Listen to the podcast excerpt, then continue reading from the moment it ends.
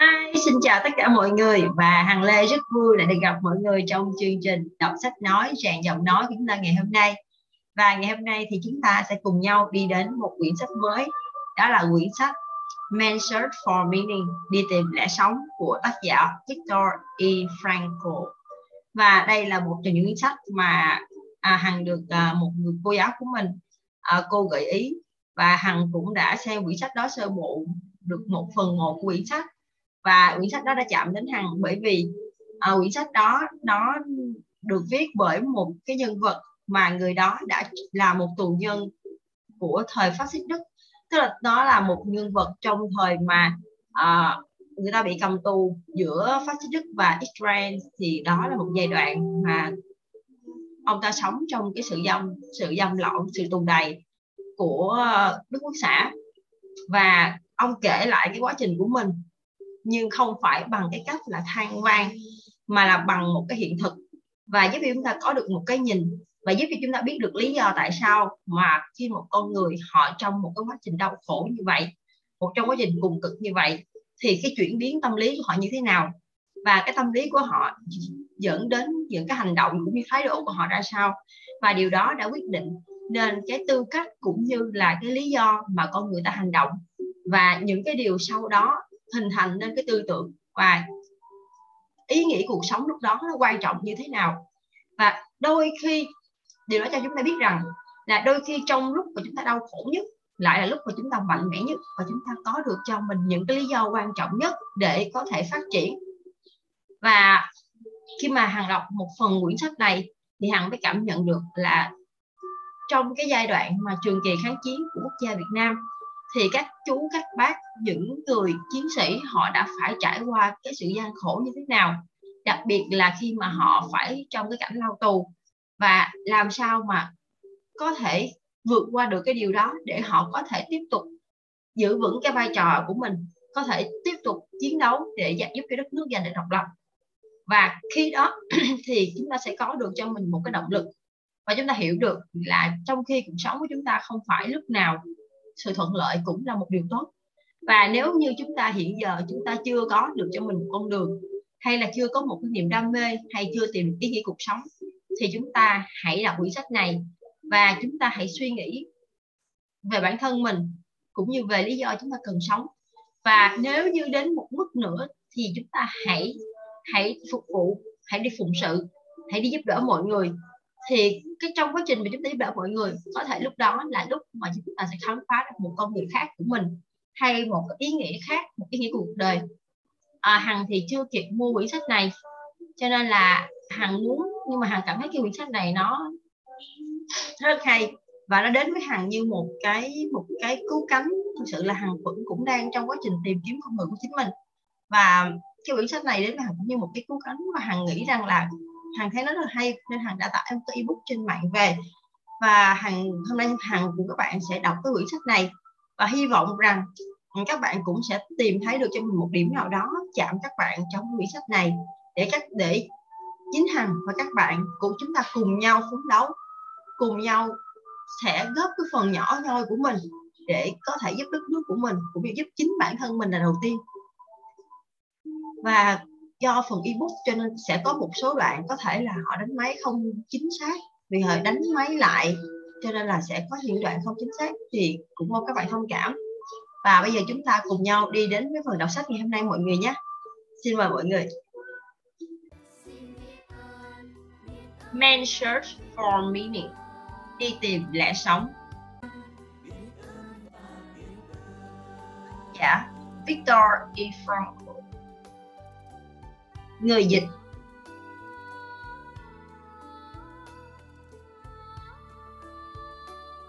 Đặng Ngọc Thảo, Giang Thủy, Ngọc Hân. Nhà xuất bản trẻ, công ty phát hành First New Trí Việt.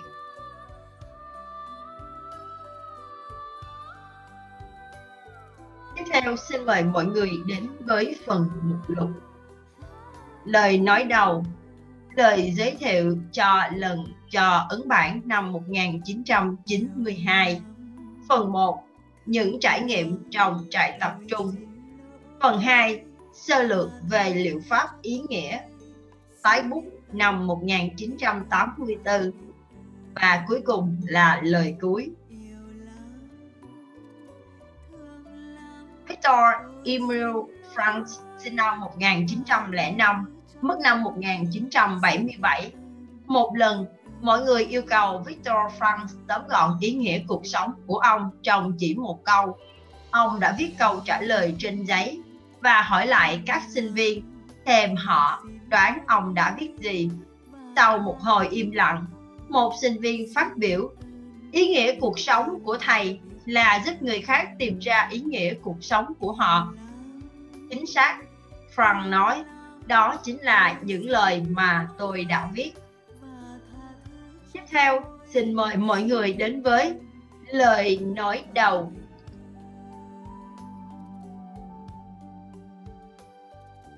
đi tìm lẽ sống của Victor Franz là một trong những quyển sách kinh điển của thời đại.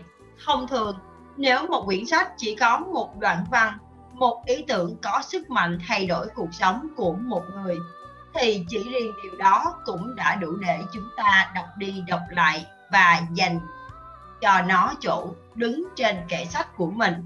Quyển sách này có nhiều đoạn văn như thế. Trước hết, đây là quyển sách viết về sự sinh tồn, giống như nhiều người Do Thái sinh sống tại Đức và Đông Âu khi ấy. Vốn nghĩ rằng mình sẽ được an toàn trong những năm 1930. Frank đã trải qua khoảng thời gian chịu nhiều nghiệt ngã trong trại tập trung và trại hủy diệt của Đức Quốc xã. Điều kỳ diệu là ông đã sống sót và cụm từ thép đã tôi tôi thế đấy có thể đã nói lột tả chính xác trường hợp này nhưng trong quyển sách này, tác giả ít đề cập đến những khó nhọc, đau thương, mất mát mà ông đã trải qua thay vào đó. Ông viết về những nguồn sức mạnh đã giúp cho ông tồn tại. Nhiều lần trong quyển sách này, frank hay trích dẫn lời của nietzsche, người nào có lý do để sống thì có thể tồn tại trong mọi nghịch cảnh. Ông chua xót kể về những tù nhân đã đầu hàng cuộc sống, mất hết hy vọng ở tương lai và chắc chắn là những người đầu tiên sẽ chết. Ít người chết vì thức, thiếu thức ăn hay thuốc men mà phần lớn họ chết vì thiếu hy vọng thiếu một lẽ sống. Ngược lại frank đã nuôi giữ hy vọng để giữ cho mình sống sót bằng cách nghĩ về người vợ của mình và trông chờ ngày gặp lại nàng. Ông còn mơ ước sau chiến tranh sẽ được thuyết giảng về các bài học tâm lý ông đã được học tại trại tập trung Auschwitz. Rõ ràng, có nhiều tù nhân khao khát được sống đã chết, một số chết vì bệnh, một số chết vì hỏa thiêu. Trong tập sách này, Frank tập trung lý giải nguyên nhân vì sao có những người đã sống sót trong trại tập trung của phát xít Đức hơn là đưa ra lời giải thích cho câu hỏi vì sao phần lớn trong số họ đã không bao giờ trở về nữa. Những trải nghiệm kinh hoàng của tác giả trong trại tập trung Auschwitz đã củng cố một trong những quan điểm chính của ông. Cuộc sống không phải chỉ là tìm kiếm khoái lạc như Freud tin tưởng hoặc tìm kiếm quyền lực như Alfred Adler giảng dạy mà là đi tìm ý nghĩa cuộc sống. Nhiệm vụ lớn lao của mỗi người là đi tìm ý nghĩa trong cuộc sống của mình. Văn đã nhìn thấy ba nguồn ý nghĩa cơ bản của đời người, thành tựu trong công việc, sự quan tâm chăm sóc đối với những người thân yêu và lòng can đảm khi đối mặt với những thời khắc gay go của cuộc sống. Đau khổ tự bản thân nó không có ý nghĩa gì cả. Chính cách phản ứng của chúng ta mới khoác lên cho chúng ý nghĩa.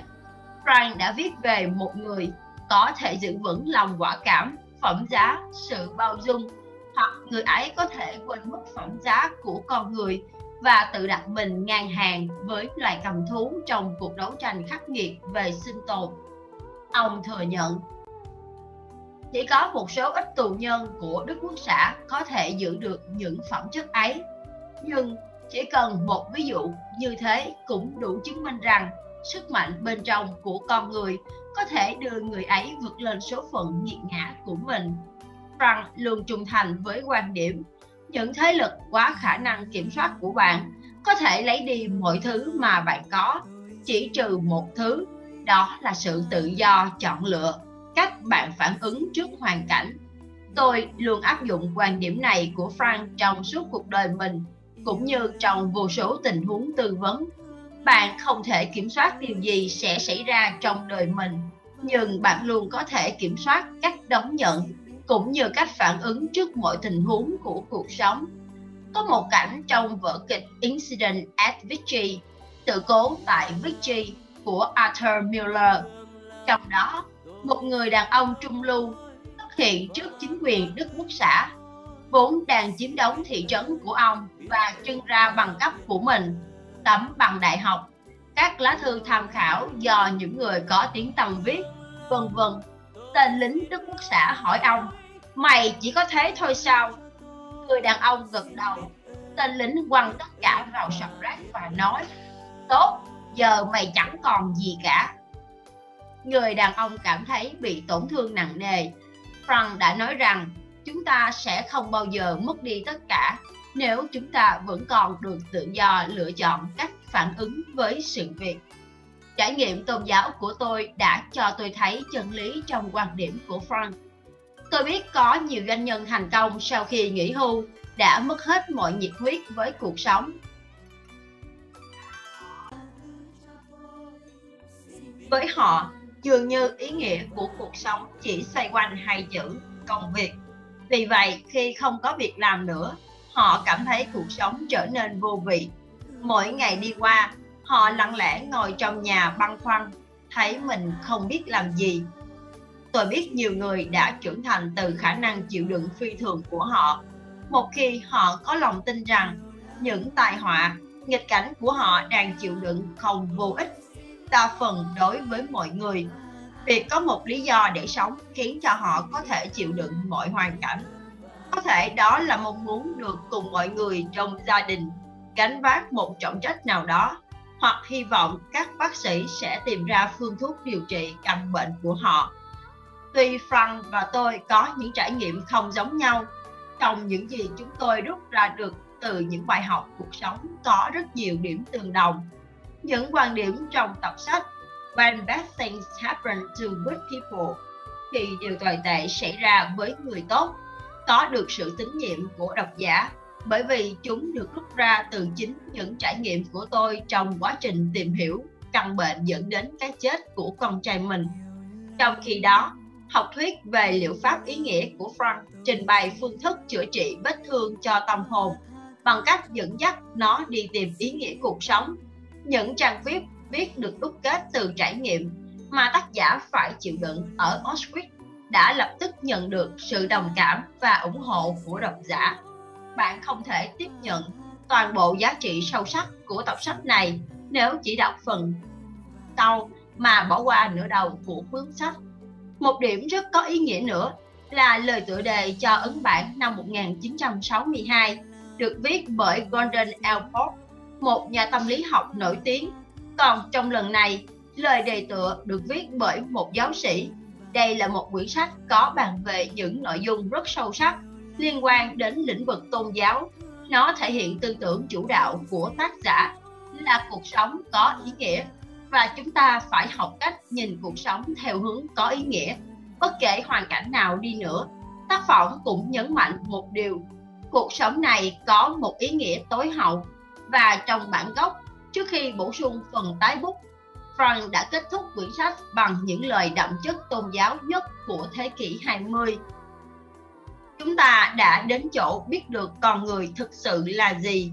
Rốt cuộc, con người là hữu thể đã tạo ra phòng hơi ngạt ở Auschwitz, nhưng cũng là hữu thể hiên ngang bước vào phòng hơi ngạt với kinh lạy cha hoặc câu kinh Shema Israel trên môi ký tên Harold S. Kushner. Tiếp theo, xin mời mọi người đến với lời giới thiệu cho lần ấn bản năm 1992. Cho đến nay, quyển sách này được phát hành gần 100 lần bằng tiếng Anh và đã được xuất bản dưới 21 ngôn ngữ. Chỉ riêng các bản tiếng Anh đã được bán hơn 3 triệu bản. Những thông số trên hoàn toàn là sự thật và có lẽ chúng là lý do tại sao các phóng viên của nhiều tờ báo Mỹ, nhất là các đài truyền hình Mỹ, thường bắt đầu buổi phỏng vấn sau khi đã liệt kê các con số thực tế bằng lời ca tụng. Thưa tiến sĩ Frank, cuốn sách của ông luôn nằm trong danh sách những ấn phẩm được đông đảo độc giả đánh giá cao. Ông cảm thấy thế nào về thành công này? Lúc ấy, tôi luôn trả lời rằng, trước hết tôi không hề xem tình trạng ăn khách của cuốn sách là một thành tựu hay thành công. Gì về phía bản thân tôi? Thành công gì? Về phía bản thân tôi cho rằng đó là biểu hiện cho nỗi bất hạnh của thời đại. Nếu hàng trăm ngàn người tìm kiếm một cuốn sách mà tiêu đề của nó hứa hẹn sẽ giải quyết vấn đề về ý nghĩa cuộc sống, thì đây chắc hẳn là một vấn đề gai góc đối với họ. Hiển nhiên ấn tượng của cuốn sách còn nhờ đến những yếu tố khác nữa. Phần 2 nặng tính lý thuyết hơn, và có thể nói nó đã cô động thành bài học mà người đọc có thể rút ra từ phần đầu cuốn sách, phần tự thuật. Trong khi đó, phần 1 có tác dụng như những bằng chứng xác thực là cơ sở thực tế cho các lý thuyết của tôi. Như vậy, cả hai phần đều giúp cho nhau có được tính thuyết phục. Vào năm 1945 khi thực hiện tập sách này, trong đầu tôi chưa bao giờ có ý niệm rằng mình viết sách để trở thành người nổi tiếng hay đạt được thành công gì đó. Trong suốt 9 ngày liên tiếp, tôi đã trăn trở nhiều trước khi đưa đến quyết định không tiết lộ tên người viết. Sự thật là, bản in đầu tiên bằng tiếng Đức đã không có tên tôi trên trang bìa. Mặc dù vào phút cuối, trước khi sách được xuất bản tôi đồng ý để tên mình trong trang tiêu đề theo lời khuyên của bạn bè. Trong tôi luôn đinh ninh một điều rằng một tác phẩm quyết danh sẽ không thể nào đem lại tên tuổi cho tác giả. Mục đích của tôi đơn thuần chỉ là muốn truyền tải đến độc giả một ví dụ cụ thể, cho thấy rằng trong mọi hoàn cảnh, cuộc sống nào cũng chứa đựng một ý nghĩa nào đó, cho dù đó là hoàn cảnh khắc nghiệt nhất. Và tôi cho rằng nếu một quan điểm được minh họa từ những trải nghiệm khắc nghiệt như ở trại tập trung, thì cuốn sách của tôi sẽ thêm tính thuyết phục. Vì vậy, tôi cảm thấy có trách nhiệm viết ra những gì mình đã trải qua, bởi vì tôi nghĩ rằng nó có thể giúp được những người đang trên bờ tuyệt vọng. Và vì thế, điều khiến tôi cảm thấy kỳ lạ và chú ý là trong số hàng chục cuốn sách mà tôi là tác giả, thì chính cuốn sách này cuốn sách mà tôi có ý định giữ kín tên tuổi lại đạt được thành công. Vì vậy, rất nhiều lần tôi đã răng bảo các học trò của mình ở châu âu và châu mỹ rằng, xin lỗi, ở mỹ rằng, đừng nhắm vào thành công. Vì các em càng nhắm vào nó và muốn đạt tới nó, thì các em càng dễ trượt qua nó. Vì thành công cũng giống như hạnh phúc, không thể tìm kiếm mà có nó phải tự sản sinh và chỉ có thể xuất hiện khi một người cống hiến hết mình hoặc sống vì người khác hơn là vì bản thân mình. Hạnh phúc sẽ đến và thành công sẽ xuất hiện. Các em phải để nó diễn ra bằng cách đừng quan tâm đến nó. Tôi muốn các em lắng nghe những gì mà lương tâm các em ra lệnh phải làm và tiếp tục thực hiện hết mình. Và các em sẽ thấy rằng về lâu dài tôi nhấn mạnh là về lâu dài, thành công sẽ đến với các em, bởi vì các em đã quên nghĩ về nó.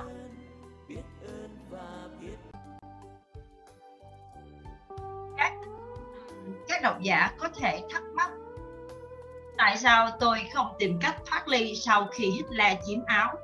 Hãy để tôi trả lời bằng cách kể lại câu chuyện sau. Ngày trước khi nước Mỹ tham chiến tôi nhận được thư mời đến lãnh sự quán Mỹ tại Vienna để nhận giấy thị thực nhập cảnh đến Mỹ. Cha mẹ tôi rất vui mừng vì họ muốn tôi nhanh chóng rời khỏi nước Áo. Thế nhưng, tôi bỗng nhiên do dự. Liệu tôi có thể để cha mẹ ở lại một mình đối mặt với số phận và chẳng sớm thì muộn, họ cũng sẽ bị đưa đến trại tập trung hoặc thậm chí bị đưa đến trại hủy diệt lẽ nào tôi là một người vô trách nhiệm. Liệu tôi có đi đến một vùng đất trù phú, có những điều kiện thuận lợi, giúp tôi nuôi dưỡng đứa con tinh thần của mình? Liệu pháp ý nghĩa, logotherapy, hay tôi nên nhận lãnh trách nhiệm của một người con hiếu thuận đối với cha mẹ? Những người đã không tiếc cả mạng sống của mình để bảo vệ tôi. Tôi đã đắn đo, trăn trở rất nhiều nhưng vẫn không thể đưa ra quyết định cuối cùng. Đây đúng là tình huống khó khăn, nhưng người ta chỉ được ước một lần. Chính khi đó, tôi trông thấy một mẫu đá hoa nằm trên mặt bàn tôi hỏi cha và ông giải thích rằng ông đã tìm thấy nó tại nơi mà những người theo đảng xã hội quốc gia đã thiêu cháy thánh đường lớn nhất của người Do Thái tại Vienna. Mẫu đá cha tôi mang về nhà là một phần của những phiến đá có khắc 10 điều răn của Chúa. Trong đó có một ký tự tiếng Hebrew mạ vàng được khắc trên phiến đá. Cha tôi nói rằng ký tự này đại diện cho một trong 10 điều răn. Tò mò, tôi hỏi ông, Thưa cha, điều răn đó nói gì ạ? À? Ông trả lời, hãy tôn kính cha mẹ để ngươi được sống lâu trên đất. Vào lúc đó, tôi đã quyết định ở lại với cha mẹ của mình trên mảnh đất này và tấm vé thị thực nhập cảnh sang Hoa Kỳ đã không có cơ hội được dùng đến.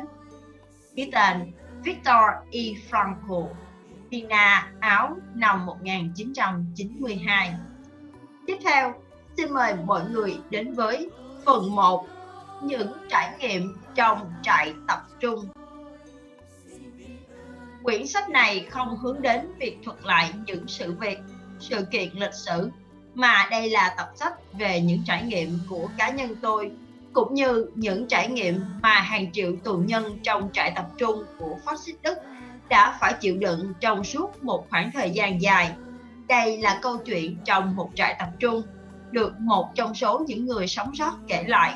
Tập sách này không chú trọng những điều gây rợn kinh hoàng, vốn được mô tả khá nhiều vì rất ít người tin mà nó viết về những nỗi giày vò nho nhỏ.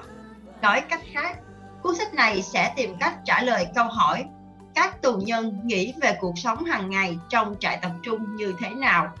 Hầu hết các sự kiện được mô tả ở đây không xảy ra tại các trại tập trung lớn và nổi tiếng, mà ở trong những trại tập trung nhỏ, nơi mà hầu hết các sự cách ly thực sự diễn ra. Câu chuyện này không phải nói về nỗi đau và cái chết của những anh hùng và liệt sĩ và cũng không nói về các capo chiều đặc ân hay về những tù nhân nổi tiếng. Vì vậy, nó không tập trung nhiều vào nỗi đau của những con người mạnh mẽ mà nó tập trung vào những hy sinh, sự dày vò và cái chết của số đông những nạn nhân vô danh mà không một tài liệu nào ghi nhận. Họ chính là những người tù thông thường, những người không có dấu hiệu đặc biệt trên tay áo và bị các capo coi thường. Trong khi tù nhân bình thường này không đủ ăn hoặc không có gì để ăn thì các capo không bao giờ biết đói. Thực ra, cuộc sống của nhiều capo trong trại còn tốt hơn cuộc sống bên ngoài của họ.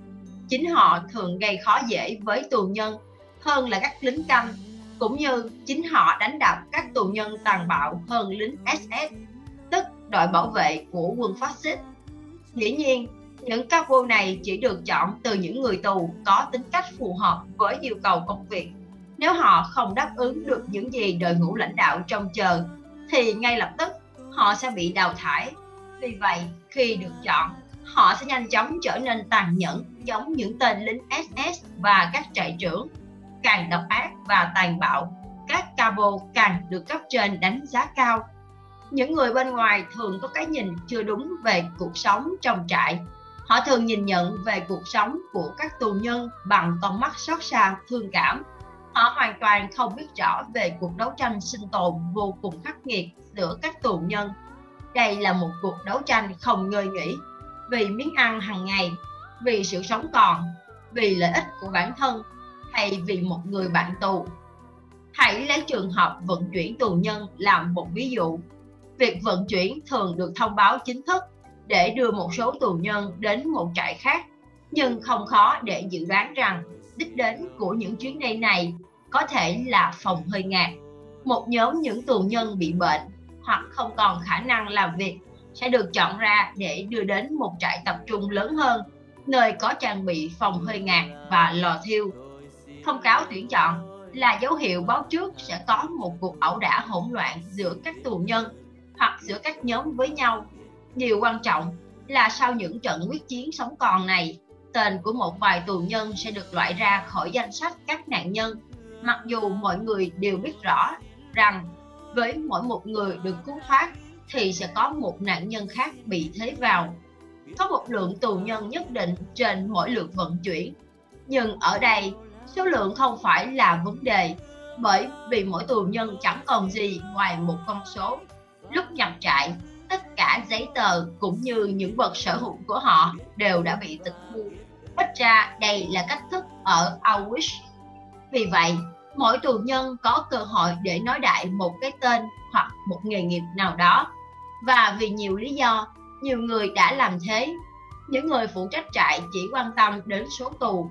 Những con số này thường được xăm lên da của tù nhân hầu trên một nơi nào đó trên quần hoặc áo khoác của họ. Bất cứ lính canh nào muốn hoạnh hoẹ tù nhân thì chỉ cần liếc nhìn con số ấy, ánh nhìn đó thật đáng sợ. Hắn chẳng bao giờ cần hỏi tên của người ấy để làm gì. Trở về với cuộc vận chuyển, ở đây không có thời gian lẫn nhu cầu xem xét các vấn đề về đạo lý. Mỗi người chỉ có một suy nghĩ trong đầu, cố gắng sống sót vì gia đình đang chờ mình ở nhà và cứu các bạn mình. Vì vậy, người đó sẽ không do dự khi tìm cách dàn xếp cho một tù nhân khác, một con số khác, thế chỗ cho mình trên chuyến vận chuyển đó. Như tôi đã đề cập trước đó, quy trình chọn ra các cabo là một quy trình tiêu cực. Chỉ những tù nhân hung bạo nhất mới được chọn để làm những công việc này, mặc dù cũng có những ngoại lệ thú vị, như ngoài việc tuyển chọn các cabo được lực lượng SS tiến hành, thì có một loại quá trình tự tuyển chọn luôn diễn ra giữa các tù nhân. Nhìn chung, chỉ có những tù nhân như thế mới có thể sống sót. Những người sau nhiều năm lê lết từ trại này sang trại khác đã đánh mất mọi cảm thức. Lương tâm trong cuộc chiến sống còn họ sẵn sàng sử dụng bất cứ cách thức nào trung thực hay không thậm chí tàn bạo trộm cướp và phản bội bạn bè của họ để giữ lại mạng sống cho mình những người được trở về nhờ vào sự may mắn hoặc một phép màu nào đó, hay vì lý do gì đi nữa, như chúng tôi đều biết rằng, những điều tốt đẹp nhất trong chúng tôi đã không bao giờ trở lại. Đã có nhiều trình thuật về những sự kiện xảy ra trong các trại tập trung. Ở đây, các sự kiện chỉ có ý nghĩa nếu chúng ta là một phần trải nghiệm của con người. Thảo luận sau đây sẽ cố gắng miêu tả bản chất đích thực của các trải nghiệm ấy đối với những bạn tù của tôi tôi sẽ cố gắng khắc họa những trải nghiệm của họ theo cách hiểu hiện nay. Và với những người chưa từng ở trại, những miêu tả của tôi có thể giúp họ hiểu và hiểu rõ hơn những trải nghiệm của rất ít tù nhân sống sót và đang gặp khó khăn với cuộc sống hiện tại. Thông thường, họ không muốn nói về những trải nghiệm ấy. Họ không cần một lời giải thích nào cũng như những người khác sẽ không thể hiểu được cảm nhận của họ khi ấy cũng như bây giờ. Tôi đã nỗ lực trình bày một cách hệ thống về chủ đề này, nhưng thật sự, đây là một việc rất khó, bởi vì tâm lý học cần sự nhận xét khách quan, khoa học. Liệu những quan sát nghiên cứu từ một tù nhân có đủ sự khách quan cần thiết hay không? Những người ở ngoài trại tất nhiên sẽ có cái nhìn khách quan hơn, nhưng họ lại không có đủ trải nghiệm thực tế để có thể đưa ra nhận định về chân giá trị từ cuộc sống của những người từng trải, từng phải chịu đựng bao đau đớn cùng cực để có trong trải mới hiểu được. Trong tác phẩm của mình, tôi cố gắng không áp đặt bất kỳ ý niệm chủ quan nào và đó là điều thực sự khó khăn đối với một cuốn sách như thế này. Để nói lên những trải nghiệm rất riêng của bản thân, đôi khi cần phải có dũng khí. Tôi đã được định tôi đã định viết cuốn sách này mà không công bố tên tác giả chỉ sử dụng số hiệu trong tù của mình nhưng khi bản thảo hoàn thành tôi nhận thấy rằng khi công bố sách mà giấu tên người viết thì cuốn sách sẽ bị giảm phần nửa giá trị. Tôi cần phải chịu trách nhiệm với đứa con tinh thần của mình và trước hiện thực lịch sử, tôi có thể khẳng định tôi là người không hề thích phô bày sự việc. Trong trong quá trình thực hiện tập sách này, tôi giữ quan điểm trung thành với hiện thực lịch sử, không cắt xén cũng không thiêu dệt. Tôi sẽ nhường phần phán xét cho các bạn, những độc giả đáng mến. Các bạn có thể tự rút ra những luận điểm lý thuyết khô khan sau khi tìm hiểu nội dung của cuốn sách. Những luận điểm này có thể góp phần vào việc nghiên cứu tâm lý của người tù, được tiến hành từ sau Thế chiến thứ nhất những luận điểm này cũng không xa lạ với chúng tôi qua hội chứng dày kẽm gai.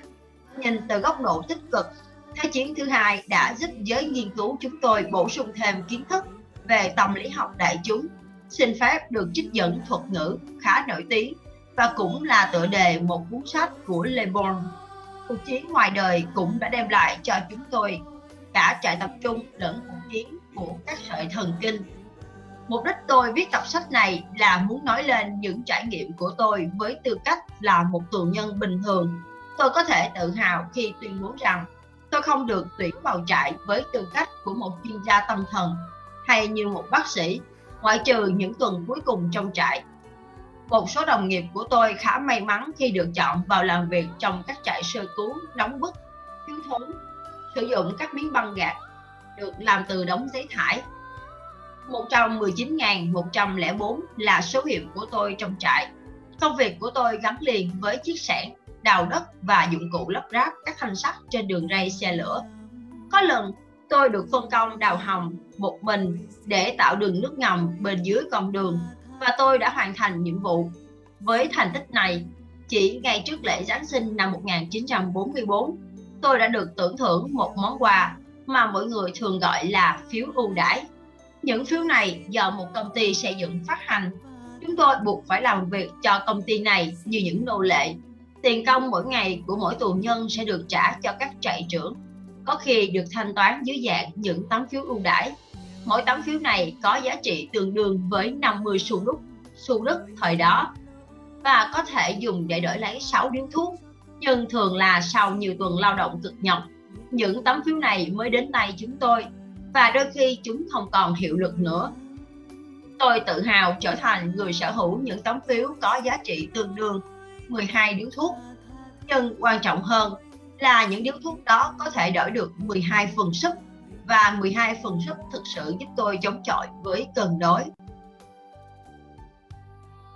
Thực ra, đặc quyền hút thuốc được dành cho các cabo, những người được mức phiếu ưu đãi chuẩn mỗi tuần hoặc có thể dành cho một tù nhân làm quản đốc trong nhà kho hoặc phân xưởng được nhận một số điếu thuốc để làm những công việc nguy hiểm.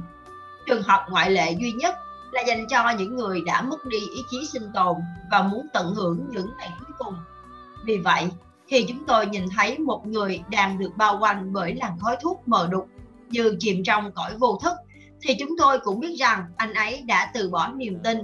Và một khi niềm tin ấy đã mất, thì lòng ham sống cũng không còn nữa thì kiểm tra vô số tài liệu được tích lũy từ nhiều quan sát và trải nghiệm của các tù nhân, ta sẽ thấy rõ ba giai đoạn phản ứng tinh thần của người tù đối với cuộc sống trong trại.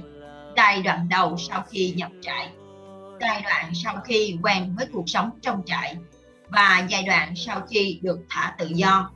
Triệu chứng đặc trưng cho giai đoạn đầu là việc bị sốc trong một số hoàn cảnh nhất định cú sốc diễn ra trước cả khi các tù nhân nhập trại. Tôi sẽ đưa ra ví dụ về việc nhập trại của tôi. 500 người được vận chuyển bằng xe lửa trong nhiều ngày đêm. Có 80 người ở mỗi toa xe. Tất cả đều ngồi lên hành lý của mình. Đây là số tài sản cá nhân ít ỏi còn sót lại. Các toa xe chật đứng nổi. Ánh bình minh xám xịt chỉ có thể xuyên qua khe hở ở phía trên cửa sổ. Mọi người đều mong muốn chúng xe sẽ đưa họ đến một nhà máy sản xuất vũ khí, nơi họ sẽ được làm việc như những lao động bắt buộc. Chúng tôi không biết mình còn đang ở Silesia hay đã đến Ba Lan rồi. Tiếng rít của động cơ thật quái đản, giống như một tiếng cầu cứu được gửi đi từ chuyến tàu, gửi ra từ chuyến tàu bất hạnh đang hướng đến địa ngục. Chiếc xe đột nhiên chuyển hướng, rõ ràng nó đang tới gần trạm. Hình linh một tiếng khóc bật lên từ những con người đang lo lắng có bản hiệu kìa Auschwitz tìm tất cả mọi người như ngừng đọc vào lúc ấy Auschwitz, một cái tên gợi lên tất cả những gì khủng khiếp nhất. Phòng hơi ngạt, lò thiêu, sự chết chóc. Chiếc xe ì ạch trên đường như thể nó muốn cho hành khách của mình tránh được càng lâu càng tốt. Cái thực tại đáng sợ đang ùa đến. Auschwitz. Bóng đêm dần khuất dạng, những đường nét của một trại giam khổng lồ dần hiện ra. Hàng rào kẽm gai lưới điện, những tháp canh, những chiếc đèn pha và hàng dãy những người ăn mặc rách rưới lờ mờ hiện lên trong buổi hừng đông u ám. Lê bước trên những con đường hoang lê bước trên những con đường hoang phế đến một nơi mà chúng tôi không hề biết. Có những tiếng la hét và tiếng còi ra lệnh chúng tôi không hiểu gì cả chứ tưởng tượng của tôi hình dung ra chiếc giá treo cổ với những xác người đang dãy dụa tôi khiếp sợ, nhưng cũng chẳng sao. Bởi vì từ từ, rồi chúng tôi cũng phải quen với cảnh khiếp sợ và ghê gớm ấy thôi. Cuối cùng, chúng tôi tiến vào trạm. Không gian yên ắng trước đó đã bị phá vỡ bởi nhiều tiếng quát tháo ra lệnh. Kể từ đây, chúng tôi sẽ phải nghe những âm thanh khàn đục gào thét không ngừng vọng ra từ tất cả các trại. Những âm thanh này nghe như tiếng thét cuối cùng của nạn nhân, nhưng có phần còn thảm thiết hơn thế nữa. Nó là âm thanh gây gắt khản đục, như thể được phát ra từ cổ họng của một người cứ phải rên thét mãi. Một người đã bị tra tấn hành hạ đến mức chết đi sống lại không biết đã bao nhiêu lần. Cửa mở, một số tù nhân bên trong trại ùa đến họ mặc những bộ đồng phục có sọc bằng, đầu cạo trọc, nhưng trong họ khá khỏe mạnh. Các tù nhân ở đây đến từ các quốc gia châu âu khác nhau. Có người chỉ biết tiếng mẹ đẻ của mình. Vì thế, họ cố gắng trao đổi với nhau bằng ngôn ngữ của riêng mình. Trong hoàn cảnh cận kề cái chết này, những giọng nói đa quốc gia ấy khiến tôi cảm thấy tức cười, thậm chí kỳ quái. Giống như người chết đuối nắm được một khúc cây tính lạc quan bẩm sinh của tôi. Thật may mắn là trong những tình huống tuyệt vọng nhất, phẩm chất này trong tôi thường xuất hiện, đưa tôi đến suy nghĩ. Những người tù này trông hoàn toàn khỏe mạnh, họ có vẻ khá thoải mái và thậm chí còn cười đùa được. Biết đâu mình cũng sẽ được như họ. Trong tâm lý học, đây là một trạng thái được gọi là chứng ảo tưởng miễn tội. Người bị kết án trước khi bị hành quyết ảo tưởng rằng mình sẽ được ân xá vào phút cuối. Chúng tôi cũng cố bám víu vào tia hy vọng ấy và tin rằng sự việc cũng sẽ không đến nỗi quá tệ. Việc nhìn thấy đôi má hồng hào, khuôn mặt đầy đặn của những người tù nhân này là khích lệ đáng kể đối với chúng tôi. Sau này, chúng tôi mới biết chút ít rằng họ là những người được chọn để thành lập một đội đặc biệt trong nhiều năm chuyên tiếp nhận các tù nhân mới được chuyển vào trại mỗi ngày với số lượng và tần suất tăng. Ngày càng tăng, những người thuộc đội kiểm tra này chịu trách nhiệm lục soát những người mới đến, bao gồm cả hành lý, vật dụng quý giá và nữ trang mà những người bị bắt đã ném, đã lén mang theo. Vậy, những đồ vật độc đáo bằng vàng bạc, bạch kim và kim cương không chỉ nằm trong những kho lưu trữ chiến lợi phẩm của Đức Quốc xã mà còn ở trong tay của lính SS. Một ngàn rưỡi người bị giam trong một khu vực được xây dựng có sức chứa tối đa khoảng 200 người. Chúng tôi lạnh và đói, không đủ chỗ cho mỗi người ngồi trên nền đất trống. Nói chi, chỗ để ngã lưng. Khẩu phần ăn của chúng tôi trong suốt 4 ngày chỉ là một mẫu bánh mì ít ỏi. Rồi tôi nghe các tù nhân lâu năm đảm trách việc trông coi trại mặc cả với một người trong nhóm tiếp nhận về một cái kẹp cà vạt bằng bạch kim đến kim cương. Đến cả những chiến lợi phẩm cuối cùng, họ chia nhau cũng được dùng để đổi lấy rượu. Rượu Sernap tôi không nhớ rõ cần bao nhiêu ngàn mắt đức để đổi lấy rượu. Lượng rượu Sernap đủ cho một tối vui vẻ nữa. Nhưng tôi biết rõ rằng, các tù nhân lâu năm đó cần rượu Sernap trong những hoàn cảnh như thế này, ai có thể trách họ về việc say xưa chứ? Có một nhóm tù nhân khác được lính SS cung cấp rượu không hạn chế. Họ là người họ là những người được tuyển dụng làm việc trong các phòng hơi ngạt và lò thiêu. Họ biết rõ một ngày nào đó họ sẽ bị thay thế bởi khác và phải rời bỏ vai trò kẻ hành quyết miễn cưỡng để chúng họ trở thành nạn nhân. Hầu như mọi người đi cùng tôi trong chuyến xe tử thần ấy đều sống trong ảo tưởng rằng họ sẽ được ân xá, rằng mọi chuyện rồi sẽ tốt đẹp. Chúng tôi đã không nhận thấy sự thật trần trụi. Đằng sau những cảnh tượng nói tiếp ngay sau đó, chúng tôi bị yêu cầu để lại hành lý trong xe và bước xuống xếp hàng thành hai hàng. Phụ nữ một bên, đàn ông một bên, để một tên lính SS cấp cao kiểm tra chúng tôi. Giờ đây, nghĩ lại, tôi vẫn ngạc nhiên vì khi đó tôi đã có đủ can đảm để giấu chiếc ba lô vào bên trong chiếc áo khoác. Từng người một trong hàng bị lục soát, thật nguy hiểm. Nếu một tên lính SS nào đó phát hiện chiếc ba lô của tôi, kinh nghiệm cho tôi thấy nếu bị lộ, ít nhất tôi sẽ bị đánh tơi tả. Theo bản năng, tôi thẳng người tiến đến chỗ bọn lính chịu trách nhiệm kiểm soát tù nhân để hắn không chú ý đến dáng vẻ nặng nhọc do chiếc ba lô của tôi gây ra. Rồi cũng đối mặt, rồi tôi cũng đối mặt với hắn. Hắn có dáng người cao ốm, vừa vặn trong bộ đồng phục mới nguyên. Bộ dạng của hắn hoàn toàn trái ngược với chúng tôi, những kẻ ăn mặc sắp xếp và dơ giấy sau chuyến đi dài, với vẻ mặt hoàn toàn lãnh đạm, tay trái đỡ lấy khuỷu tay phải. Hắn thờ ơ chỉ ngón trỏ vào phía bên trái hoặc bên phải. Nhưng đa phần hắn thường chỉ về bên trái. Không một ai trong chúng tôi khi ấy hiểu được ý nghĩa tai họa đằng sau cái chỉ tay của tên lính. Rồi cũng tới lượt tôi. Có người nói thầm với tôi rằng phía bên phải là cho những người sẽ được làm việc, còn phía bên trái là cho những người bệnh và những người không có khả năng lao động. Những người này sẽ được đưa đến những khu trại đặc biệt. Tôi chỉ biết để mọi người tự diễn, tôi chỉ biết để mọi việc tự diễn ra. Và tôi, và rồi sự việc đầu tiên cũng đến. Chiếc ba lô nặng làm tôi hơi nghiêng về bên trái, nhưng tôi cố gắng đứng thẳng người tên lính SS nhìn tôi một lượt. Có vẻ như hắn hơi ngập ngừng trước khi đặt tay lên vai của tôi tôi gồng hết sức để tỏ ra nhanh nhẹn hắn chậm chậm xoay người tôi cho đến khi mặt tôi hướng về phía bên phải và rồi tôi thẳng bước về phía đó cuối cùng đến buổi chiều chúng tôi cũng được biết ý nghĩa thực sự của trò chơi chỉ rõ ban sáng. Đó là sự phán xét đầu tiên, quyết định sự sống còn của chúng tôi. Nó có nghĩa là cái chết. Bản án được thực thi trong vòng vài giờ sau đó. Những người bị đưa qua bên trái được dẫn thẳng từ trại tới lò thiêu.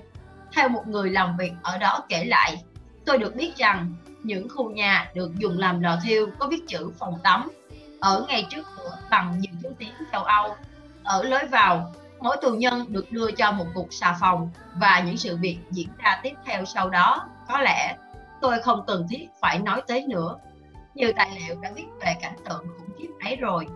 Chúng tôi, số người ít ỏi đã thoát chết trong chuyến đi, đã biết được sự thật vào chiều hôm ấy. Tôi hỏi một tù nhân vốn đã ở đó lâu năm về nơi mà anh ấy bị chuyển qua phía bên trái đúng không? Vâng, tôi trả lời.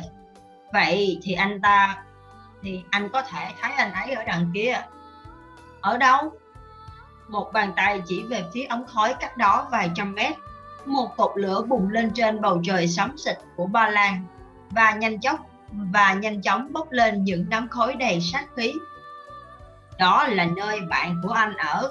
Anh ấy đang bay đến thiên đường, nhưng tôi vẫn không thể hiểu cho đến khi, nhưng tôi vẫn không thể hiểu cho đến khi người đó nói thẳng sự việc cho tôi nghe nhưng tôi không thể nói về những con người đã không bao giờ trở về nữa tôi đang nói về những người ở lại là nhà tâm lý học tôi biết rằng chúng tôi đã trải qua một chặng đường dài kể từ lúc bước xuống nhà ga vào lúc sáng sớm cho đến đêm đầu tiên ở trại một nhóm lính SS có trang bị súng áp giải chúng tôi đi từ trạm xe lửa qua hàng rào điện, bước vào trại để đến phòng vệ sinh. Đối với những người đã vượt qua kỳ tuyển chọn đầu tiên, đó thực sự là một trận gột rửa. Một lần nữa, ảo tưởng về sự ân xá càng được củng cố. Ấn tượng ban đầu của chúng tôi về lính SS ở đây là dường như họ không có vẻ đáng sợ, mà thậm chí là còn dễ gần nữa Chẳng mấy chốc, chúng tôi tìm ra lý do đằng sau sự dễ mến đáng ngờ đó. Đó là vì những chiếc đồng hồ trên cổ tay của chúng tôi. Họ muốn thuyết phục chúng tôi đưa cho họ. Liệu chúng tôi có thể không giao nộp tài sản của mình được sao? Và tại sao những người tốt bụng ấy lại không được không được có những chiếc đồng hồ cơ chứ? Có thể một ngày nào đó anh ấy sẽ giúp lại chúng tôi. Chúng tôi chờ trong một nhà kho nôm có vẻ giống như một phòng chờ để vào khu vực tẩy uế. Nhóm lính SS xuất hiện, bọn họ trải ra một tấm khăn và ra lệnh chúng tôi phải bỏ tất cả tài sản, đồng hồ và của cải vào đó. Vẫn còn một số tù nhân ngây thơ trong chúng tôi hỏi rằng họ có thể giữ lại chiếc nhẫn cưới, miếng về đây hoặc một vật may mắn không? Lúc này chưa ai hiểu được rằng mọi thứ đều sẽ bị tước đoạt. Tôi cố gắng kết bạn với một trong số các tù nhân cũ. Đáng đến gần ông ta, tôi chỉ vào cuộn giấy ở trong túi áo khoác của mình và nói Này anh, đây là bản thảo của một cuốn sách khoa học. Tôi biết anh sẽ nói rằng tôi nên cảm ơn Chúa vì còn sống, rằng được thế này là may mắn lắm rồi. Nhưng tôi không cầm lòng được. Tôi phải giữ bản thảo này bằng bất cứ giá nào. Nó chứa đựng công trình nghiên cứu cả đời tôi. Anh có hiểu không?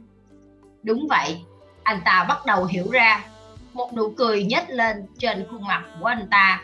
Lúc đầu có vẻ thương hại, rồi dần dần chuyển thành chế nhạo, lăng mạ Cuối cùng, hắn ném vào mặt tôi một từ để trả lời. Một từ nằm trong từ điển của các tù nhân trong trại. Cức. Vào lúc đó, tôi đã nhìn ra sự thật trần trụi và đã đi đến một quyết định đánh dấu giai đoạn đầu trong phản ứng tâm lý của tôi. Từ bỏ hoàn toàn bộ cuộc đời trước kia của mình. Bỗng nhiên, những tiếng những tiếng thét ra lệnh một lần nữa vang lên khiến cho nhóm tù nhân chúng tôi vốn đã tái nhợt vì kinh hoảng càng trở nên khiếp đảm tột độ. Chúng tôi vừa bị lùa tới căn phòng chờ trước khi tắm, tập hợp quanh một tên lính SS đã đợi sẵn ở đó. Hắn nói, cho chúng mày 2 phút và sẽ tính giờ bằng đồng hồ của tao.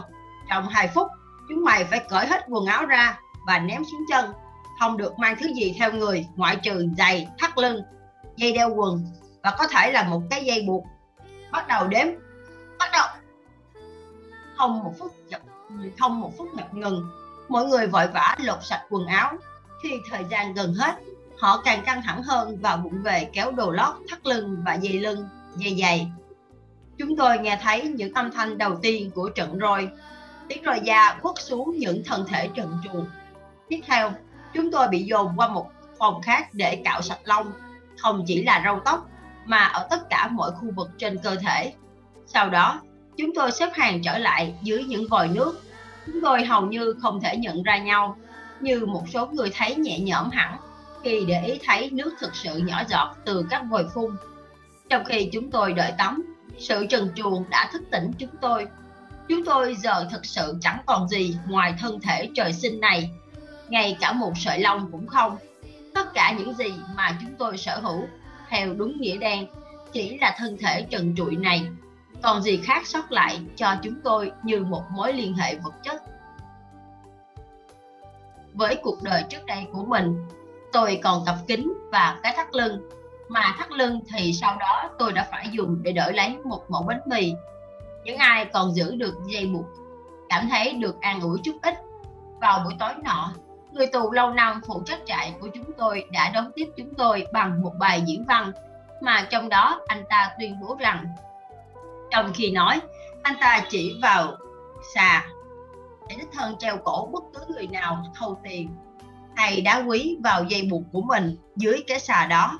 Anh ta tự hào giải thích rằng, luật lệ của trại cho phép một người đã bám trụ ở đây lâu năm như anh ta có cái quyền đó còn những câu chuyện xoay quanh đôi giày của chúng tôi cũng không hề đơn giản. Mặc dù chúng tôi được phép giữ chúng, nhưng những người có giày còn khá tốt, cuối cùng cũng phải đổi lấy loại giày không vừa khác. Rắc rối thực sự dành cho những tù nhân nào đã nghe theo lời khuyên có vẻ thiện chí khi ở trong phòng chờ của các tù nhân lâu năm. Cắt ngắn ủng bằng cách bỏ đi phần ống phía trên rồi dùng xà phòng làm trơn vết cắt để che giấu bọn lính SS dường như chỉ chờ có thế. Tất cả những người bị nghi làm việc này được đưa vào trong một phòng nhỏ kế bên. Một lúc sau, chúng tôi nghe thấy tiếng roi da và tiếng thét của những người bị đánh và lần này thì nó kéo dài khá lâu. Thế là những ảo tưởng mà chúng tôi mường tượng trên xe đã bị triệt tiêu từng cái một. Điều bất ngờ là tới lúc đó hầu hết chúng tôi đều bị xâm chiếm bởi một cảm giác hài hước chúng tôi biết rằng mình chẳng còn gì để mất trừ cái sinh mạng trần truồng lố bịch này. Khi các vòi nước bắt đầu phun, tất cả chúng tôi đã cố gắng vui đùa về chính mình và về những người khác. Rốt cuộc thì nước thật sự đã chảy xuống từ các đường ống. Không hiểu sao chúng tôi lại cảm thấy được cười trước cảnh huống ấy. Mặt khác, trong tâm trí, chúng tôi vẫn ngầm dấy lên sự tò mò. Tôi đã từng trải qua cảm giác này trước đây đây là phản ứng của bản năng của cơ thể trước những tình huống lạ lùng nào đó. Khi tính mạng của tôi có lần bị nguy hiểm bởi một tai nạn leo trèo, tôi chỉ có một cảm giác duy nhất trong thời khắc quan trọng ấy, sự tò mò. Tò mò xem tôi sẽ thoát được an toàn hay là bị nứt sọ hoặc bị vài chấn thương khác. Ngay cả tại Auschwitz, sự tò mò vẫn âm thầm hiện hữu và ở một góc độ nào đó sự tò mò âm thầm đã giúp chúng tôi có thể tách mình ra khỏi hiện thực xung quanh, tạo cho mình một vỏ bọc sắc lạnh và xem hết tất cả những gì đang diễn ra trước mắt như một khách thể. Lúc này đây sự tò mò cũng là một phương pháp phòng vệ. Chúng tôi đều băn khoăn không biết điều gì sẽ xảy ra tiếp theo. Hình phạt nào đang chờ chúng tôi phía trước? Chẳng hạn như hậu quả sau việc chúng tôi đứng giữa trời trong cái lạnh của buổi cuối thu trần như nhộng và ức nhẹp sẽ là gì? Trong ít ngày tiếp theo, sự tò mò của chúng tôi chuyển thành ngạc nhiên ngạc nhiên rằng chúng tôi không bị nhiễm lạnh. Những người mới đến sẽ còn phải ngạc nhiên trước nhiều việc tương tự như thế. Còn bài học đầu tiên dành cho dân ngành y chúng tôi là các cuốn sách giáo khoa đều nói dối. Ở đây, ở đâu đó trong sách nói rằng, con người không thể sống mà không ngủ trong một số giờ nhất định, hoàn toàn sai tôi đã từng tin rằng có một số điều mà tôi không thể làm. Tôi không thể ngủ mà không có cái này hoặc tôi không thể sống với cái kia hay cái nọ. Đêm đầu tiên ở Auschwitz chúng tôi đã ngủ trên những chiếc giường được làm từ những sợi dây bệnh. Trên mỗi giường dài chừng 2 đến 2,5 mét có 9 người ngủ nằm trực tiếp lên những tấm ván. 9 người chia nhau hai tấm chăn. Dĩ nhiên chúng tôi chỉ có thể nằm nghiêng chen chúc và rút vào nhau điều này giúp chúng tôi đỡ lạnh hơn. Mặc dù bị cấm mang giày lên giường song một số người vẫn bí mật dùng thay cho gối để bắt um, dùng thay cho gối bất kể chúng bị dính đầy bùn đất. Nếu không mỗi người sẽ phải gối đầu trên khuỷu tay. Và lúc này giấc ngủ kéo dài đem theo sự lãng quên và xoa dịu nỗi đau trong ít giờ ngắn ngủi. Điều đáng nói là chúng tôi thực sự ngạc nhiên trước sức chịu đựng của chính mình. Chúng tôi không thể đánh răng, thiếu vitamin trầm trọng, nhưng răng lợi của chúng tôi khỏe mạnh hơn cả trước đây. Chúng tôi chỉ mặc độc một cái áo sơ mi trong nửa năm cho đến khi nó rách mướp. Không thể hình dung rằng trước đó nó đã từng là chiếc áo. Chúng tôi không thể tắm rửa trong nhiều ngày vì các đường ống nước bị đóng băng. Nhưng những vết thương và những vết chày xước trên da đầy máu, đầy cáu bẩn lại không hề bị nhiễm trùng hoặc một người từng bị chứng khó ngủ trước đây, thường giật mình tỉnh giấc chỉ vì một tiếng động nho nhỏ nhỏ nhất ở phòng bên cạnh, thì giờ lại có thể ngủ ngon lành, bất kể tiếng ngáy to như sấm của người nằm bên cạnh. Nếu có người hỏi, liệu câu nói của Dostoevsky rằng con người là một sinh vật có thể thích nghi với mọi hoàn cảnh có đúng không, thì chúng tôi sẽ trả lời, đúng, con người có thể thích nghi với mọi hoàn cảnh nhưng đừng hỏi chúng tôi bằng cách nào. Nhưng các nghiên cứu tâm lý của chúng tôi khi ấy vẫn chưa từng, vẫn chưa đưa chúng tôi đi sai đến thế. Những tù nhân chúng tôi vẫn chưa đạt tới mức độ thích nghi này. Chúng tôi vẫn còn ở chặng đầu tiên trong các phản ứng tâm lý của mình. Hầu hết tù nhân đều có ý định tự sát, dù chỉ trong khoảnh khắc. Ý định này xuất phát từ sự tuyệt vọng, từ hiểm họa thường trực trên đầu chúng tôi từng ngày, từng giờ và sự kề cận cái chết mà nhiều người phải chịu đựng. Từ những luận điểm cá nhân mà tôi sẽ đề cập ở phần sau. Vào đêm đầu tiên ở trại, tôi đã tự hứa với mình rằng tôi sẽ không đâm đầu vào hàng rào kẽm gai. Đó là cách tự tử phổ biến nhất ở trại. Chỉ cần chạm vào hàng rào dây điện, dây kẽm gai có điện. Đối với tôi, để đưa ra quyết định này hoàn toàn không có gì khó. Chẳng ích lợi gì việc tự tử cả. Bởi vì đối với người tù nếu tính toán và đong đếm các cơ hội một cách khách quan. Thì hy vọng sống là rất ít. Không ai có thể chắc chắn bất kỳ điều gì. Làm sao họ có thể biết được rằng mình có thể nằm trong số người ít ỏi thoát khỏi các đợt thanh trừng? Tù nhân hay không? Cần nhấn mạnh rằng các tù nhân tại Auschwitz trong giai đoạn này, trong giai đoạn choáng váng ban đầu, không hề sợ chết thậm chí các phòng hơi ngạt cũng mất đi vẻ giác đáng sợ của chúng sau vài ngày đầu ở đây. Bởi vì rốt cuộc thì chúng đã ngăn cản được ý định tự sát của tù nhân. Những người bạn mà tôi gặp sau này đã nói với tôi rằng, tôi không phải là một trong những người bị khủng hoảng vì cú sốc nhập trại. Tôi chỉ cười khá thành thật khi những sự việc sau xảy ra vào buổi sáng. Vào buổi sáng sau cái đêm đầu tiên ở Auschwitz bất chấp các quy định nghiêm khắc không được rời khỏi các lán trại. Một đồng hương của tôi đã tới Auschwitz vài tuần trước. Đáng chốt đến liều trại của chúng tôi.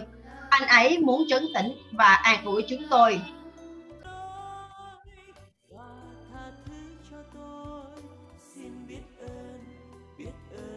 Nên kể cho chúng tôi nghe vài chuyện.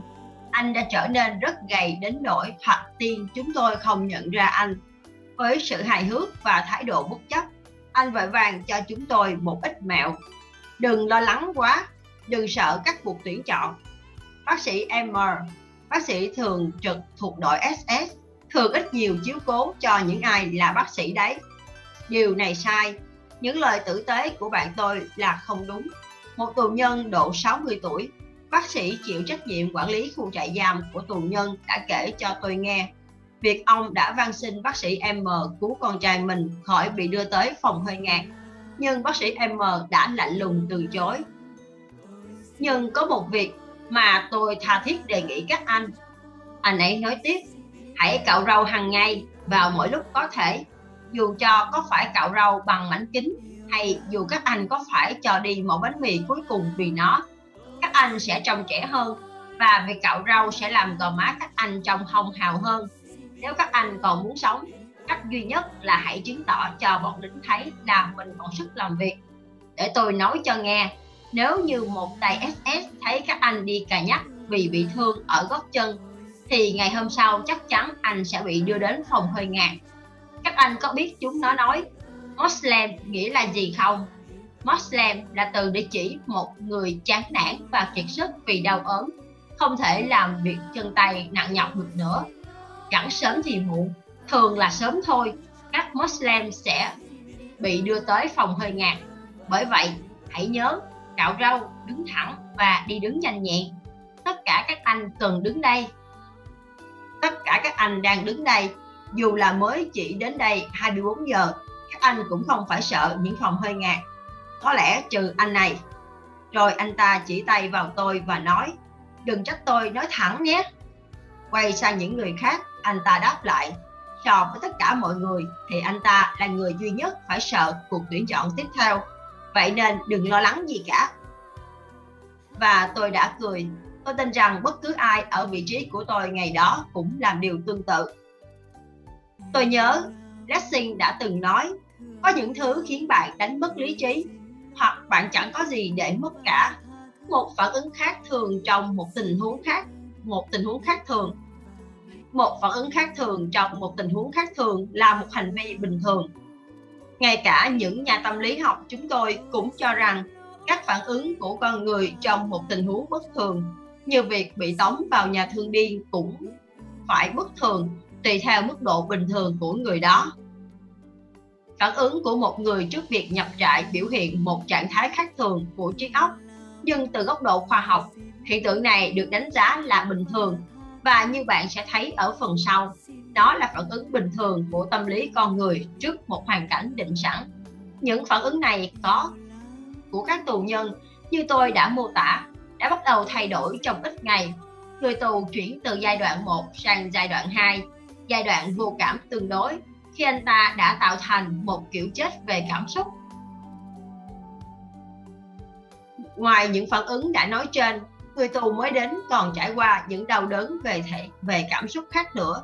Tất cả cảm xúc mà anh ta cố làm dịu đi trước tiên. Đó là nỗi nhớ nhung vô tận về tổ ấm gia đình của mình.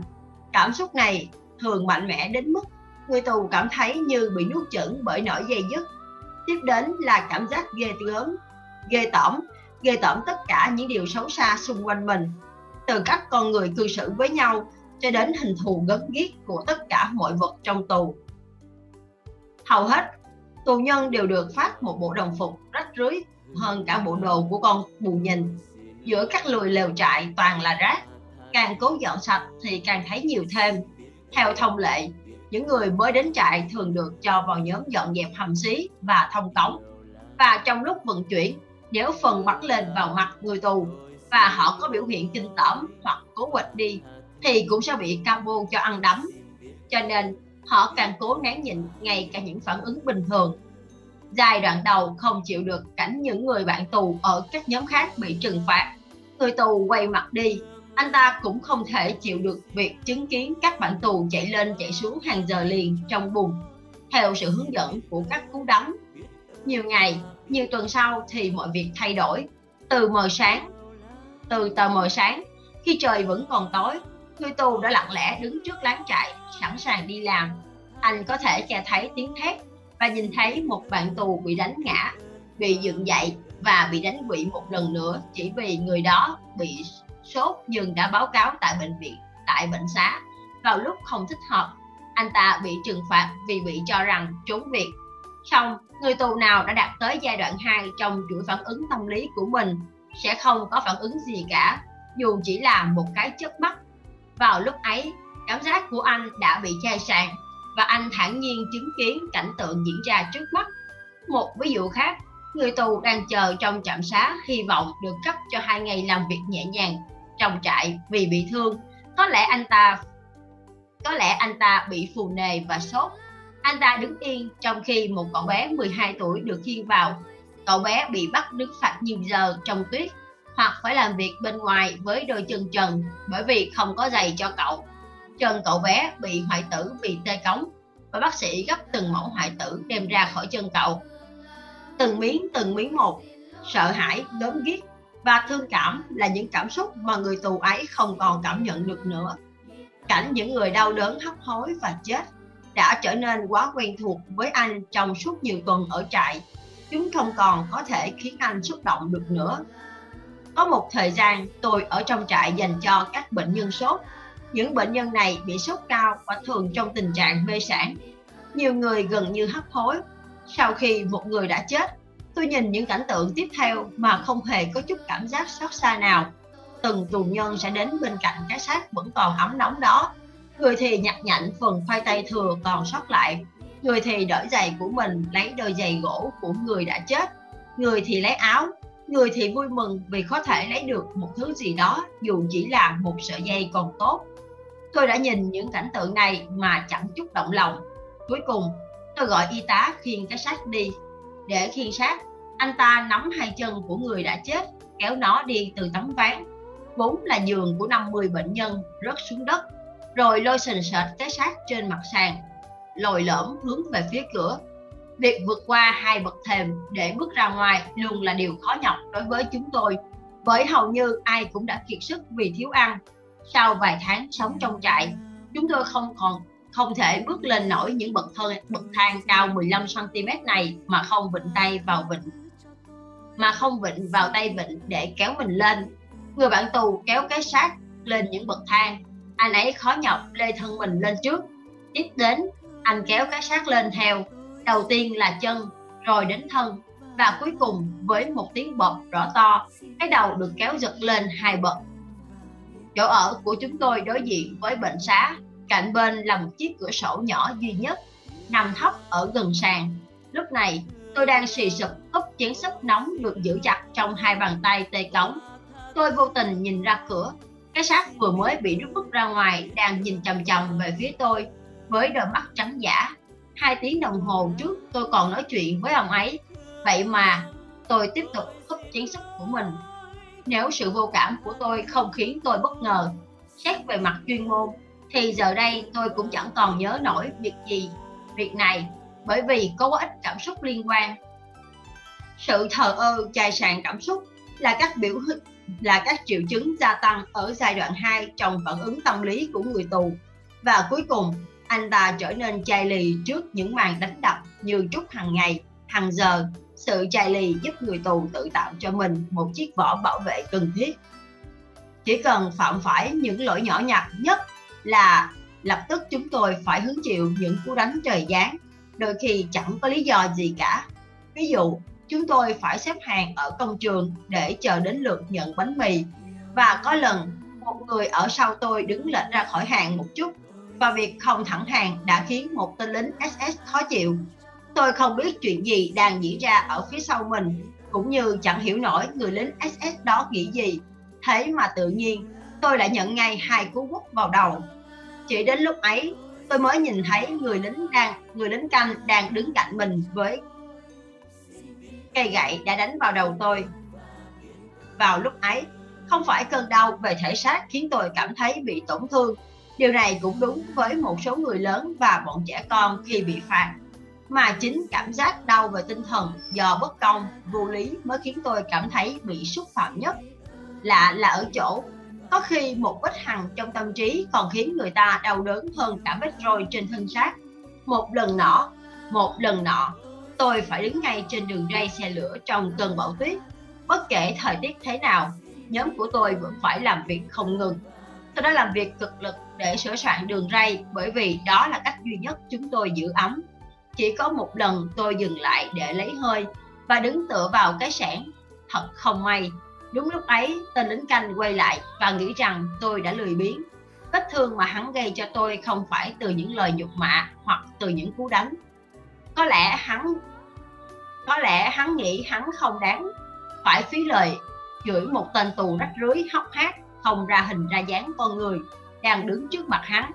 Thay vào đó, hắn nhặt một viên đá và chọi tôi. Đối với tôi, hành động này giống như cách bạn muốn thu hút sự chú ý của một con vật. Gọi con vật đó quay lại làm việc. Một sinh vật hầu như chẳng có điểm gì giống với bạn đến nỗi bạn chẳng cần phải trừng phạt nó. Những cú đánh không làm chúng tôi đau bằng sự nhục mạ. Có lần, chúng tôi phải mang những thanh xà dài và nặng trên đoạn đường đóng băng nếu một người bị trượt chân thì người đó không chỉ gây nguy hiểm cho chính mình mà còn cho cả những người đang cùng khiêng cây xà với anh ấy. Một người bạn cũ của tôi bị trật khớp, hồng bẩm sinh. Nhưng dù vậy, anh ấy vẫn vui vì được làm việc. Bởi vì tàn tật có nghĩa là sẽ phải chết khi cuộc tuyển chọn diễn ra. Anh ấy đi khập khiễng trên con đường đóng băng với thanh xà nặng, gần như muốn ngã và kéo theo những người khác với mình. Lúc ấy, Tôi không phải khiêng cây xà nào nên đã chạy sang giúp anh ấy mà không nghĩ ngợi gì. Ngay lập tức tôi bị quất vào lưng, bị quở trách và bị ra lệnh quay về vị trí cũ. Một vài phút trước cũng tên lính ấy đánh tôi và nói với vẻ trách móc rằng lũ lợn các ngươi không biết tinh thần đồng đội là gì. Một lần nọ, trong ở trong rừng, nhiệt độ lúc ấy khoảng âm 16 độ. Chúng tôi đang đào phần đất đã bị đóng băng ở phía trên để đặt đường ống nước. Lúc ấy, sức khỏe của tôi không được tốt. Một quản đốc với đôi má căng tròn, hồng hào đến bên cạnh. Khuôn mặt của hắn khiến tôi liên tưởng đến cái đầu heo. Tôi nhìn thấy tay hắn được ủ ấm trong đôi găng tay ấm áp. Hắn quan sát tôi một lúc. Tôi biết rằng thế nào mình cũng gặp rắc rối, bởi vì đống đất mà tôi đào cho biết tiến độ công việc của tôi không tốt. Rồi hắn cũng lên tiếng, đồ con lợn tao đã quan sát mày cả buổi, giờ tao sẽ dạy cho mày cách làm việc. Cứ đợi cho đến khi mày dùng răng đào thứ đất bẩn thỉu này, mày rồi cũng sẽ chết như một con vật. Tao sẽ kết thúc cuộc sống của mày chỉ trong hai ngày thôi. Mày chẳng làm được cái thá gì ở đời cả. Trước đây mày làm gì hả đồ con lợn? Kinh doanh à? Tôi định không nói gì, nhưng tôi phải cẩn trọng với lời đe dọa giết tôi. Vì vậy, tôi đứng thẳng người và nhìn thẳng vào mắt hắn tôi là bác sĩ chuyên khoa. Cái gì? Bác sĩ cơ à? Chắc mày môi được rất nhiều tiền từ mọi người hả? Sự thật thì tôi gần như làm không công trong các bệnh viện dành cho người nghèo. Nhưng lúc này thì tôi đã nói quá nhiều. Hắn lao đến và đánh tôi. La hét như một kẻ điên. Tôi không nhớ rõ hắn đã là la hét những gì.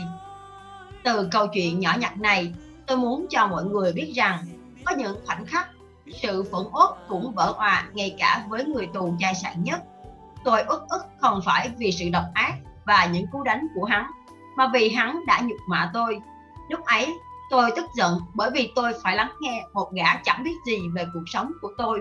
Một gã, tôi phải thú nhận, câu nói mà tôi đã nói với các bạn tù của mình sau sự việc ấy đã đem lại cho tôi cảm giác khoái chí của trẻ con, thô tục và hung bạo đến nỗi cả y tá ở khu vực bên ngoài ở bệnh viện của tôi còn không cho phép hắn vào khu vực chờ. May thay, nhóm của tôi được một cabo có thiện cảm với tôi quản lý. Hắn ta thích tôi bởi vì trong những lần đi bộ đến công trường, tôi chịu lắng nghe những câu chuyện yêu đương và các rắc rối trong đời sống hôn nhân của hắn. Tôi đã tạo ấn tượng với hắn về khả năng phân tích tính cách cũng như việc đưa ra những lời khuyên tâm lý. Hắn dành cho tôi một sự cảm kích đặc biệt và điều này có lợi cho tôi rất nhiều.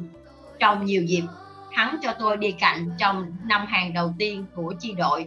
Mỗi chi đội gồm khoảng 280 người. Sự ưu ái này rất quan trọng. Chúng tôi phải xếp hàng từ sáng sớm trong khi trời vẫn còn mờ tối. Ai cũng sợ bị trễ và phải đứng ở những hàng sau nếu phải chọn người cho những công việc vất vả. Nhân viên cấp bô cấp cao sẽ đến và thường chọn những người của mình, những người mình cần từ hàng phía sau những người này phải đi ngay đến một nơi làm việc khác, nhất là những loại việc đáng sợ dưới sự điều khiển của các lính canh lạ. Thỉnh thoảng, nhân viên cấp vô cấp cao sẽ chọn những người ở năm hàng đầu. Nhiệm vụ của những người được chọn là bắt những người đang cố vẻ cố tỏ vẻ nhanh nhẹn. Tất cả sự phản đối và van sinh đều bị dập tắt bởi những cú đá hoặc và các nạn nhân được chọn sẽ bị lùa vào chỗ học trong tiếng la hét và những cú đánh. Tuy nhiên, chỉ cần người lính capo quản lý nhóm của tôi vẫn còn muốn chút bầu tâm sự, thì việc này sẽ không xảy ra với tôi. Tôi đã có một chỗ an toàn bên cạnh hắn. Ngoài ra, còn có một thuận lợi nữa. Giống như các bạn trong trại, tôi cũng bị chứng phù nề. Chân của tôi sưng phù và lớp da căng đến nỗi tôi khó mà gặp gối lại được tôi buộc phải không cột dây dày chỉ có như vậy, bàn chân sưng to của tôi mới sỏ vừa vào đôi giày. Không còn đủ chỗ để mang vớ, cho dù tôi có vớ đi nữa. Vì vậy, một phần chân trần của tôi lúc nào cũng ướt và giày lúc nào cũng đầy tuyết. Dĩ nhiên, điều này khiến chân tôi bị tê cống và nứt nẻ. Mỗi bước đi là một sự tra tấn. Tuyết đông lạnh quanh giày của chúng tôi trong suốt chuyến đi băng qua cánh đồng tuyết hết người này tới người khác bị trượt ngã, và những người phía sau sẽ ngã đè lên những người phía trước. Thế là hàng người buộc phải dừng lại một lúc. Một trong những lính canh sẽ chạy tới giải quyết ngay sự cố. Hắn đặt bắn súng lên những người vừa bị trượt ngã, quát tháo ra lệnh cho họ mau chóng đứng dậy. Những người đứng sau ở đầu hàng sẽ ít phải dừng lại. Còn những người đi sau sẽ phải vội vã chạy lên trên đôi chân trần để bắt kịp mọi người. Tôi rất vui sướng sau khi được chỉ định là chuyên gia tâm lý riêng cho ngài cấp mô và được phép đi ở đầu hàng. Để đáp trả cho sự tận tụy của tôi, mỗi lần chia súp để ăn trưa tại công trường, thì tới lượt của tôi, bao giờ hắn cũng mút sâu cái môi đến tận đáy nồi để vớt cho tôi một ít đậu. Tay cấp mô này, một cựu quân nhân, thậm chí còn dám nói với những người quản đốc mà tôi đã gây chuyện rằng hắn biết tôi là một lao công chăm chỉ Điều này dĩ nhiên chẳng thể thay đổi ác cảm của tên quản đốc đối với tôi. Một trong nhiều lần tôi thoát chết. Sau chuyện xảy ra với người quản đốc, ngày hôm sau hắn chuyển tôi qua nhóm làm việc khác. Có một số quản đốc rất thông cảm với các tù nhân và đã làm hết sức để giúp cho chúng tôi có điều kiện làm việc, ăn uống dễ chịu hơn, nhất là ngay tại công trường xây dựng. Nhưng họ vẫn không ngừng nhắc chúng tôi rằng một lao động bình thường có thể làm gấp mấy lần chúng tôi trong thời gian ngắn hơn. Nhưng họ cũng hiểu rằng một công nhân bình thường sẽ không thể sống nổi với chỉ 325 gram bánh mì. Đó là về mặt lý thuyết. Còn về thực tế, chúng tôi thường được nhận ít hơn và chưa tới một lít sức mỗi ngày. Rằng một công nhân bình thường sẽ không sống trong sự căng thẳng thần kinh mà chúng tôi đang phải chịu đựng. Không có tin tức từ gia đình những người đã bị gửi sang các trại tập trung khác hoặc bị cho chết ngay tại chết ngay chết ngạt ngay lập tức rằng một công nhân bình thường sẽ không bị cái chết đe dọa liên tục trong từng ngày từng giờ. Tôi thậm chí còn cho phép bản thân nói với một quản đốc tử tế rằng Nếu ông có thể học từ tôi cách vận dụng trí não trong khoảng thời gian ngắn, như việc tôi đang học làm đường này, thì ông như tôi như việc tôi đang học làm đường này từ ông, thì tôi thật sự nể phục ông. Nghe vậy, ông ấy chỉ mỉm cười. Sự vô cảm biểu hiện chính của giai đoạn 2 này là một cơ chế tự bảo vệ cần thiết. Tất cả mọi sự nỗ lực đều được tập trung vào một nhiệm vụ duy nhất, duy trì cuộc sống của mình và bạn tù vào buổi tối, trong lúc bị dồn trở về trại từ nơi làm việc, các tù nhân thường thở dài tự an ủi. Tốt rồi, lại qua được một ngày nữa. Chúng ta có thể hiểu được rằng tình trạng căng thẳng cùng với sự tập trung không ngừng vào việc duy trì sự sinh tồn không chỉ đã vắt kiệt sức lực mà còn khiến cho đời sống tâm hồn của người tù cũng bị đè xuống mức cùng cực. Nhiều đồng nghiệp của tôi ở trong trại, những người đã được đào tạo về tâm lý thường nói về sự thoái bộ ở người tù, sự lui về hình dạng nguyên sơ hơn của đời sống tinh thần. Những mong ước và khát khao sẽ trở nên rõ ràng hơn trong những giấc mơ của người ấy. Người tù thường mơ thấy những gì nhiều nhất, đó là bánh mì, bánh ngọt, thuốc lá và những buổi tắm nước nóng. Sự thiếu thốn những nhu cầu đơn giản này đã khiến tù nhân tìm kiếm sự thỏa mãn trong những giấc mơ. Những giấc mơ này có làm được điều gì tốt đẹp hay không hay lại là một chuyện đáng sợ khác kẻ mơ mộng rồi cũng phải thức dậy với cuộc sống thực tế trong trại cùng với sự trái ngược khủng khiếp giữa đời thực và mộng ảo. Tôi đã không bao giờ quên được việc mình đã bị đánh thức nửa giữa đêm bởi tiếng ú ớ của người bạn tù nằm bên. Rõ ràng anh ấy đang trong cơn ác mộng, bởi luôn thấy thương cảm cho những người đang phải chịu đựng những cơn ác mộng hay mê sản nên tôi đã muốn đánh thức người đàn ông tội nghiệp đó thức dậy. Tôi đưa tay định lay anh ấy dậy, nhưng bỗng nhiên tôi rụt tay lại lo sợ điều mình sắp làm. Vào lúc đó, tôi nhận thức rõ một sự thật rằng không có giấc mơ nào, cho dù ghê sợ đến mấy, lại đáng sợ bằng thực tế ở trại vốn đang vây mũi chúng tôi. Vậy mà tôi lại còn định đưa anh ấy trở lại với thực tế còn khủng khiếp hơn cả ác mộng. Kia nữa. Bởi vì thiếu ăn trầm trọng nên không có gì khó hiểu khi sự thèm ăn luôn là vấn đề ưu tiên hàng đầu trong tâm trí của những người tù. Hãy quan sát các tù nhân khi họ được làm việc gần nhau và không bị giám sát chặt chẽ. Ngay lập tức, họ sẽ bàn về thức ăn. Một người sẽ hỏi người kia đang làm việc bên cạnh mình về món ăn yêu thích của người đó. Và rồi họ sẽ trao đổi công thức và lên thực đơn trong ngày khi được trả tự do và trở về nhà họ cứ tiếp tục tưởng tượng mọi việc thật chi tiết và câu chuyện chỉ kết thúc khi nhận được lời cảnh cáo, được truyền từ trên xuống. Thông thường, lời cảnh báo này được truyền dưới dạng một mật khẩu đặc biệt hoặc một con số với hàm ý.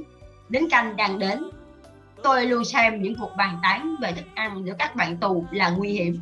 Dù rằng, việc kích thích cơ thể bằng hình ảnh các món ăn ngon, thật chi tiết và hấp dẫn đã phần nào đó giúp các tù nhân giải tỏa tâm lý tạm thời, nhưng nó lại là một ảo giác mà nếu xét về mặt tâm lý thì ảo giác chắc chắn là có hại.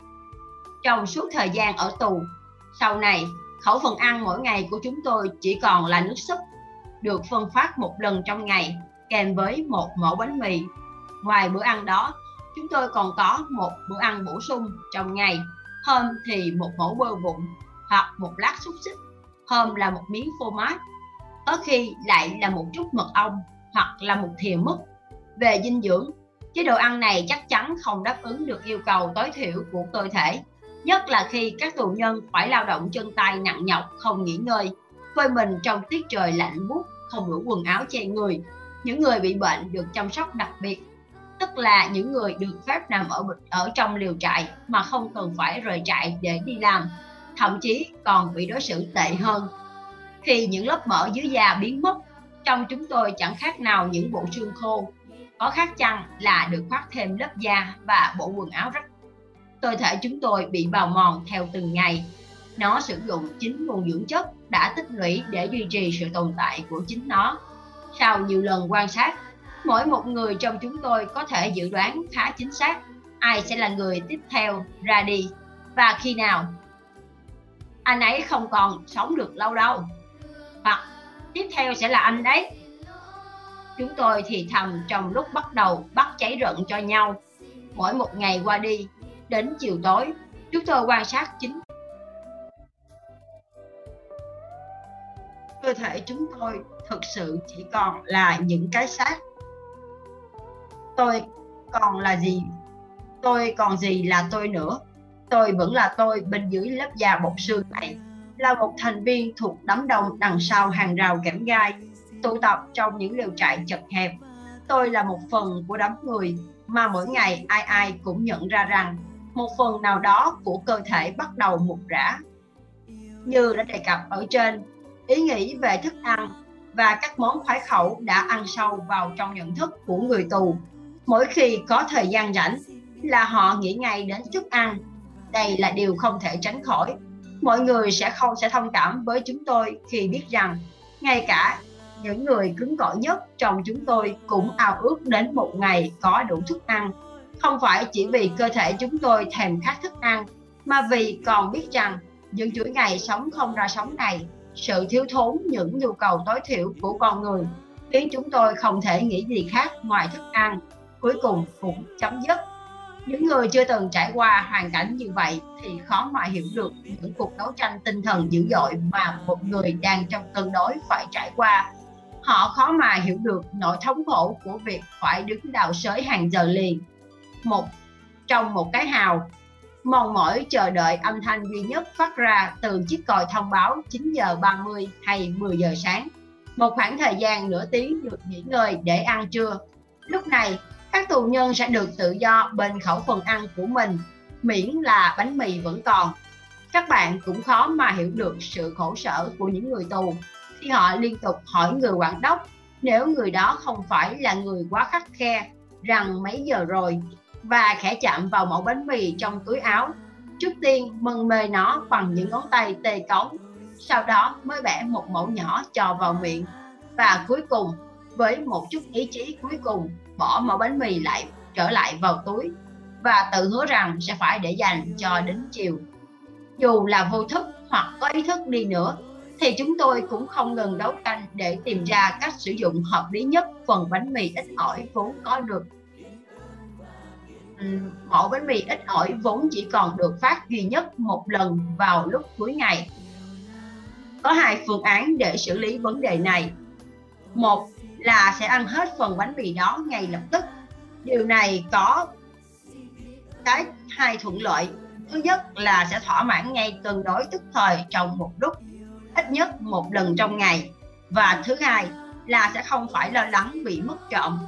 Cách giải quyết của nhóm thứ hai là chia nhỏ phần bánh mì đó thành nhiều phần cho nhiều lần sử dụng. Và nhóm này cũng phải có những lý lẽ riêng của họ. Tôi cuối cùng cũng nhập bọn với nhóm thứ hai. Thời điểm kinh khủng nhất trong 24 giờ ở trại là thời điểm thức dậy lúc trời vẫn còn tối. Ba tiếng còi in ỏi lôi chúng tôi dậy từ giấc ngủ mỏi mệt ai cũng vẫn chưa kịp tỉnh hẳn. Chúng tôi bắt đầu vật vả với đôi giày ướt, cố nhét đôi chân đau nhất và sưng phòng giờ bị phù vào trong. Có những tiếng rên rỉ kêu than quen thuộc về những phiên, những phiền phức lặt vặt. Chẳng hạn như việc lấy dây kẽm gai thay cho dây giày bị đứt.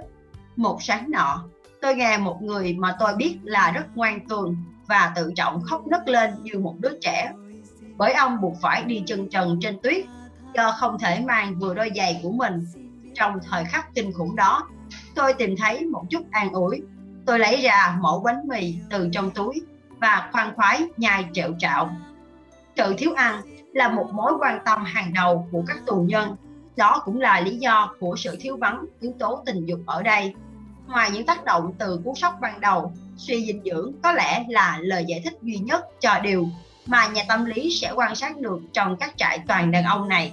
Đó là tỷ dụ như trại lính thì ở đây hầu như không xảy ra các lệch lạc về tình dục. Ngay cả trong những giấc mơ, người tù dường như cũng không quan tâm đến tình dục. Mặc dù các cảm xúc tuyệt vọng, cái đẹp hoặc các cảm giác hưng phấn vẫn thể hiện rõ ràng trong những giấc mơ. Với phần lớn tù nhân, mọi nỗ lực của họ được dùng để chống chọi với cái đói, cái rét và để tập trung giữ lại phần da thịt còn lại đã khiến họ không còn quan tâm đến những việc không phục vụ cho các mục đích ấy và điều này giải thích sự thiếu thốn tình cảm hoàn toàn của người tù trên đường vận chuyển từ Auschwitz đến trại Dachau. Bọn tôi đã có cơ hội nhìn lại mái nhà xưa yêu dấu của mình. Chuyến xe lửa chở chúng tôi khoảng 2.000 tù nhân đi ngang qua Vienna. Vào khoảng giữa đêm, chúng tôi đi ngang qua một trong những trạm xe lửa ở thủ đô. Tàu sẽ đi ngang qua con đường có ngôi nhà đã gắn bó với tôi từ thở lọt lòng cho đến lúc tôi bị bắt.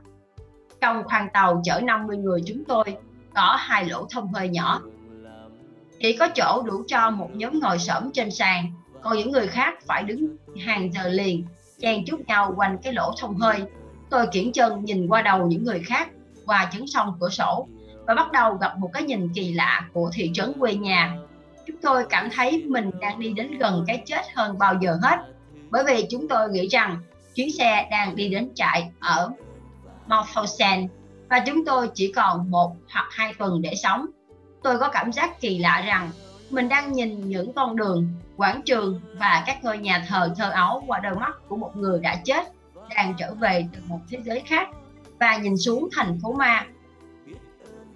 Sau nhiều giờ trì hoãn, xe lửa rời khỏi trạm và rồi xuất hiện một con đường, con đường của tôi. Những thanh niên đã ở tù nhiều năm xem chuyến đi là một sự tuyệt sự kiện tuyệt vời. Họ nhìn chăm chú thông qua cái lỗ thông hơi Tôi khẩn khoản xin họ cho tôi đứng trước lỗ thông hơi một lúc thôi. Tôi cố giải thích việc nhìn thấy hình ảnh đó có ý nghĩa với tôi như thế nào. Nhưng lời khẩn nài của tôi đã bị từ chối một cách thẳng thừng với giọng điệu đầy chế nhạo. Ông đã sống ở đây nhiều năm rồi sao? Vậy thì ông đã ngắm nhìn đủ rồi. Có thể nói rằng trong trại cũng có sinh hoạt văn hóa. Trong đó, hai vấn đề được các tù nhân quan tâm nhất là chính trị và tôn giáo tình hình chính trị được bàn tán khắp nơi trong trại các cuộc nói chuyện giữa các tù nhân chủ yếu xoay quanh các tin đồn tin đồn về tình hình chiến sự thường trái ngược nhau các tin đồn liên tục được truyền đi nhanh chóng và khiến nhiều tù nhân lo lắng hơn nhiều lần, những tin đồn lạc quan về việc chiến tranh sớm kết thúc đã thổi bùng lên ngọn lửa hy vọng trong các tù nhân. Để rồi sau đó, họ lại thất vọng não nề. Một vài người đã mất hết lòng tin vào ngày trở về. Nhưng chính những người lạc quan là những người dễ bị kích thích vì những tin đồn nhất. Niềm tin tôn giáo của những người tù cho đến chừng nào họ còn giữ được niềm tin ấy là điều chân thật nhất. Sự mộ đạo và sức mạnh trong niềm tin tôn giáo từ những người tù nhân mới nhập trại khiến những người khác ngạc nhiên và xúc động ấn tượng nhất là hình ảnh những người cầu nguyện trong góc nhà hoặc trong bóng tối của chiếc xe chở gia súc để chở chúng tôi về từ chỗ làm việc xa thì tất cả chúng tôi đều mệt mỏi rã rời, đói và lạnh cống trong bộ quần áo rách nát của mình. Vào mùa đông và mùa xuân năm 1945, dịch sốt phát ban bùng nổ, hầu hết mọi tù nhân đều bị nhiễm bệnh. Đa số những người ốm đều không thể chống chọi lại căn bệnh. Thế nhưng họ cũng phải tiếp tục công việc nặng nhọc của mình chừng nào còn có thể. Không có đủ chỗ ở cho bệnh cho người bệnh, nhiều thuốc men, thiếu thuốc men và người chăm sóc một vài triệu chứng của căn bệnh cực kỳ khó chịu bỏ ăn triệu chứng này tất yếu càng đe dọa mạng sống của họ và những cơn mê sản một người bạn của tôi bị mê sản nặng đã nghĩ rằng mình sắp chết và muốn cầu nguyện trong cơn mê anh ấy không thể tìm được ngôn từ để cầu nguyện để không bị mê sản tôi và những người khác cố gắng thức suốt đêm trong nhiều giờ tôi tự tạo nên một bài diễn văn trong đầu cuối cùng tôi bắt đầu tái cấu trúc bản thảo mà mình đã làm mất trong phòng tẩy uế ở Auschwitz và nguệch ngoạc ghi lại những từ chính lên một mẫu giấy nhầu nát. Thỉnh thoảng, trong trại có một cuộc thảo luận khoa học. Có lần tôi đã chứng kiến một việc mà tôi chưa bao giờ thấy trước đây. Mặc dù có lần, mặc dù có gần với lĩnh vực chuyên môn của tôi, đó là lễ cầu cơ. Vị bác sĩ trưởng của trại cũng là tù nhân, mời tôi tham dự bởi ông biết rằng tôi là một chuyên gia tâm lý. Sự việc này diễn ra ở căn phòng nhỏ trong bệnh xá. Những người tham gia quay lại thành một vòng tròn nhỏ xung quanh một viên sĩ quan từ đội vệ sinh. Một người bắt đầu gọi hồn bằng một loạt thần chú nào đó. Thư ký của trại ngồi trước tờ giấy trắng, không có ý định biết gì cả. Trong suốt 10 phút tiếp theo, sau khi buổi lễ bị gián đoạn vì không thể gọi hồn, cây viết của ông ấy bắt đầu vẽ những từ thẳng tóc trên mặt giấy thành chữ V A E V cần phải khẳng định rằng người thư ký này chưa bao giờ biết chữ Latin và anh ấy chưa bao giờ nghe thấy từ victic có nghĩa là khốn cho kẻ thua trận. Theo tôi, trước đây anh ấy chắc chắn đã nghe thấy những từ này trong một đời trong đời. Nhưng anh ta không hề để ý đến chúng. Và các linh hồn ắt hẳn đã nắm được các từ này. Linh hồn ngự trị trong tiềm thức của anh ấy. Vào lúc ấy chuyện này xảy ra một vài tháng trước khi chúng tôi được tự do và chiến tranh kết thúc. Bất kể tình trạng bị quản thúc về thể xác và áp lực căng thẳng về tinh thần đời sống nội tâm của các tù nhân trong trại tập trung vẫn rất sâu sắc. Những người xuất thân là trí thức, có thể cảm thấy rất đau đớn về thể xác do thể chất ốm yếu, nhưng thế giới nội tâm của họ lại rất kiên cường. Họ thường có thể tự rút mình ra khỏi hoàn cảnh khủng khiếp xung quanh để đến với cuộc sống nội tâm phong phú và tự do về tinh thần. Chỉ có cách này mới giải thích được nghịch lý tại sao một số tù nhân trong bề ngoài yếu đuối lại có thể tồn tại trong trại tốt hơn những người cường tráng khác. Để làm rõ sự việc, tôi buộc phải nhớ lại trải nghiệm của cá nhân mình. Hãy để tôi kể điều gì đã xảy ra vào những buổi sáng sớm khi chúng tôi phải đi bộ đến công trường. Tên lính hét vang, hiệu lệnh, toàn đội đi thắng trái hai ba bốn, trái hai ba bốn, trái hai ba bốn, trái hai ba bốn người đứng đầu bước sang trái trái trái trái và trái. Cởi nó ra. Những câu hiệu lệnh này vẫn còn ám ảnh tôi đến tận bây giờ. Ngay khi hiệu lệnh cởi nó ra. Được thét lên, chúng tôi bước qua cổng trại.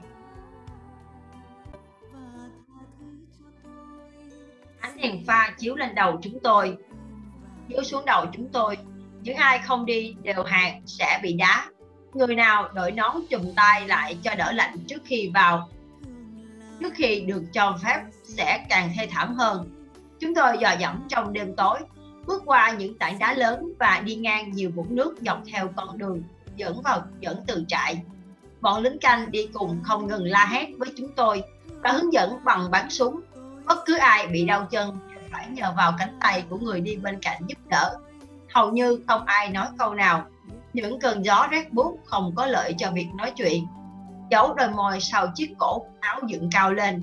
Người đi bên cạnh tôi bỗng thì thầm, may mà vợ chúng ta không thấy chúng ta đi như thế này. Tôi hy vọng họ sống khá hơn ở trại của họ và không biết việc đang xảy ra với chúng ta. Điều này khiến tôi nhớ đến người vợ thân yêu của mình. Chúng tôi bị dẫn đi hàng dặm, nhiều lần bị trượt té trên những chỗ đóng băng mọi người giúp nhau đứng dậy và lại tiếp tục. Tuy không ai nói gì, nhưng cả hai chúng tôi biết mỗi người đều đang nghĩ về người bạn đời của mình. Thỉnh thoảng, tôi ngước nhìn lên bầu trời. Những ngôi sao đang mờ dần và ánh sáng hồng của bình minh bắt đầu trải dài đằng sau những đám mây u ám. Những khi ấy, hình ảnh về người vợ yêu dấu chiếm trọn tâm trí tôi. Tôi nhớ hình dáng của nàng, mường tượng đang trò chuyện cùng nàng giọng nói của nàng dường như vang vọng đâu đây. Tôi nghe nàng trả lời. Nhìn thấy nụ cười, ánh mắt đầy khích lệ của nàng, dù thức hay, dù thật hay hư, thì ánh mắt ấy nhìn tôi còn sáng hơn cả ánh bình minh đang hé rạng. Một ý nghĩ lóe lên trong đầu tôi. Lần đầu tiên trong đời tôi đã nhìn thấy chân lý mà loài người từ bao đời nay đã ca tụng qua những vần thơ cũng là chân lý tối thượng của các bậc học giả rằng tình yêu là mục đích cuối cùng và là mục đích cao cả nhất của nhân loại. Rồi tôi cũng hiểu được ý nghĩa huyền diệu nhất trong các vần thơ, tư tưởng và niềm tin của nhân loại truyền lại. Linh hồn của con người chỉ có thể tìm thấy sự cứu rỗi thông qua tình yêu và trong tình yêu. Tôi hiểu được làm sao mà một người không còn gì trên thế gian này vẫn biết thế nào là hạnh phúc, dù chỉ thoáng qua đắm chìm trong suy nghĩ về người mình yêu thương. Trong lúc cảm thấy cô độc, khi không thể làm gì tích cực khi điều duy nhất một người có thể làm là nhẫn nại chịu đựng. Khi nỗi nhớ về những người yêu thương là niềm hạnh phúc duy nhất của các tù nhân. Lần đầu tiên trong đời, tôi có thể hiểu được ý nghĩa của câu nói, các thiên thần chìm đắm trong suy tư bất tận về một chiến thắng xa xôi phía trước tôi có một người bị trượt chân, khiến cho những người đi sau té nhào theo. Tên lính gác nhanh chóng chạy tới và quất roi vào họ. Vì vậy, suy nghĩ của tôi bị gián đoạn một vài phút, nhưng chẳng mấy chốc, tâm hồn tôi lại tìm thấy lối đi đến một thế giới khác. Và tôi tiếp tục nói chuyện với người vợ thân yêu.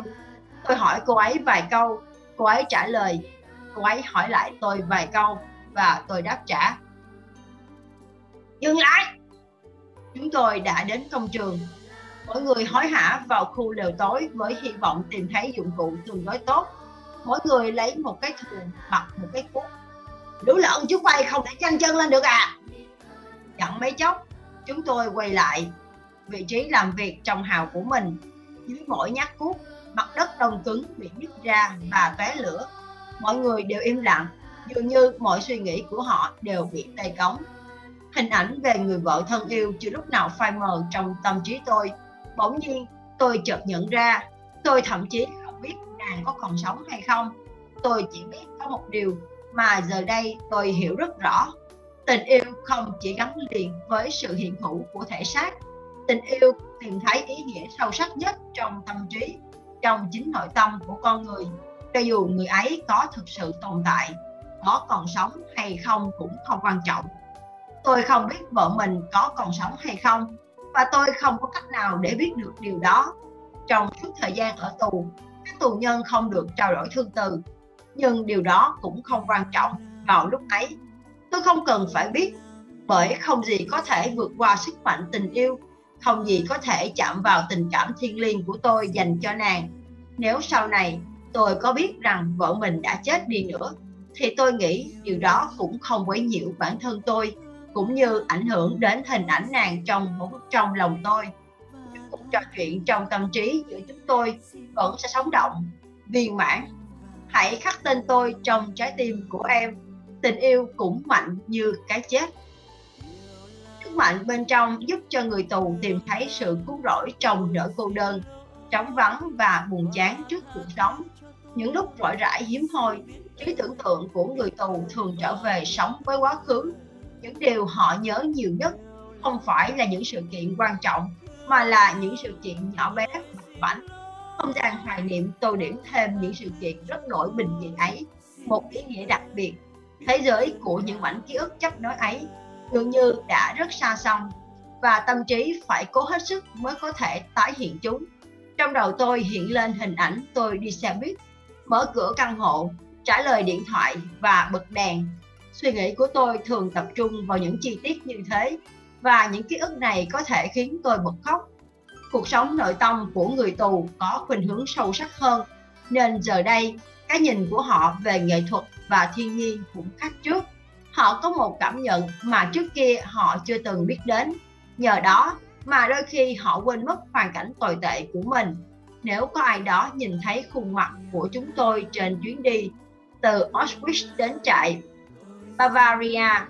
Chúng tôi đang nhìn qua những sông trắng, cửa sổ chiêm ngưỡng những ngọn núi ở suburb và hình trên nền trời bỗng lộng. Và hình trên nền trời lồng lộng ánh chiều tà, thì người đó sẽ không bao giờ nghĩ rằng đấy là khuôn mặt người đã từ bỏ hy vọng về cuộc sống và tự do, cho dù điều đó là sự thật đi chăng nữa. Thì chúng tôi cũng không hề rời mắt khỏi khung cảnh thiên nhiên trước mắt những cảnh vật mà bao lâu nay chúng tôi không còn được nhìn thấy. Ở trong trại cũng vậy, một người có thể phát hiện ra và gọi người bạn tù làm việc bên cạnh cùng ngắm cảnh sắc tuyệt đẹp khi mặt trời xuyên qua những tàn cây cao trong khu rừng. Trong khu rừng, Bavaria giống như bức vẽ bằng màu nước nổi tiếng của họa sĩ Dürer nơi chúng tôi đã xây dựng một kho đạn bí mật khổng lồ. Một chiều nọ khi chúng tôi đang ngồi nghỉ trên sàn của khu lều mệt lừ, trên tay là những chén súp. Một người tù vội vã chạy vào và gọi chúng tôi ra ngoài để ngắm cảnh hoàng hôn tuyệt đẹp. Đứng bên ngoài lều, chúng tôi nhìn thấy những đám mây u ám ửng hồng ở phía tây và cả bầu trời sống động với những đám mây thay đổi hình dạng và màu sắc, từ xanh thép đến màu đỏ thấm như máu. Màu xám hoang tàn đến màu xám hoàn toàn của cung lều trại hoàn toàn tương phản với hình ảnh rực rỡ của bầu trời phản chiếu trong vũng nước trên mặt đất. Sau vài phút lặng im và vì xúc động, một người tù đã nói với người bên cạnh. Thế giới này sao có thể đẹp đến thế? Một lần nọ, chúng tôi đang làm việc trong hào. Bình minh xám xịt bay quanh chúng tôi, màu xám của bầu trời, màu xám của tuyết trong ánh sáng nhờn nhạt âm nhạc của bình minh màu xám trên những bộ đồ của những người tù và màu xám u tối trên khuôn mặt họ. Tôi lại nói chuyện trong tấm trong tâm tưởng với người vợ của mình mà có lẽ cũng là đang đấu tranh để tìm thấy lý do cho sự chịu đựng, cho cái chết từ từ của tôi. Trong nỗ lực cuối cùng chống lại nỗi tuyệt vọng trước cái chết sắp đến, tôi nhận thấy linh hồn mình đang xuyên qua bức màn ảm đạm. Tôi có cảm giác rằng linh hồn của tôi vượt qua cái thế giới vô vọng, vô nghĩa lúc ấy và văng vẳng ở đâu đó.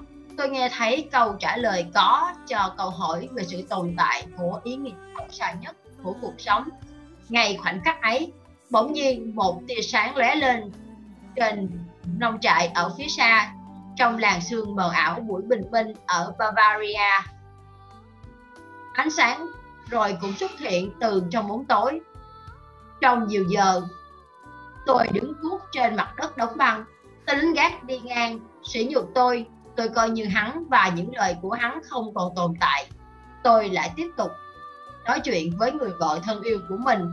Càng ngày tôi càng cảm nhận rõ hơn sự hiện diện của nàng, rằng nàng luôn ở cạnh tôi. Tôi có cảm giác rằng mình có thể chạm vào nàng, có thể đưa tay ra và nắm lấy bàn tay của nàng. Cảm giác ấy rất mạnh. Nàng đã ở đây đúng vào lúc ấy, một con chim nhẹ nhàng bay đến và đậu ngay trước mặt tôi, trên đống đất mà tôi vừa đào xong và nhìn tôi chăm chú. Ở đoạn trước, tôi đã đề cập đến vấn đề nghệ thuật trong trại. Liệu trong trại tập trung có tồn tại hình thái nghệ thuật nào đó hay không? Điều này phụ thuộc vào cách nhìn nhận của mỗi người. Thỉnh thoảng, trong trại cũng tổ chức múa hát. Khu trại tạm thời được thu xếp một khoảng trống, một vài chiếc ghế gỗ được đặt và được đặt hoặc cột vào nhau và lịch diễn được phát thảo.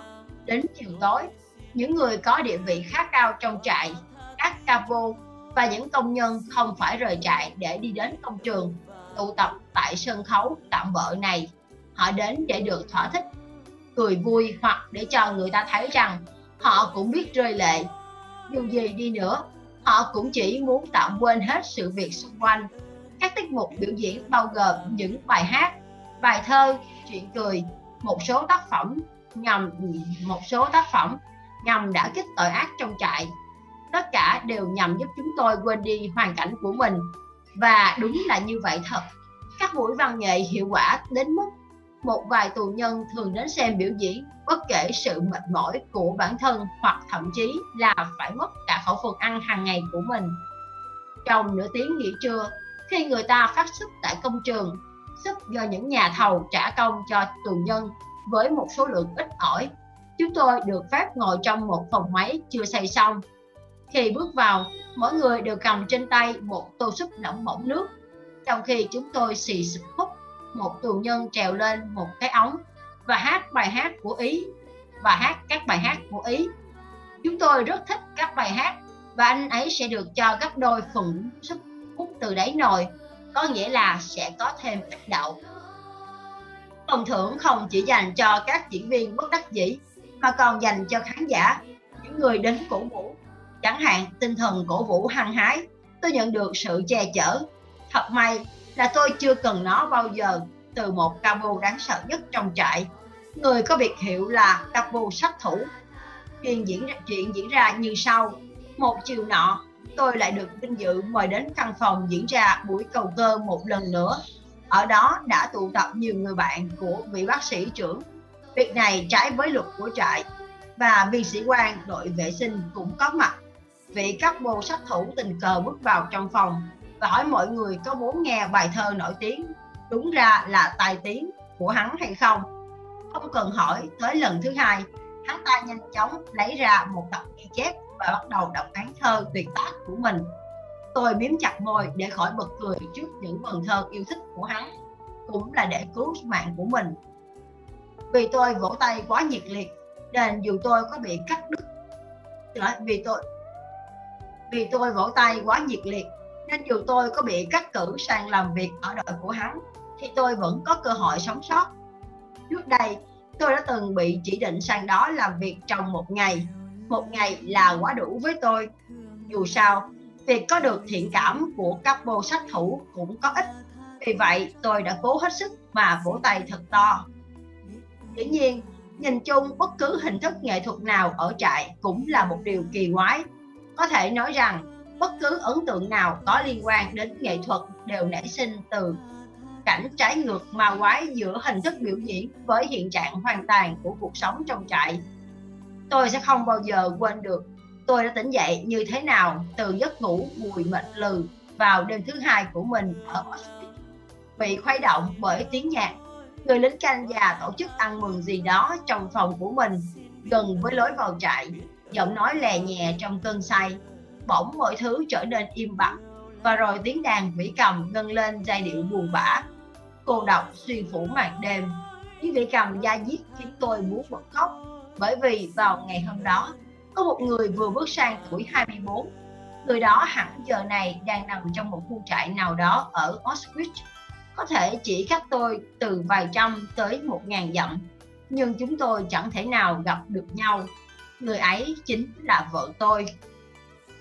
Việc khám phá ra rằng bên trong trại tập trung cũng có bóng dáng của nghệ thuật, có lẽ sẽ khiến cho người bên ngoài ngạc nhiên và họ sẽ càng kinh ngạc khi biết người tù lại còn có thể tìm thấy sự hài hước trong hoàn cảnh khủng khiếp. Dĩ nhiên, tâm trạng vui vẻ ấy chỉ xuất hiện trong giây lát, rồi tất cả lại chìm trong bóng đêm vô vọng. Sự hài hước là một loại vũ khí tinh thần trong cuộc đấu tranh duy trì sự sống. Nó có sức mạnh hơn bất cứ phẩm chất nào khác, có thể đưa con người vượt lên bất kỳ hoàn cảnh nào, cho dù chỉ là trong phút chốc. Thực tế tôi đã giúp một anh bạn làm cạnh tôi tại công trường xây dựng cách phát triển ốc hài hước. Chúng tôi hứa với nhau rằng mỗi người ít nhất phải nghĩ ra câu chuyện đã được một câu chuyện. Cười mỗi ngày về một việc bất ngờ nào đó có thể xảy ra khi chúng tôi đã được tự do. Anh ấy là một bác sĩ phẫu thuật và đã từng làm việc trong một bệnh viện lớn. Thế là có lần tôi khiến anh ấy cười bằng cách diễn tả, việc anh ấy không thể quên được thói quen ở trong trại sau khi đã trở về với công việc cũ của mình như thế nào. Trong công trường xây dựng, nhất là khi có giám sát viên đi kiểm tra thầy đốc công sẽ thúc chúng tôi làm việc nhanh hơn bằng cách hắn thét lên. Làm việc đi, làm việc đi. Vì thế, tôi đã nói với anh ấy, anh nghĩ sao nếu một ngày nào đó, lúc anh trở lại phòng mổ và đang tiến hành một ca phẫu thuật bụng? Bỗng nhiên một nhân viên chạy ào ào vào phòng và thông báo sự xuất hiện của bác sĩ phẫu thuật cấp cao bằng cách hét toán mổ đi mổ đi! Đôi khi những người khác cũng sáng tác ra những giấc mơ hài hước về tương lai. Chẳng hạn như câu chuyện về buổi tiệc mà họ được mời đến dự sau khi đã được giải thoát khỏi trại. Thì sức được mang ra, họ quên mất mình đang ở hiện tại và thế là họ năn nỉ người chủ nhà hãy múc sức từ đáy nồi cho họ. Nỗ lực phát triển khiếu hài hước và nhìn mọi việc theo cách vui nhộn là một mánh khóe mà tôi đã được học trong lúc làm chủ nghệ thuật sống. Mặc dù ở đâu cũng có đau khổ, ở đâu cũng cần khiếu hài hước, nhưng trong trại tập trung thì càng phải rèn luyện nghệ thuật sống khôi hài. Cơ chế vận hành của nỗi đau khổ trong con người cũng tương tự như cách vận hành của chất khí. Nếu ta bơm một số lượng khí nhất định vào trong một căn phòng trống, thì lượng khí đó sẽ lấp đầy hoàn toàn căn phòng. Cho dù căn phòng ấy có lớn đến thế nào đi chăng nữa tương tự đau khổ sẽ chế ngự tâm hồn và trí não của một người. Cho dù nỗi đau khổ ấy là lớn hay nhỏ, như vậy, kích thước của đau khổ là hoàn toàn tương đối. Theo đó, một việc rất nhỏ cũng có thể đem lại niềm hạnh phúc lớn lao hãy lấy ví dụ về việc đã xảy ra trong chuyến đi từ Auschwitz đến trại tập trung Dachau chúng tôi đều lo sợ chuyến xe sẽ đưa chúng tôi đến trại Mauthausen căng thẳng càng dâng cao khi chúng tôi tiến gần đến cây cầu bắc qua sông Danube, nơi xe lửa phải băng qua để đến Mauthausen. Chúng tôi biết được điều này là do một tù nhân có kinh nghiệm kể lại. những ai chưa bao giờ trải qua điều này điều gì đó tương tự thì khó mà hình dung được điều nhảy điều nhảy vui sướng của những tù nhân trong xe khi thấy chúng tôi không băng qua cây cầu mà chỉ đi đến Đa Châu. Điều gì xảy ra trên đường chúng tôi đến trại Đa Châu trong suốt chuyến đi kéo dài 2 ngày 3 đêm? Sàn xe lửa không đủ chỗ cho mọi người cùng ngồi, cho dù là kiểu ngồi con người lại cho ít tốn diện tích nhất. Đa số chúng tôi phải đứng suốt đường đi, trong lúc một số người thay phiên nhau ngồi xổm lên những bó rơm ít ỏi thấm đẫm nước tiểu.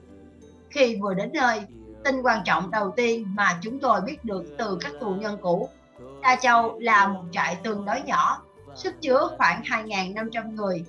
Không có cái không có cái lò nào cả, không lò thiêu, không phòng hơi ngạt. Điều đó có nghĩa là nếu một người chẳng may trở thành một Muslim thì người đó cũng sẽ không bị đưa thẳng đến phòng hơi ngạt mà phải chờ đến khi chuyến vận chuyển bệnh nhân về lại Auschwitz.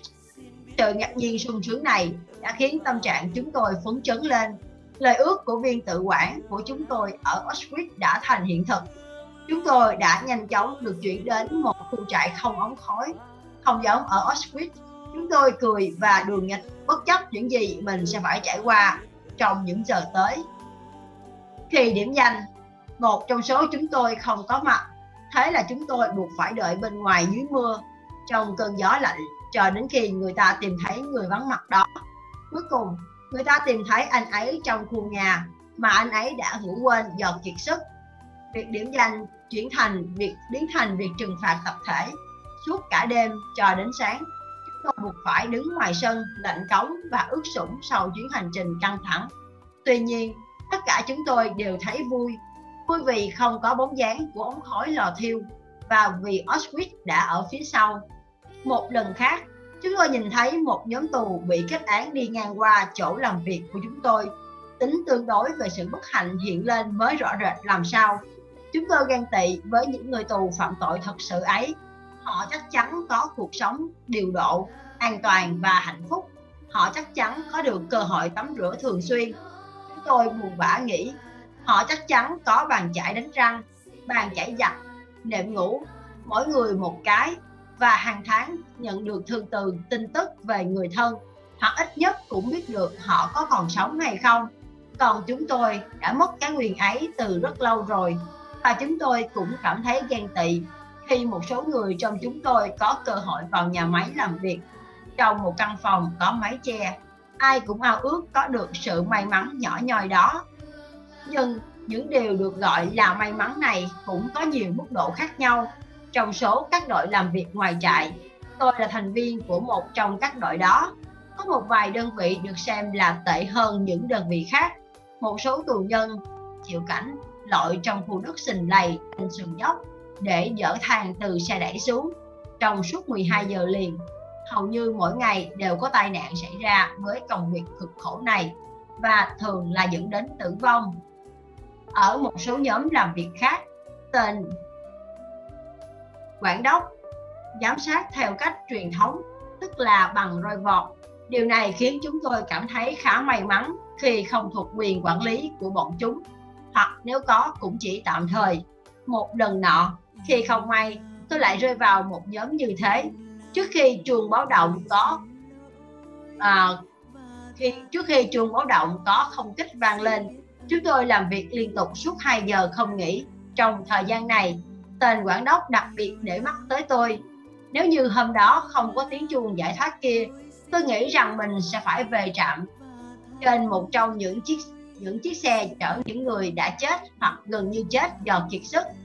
Không ai có thể tưởng tượng được rằng trong tình huống đó, tiếng chuông báo động đã khiến tù nhân chúng tôi cảm thấy nhẹ nhõm như thế nào.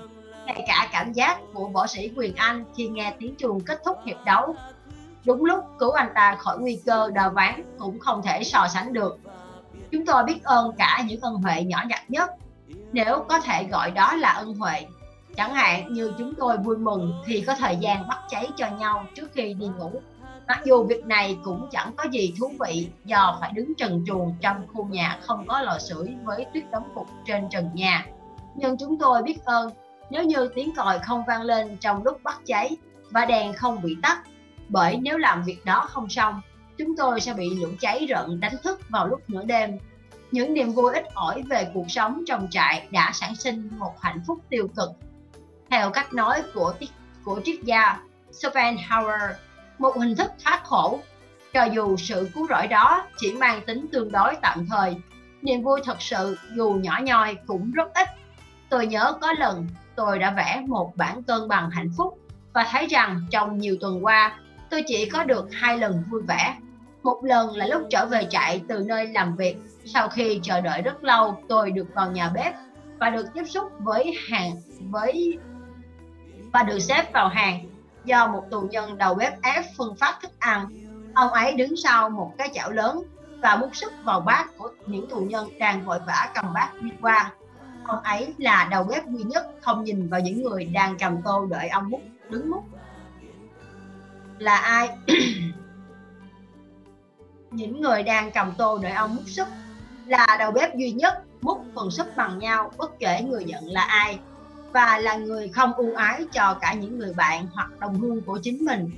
Thêm cho họ khoai tây trong khi những người khác chỉ được múc một ít sức toàn nước. Nhưng thật không phải, nếu tôi phán xét những người tù vốn coi trọng tình đồng hương, ai cũng có thể, ai có thể trách những người này khi họ ưu ái bạn bè của mình hơn trong hoàn cảnh như thế.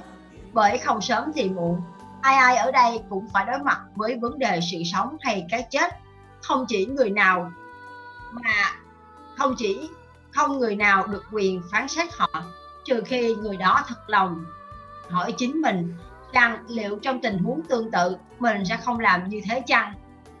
Sau một thời gian dài quay trở lại trong cuộc sống bình thường, một thời gian dài sau khi ra trại, một người đã cho tôi xem những bức ảnh của các tù nhân trong trại tập trung đang nằm chen chúc trên giường. Ánh nhìn vô cảm về những người khách viếng thăm, thật là khủng khiếp những khuôn mặt gầy rộc với những đôi mắt toát lên cái nhìn đe dọa. Điều ấy đã nói lên tất cả. Tại sao anh lại nghĩ như vậy? Tôi hỏi. Thật sự không hiểu lý do đằng sau lời phán xét kia. Lúc ấy tôi nhớ lại tất cả mọi việc. 5 giờ sáng, bên ngoài trời vẫn còn tối. Tôi đang nằm trên tấm ván cứng trong khu bệnh xá. Nơi có khoảng 70 người đang được chăm sóc chúng tôi bệnh và không phải rời trại để đi làm, không phải đi xếp hàng. Chúng tôi có thể nằm cả ngày ở một góc nhỏ trong bệnh xá, ngủ chập chờn và chờ đến lúc được phát bánh mì. Dĩ nhiên, phần bánh mì sẽ bị cắt giảm và phần súp trong ngày, toàn nước và tất nhiên cũng bị giảm số lượng. Nhưng chúng tôi hài lòng, chúng tôi hạnh phúc cam chịu tất cả. Trong lúc nằm cuộn mình vào nhau để giữ ấm và cũng vì quá lười, không muốn cử động, nếu không cần thiết. Chúng tôi nghe thấy tiếng còi giác chúa và những tiếng la hét ở ngoài sân, nơi những người làm ca đêm vừa trở về và đang được điểm danh. Cánh cửa mở toang đó tuyết lạnh vù vào bên trong bệnh xá. Một người tù kiệt sức, toàn thân phủ trắng tuyết, chạy vào phòng và ngồi xuống một vài phút. Nhưng tên trạm trưởng lôi anh ấy ra ngoài quy định nghiêm ngặt không cho người lạ vào khu nhà trong khi đang tiến hành điểm danh. Tôi thấy thương cảm cho người ấy biết bao. Và vui mừng vì mình không phải là người ấy. Thay vào đó, tôi lại ốm vì và có thể ngủ chập chờn trên những chiếc giường bệnh. Căn bệnh này quả thật là một vị cứu tinh cho tôi trong hai ngày ở đó. Và tôi có thể được nghỉ thêm hai ngày nữa. Khi nhìn thấy những tấm ảnh trên tạp chí ký ức về những ngày nằm bệnh trong trại lại hiện về trong tâm trí tôi. Sau khi nghe tôi giải thích, mọi người đã hiểu tại sao tôi không thấy tấm ảnh là đáng sợ. Những người trong các bức ảnh có lẽ cũng sẽ không quá bất hạnh. Ngày thứ tư trong khu bệnh xá, tôi vừa bị điều động đi làm ca đêm. Thì vị bác sĩ trưởng bước vào và muốn tôi tình nguyện phục vụ y tế ở một trại khác đang có nhiều bệnh nhân bị sốt, mặc kệ lời khuyên của các bạn mình và bất chấp sự việc rằng hầu như không có một đồng nghiệp nào của tôi tình nguyện, tôi vẫn quyết định xung phong. Tôi biết rằng khi nhận công việc đó, có thể tôi sẽ chết sớm, nhưng nếu tôi không phải chết ở đó, thì ít nhất cái chết của tôi cũng có ý nghĩa. Tôi nghĩ chắc chắn việc có thể giúp đỡ những người tù khác với tư cách bác sĩ sẽ có ý nghĩa hơn là sống một cuộc đời tẻ nhạt và cuối cùng phí hoài nó trong vai trò một tên lao động khổ sai vô nghĩa. Đối với tôi, đây là một phép toán đơn giản. Tôi không phải hy sinh gì cả. Nhưng viên sĩ quan từ đội vệ sinh đã bí mật ra lệnh phải chăm sóc kỹ hai bác sĩ tình nguyện trong suốt thời gian chúng tôi ở đó. Trong chúng tôi yếu ớt đến nỗi anh ta sợ rằng mình sẽ có thêm hai cái xác hơn là hai bác sĩ như tôi đã đề cập trước đó, ở trong trại tập trung, việc giữ mạng sống của mình và người bạn tù chi kỷ là mối quan tâm thường trực. Còn lại thì tất cả những việc không có liên quan tới nhiệm vụ ấy đều bị xếp vào hàng thứ yếu. Mọi sự hy sinh cũng chỉ vì mục đích này. Tính cách của một người có thể liên quan tới việc người ấy bị vây hãm trong trạng thái bấn loạn, bị đe dọa. Những giá trị bản thân đến mức khiến cho người ấy trở nên hoài nghi chính giá trị ấy. Dưới tác động của một thế giới đã không còn công nhận giá trị của cuộc sống và phẩm giá con người. Một thế giới đã cướp đi ý chí của con người và biến họ thành đối tượng để tiêu hủy. Kế hoạch đã lập ra, nhưng cần phải sử dụng triệt để đến tận xương tủy. Con người ấy, bản ngã của con người cũng mất đi chân giá trị. Nếu một người trong trại không đấu tranh chống lại điều này để giữ lấy phẩm giá của mình thì người ấy sẽ mất luôn cảm giác mình là con người. Một con người có đầu óc, có sự tự do bên trong và có giá trị riêng. Người đó sẽ nghĩ mình chỉ là một phần của đám đông. Sự tồn tại của người đó rơi xuống cấp độ sống của loài thú. Một đám đông bị chăn dắt, đôi khi từ nơi này đến nơi khác, đôi khi rồi tách ra, giống như một bầy cừu không có suy nghĩ hoặc ý chí một đàn chó săn nhỏ nhưng nguy hiểm luôn rình rập họ khắp nơi, thành thạo trong những màn tra tấn và những trò hung bạo. Chúng không ngừng chăn dắt cả đàn, bao vây chúng tôi, đàn cừu. Chỉ nghĩ được hai việc, làm sao để tránh lũ chó xấu xa và làm sao để có được chút thức ăn. Giống như một con cừu nhắc nhút nhát giữa đàn, mỗi người chúng tôi cố gắng chen vào giữa đội hình điều này giúp chúng tôi có cơ hội tránh được những cú đánh của những tên lính gác ở hai bên, phía trước và phía sau hàng. Vị trí trung tâm còn có thuận lợi là được che chắn khỏi những cơn gió lạnh. Vì vậy, để cố gắng giữ ấm người sẽ cố gắng len lỏi vào đám đông. Điều này được thực hiện tự động trong các đội hình.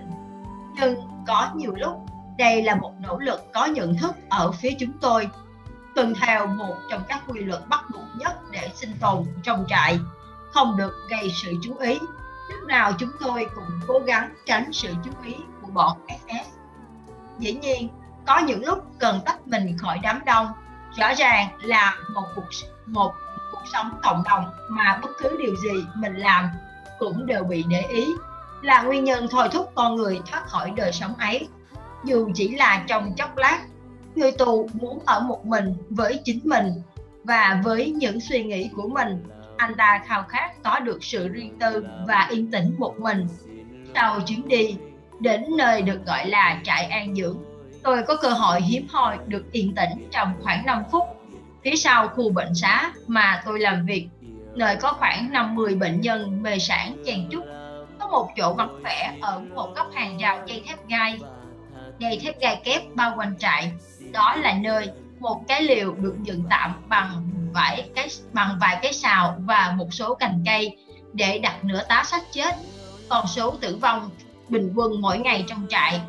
Nơi đó có một cái hầm dẫn nước thông tới cái ống nước, thông tới các ống nước. Tôi thường ngồi trên cái nắp gỗ của căn hầm này. Mỗi khi không phải làm việc, tôi chỉ ngồi và nhìn về phía những triền dốc có hoa xanh mướt và những ngọn đồi xanh mờ mờ xa của vùng Bavaria được được đóng khung trong những vòng dây thép gai chằng chịt. Tôi đã mơ màng một cách thiết tha, đầu óc lang thang lên vùng phía Bắc và Tây Bắc theo hướng nhà mình. Nhưng tất cả những gì tôi thấy được chỉ là những đám mây lơ lửng trên bầu trời.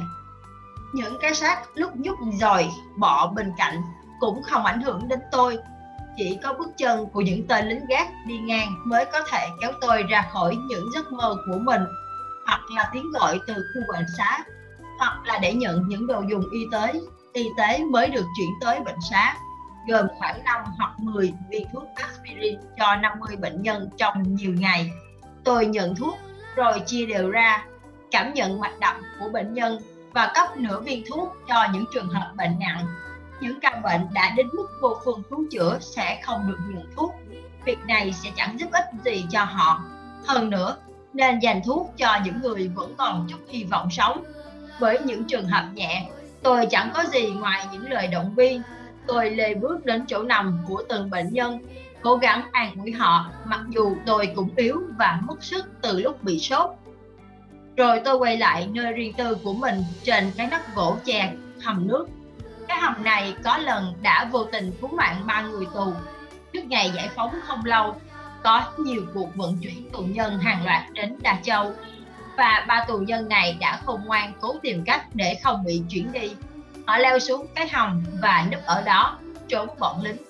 Tôi bình tĩnh ngồi trên nóc ra vẻ không biết gì và chơi một trò chơi trẻ con là ném đá qua những hàng rào dây kẽm gai. Nhìn thấy tôi, lính canh ngập ngừng một chút nhưng rồi bỏ qua. Một lúc sau, tôi nói với ba người bên dưới rằng tồi tệ nhất đã qua.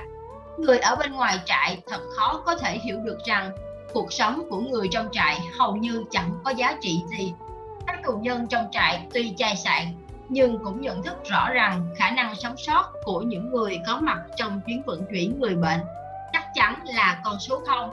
Những cái xác gầy yếu của người bệnh được ném vào xe đẩy và được những người tù kéo đi trong nhiều dặm.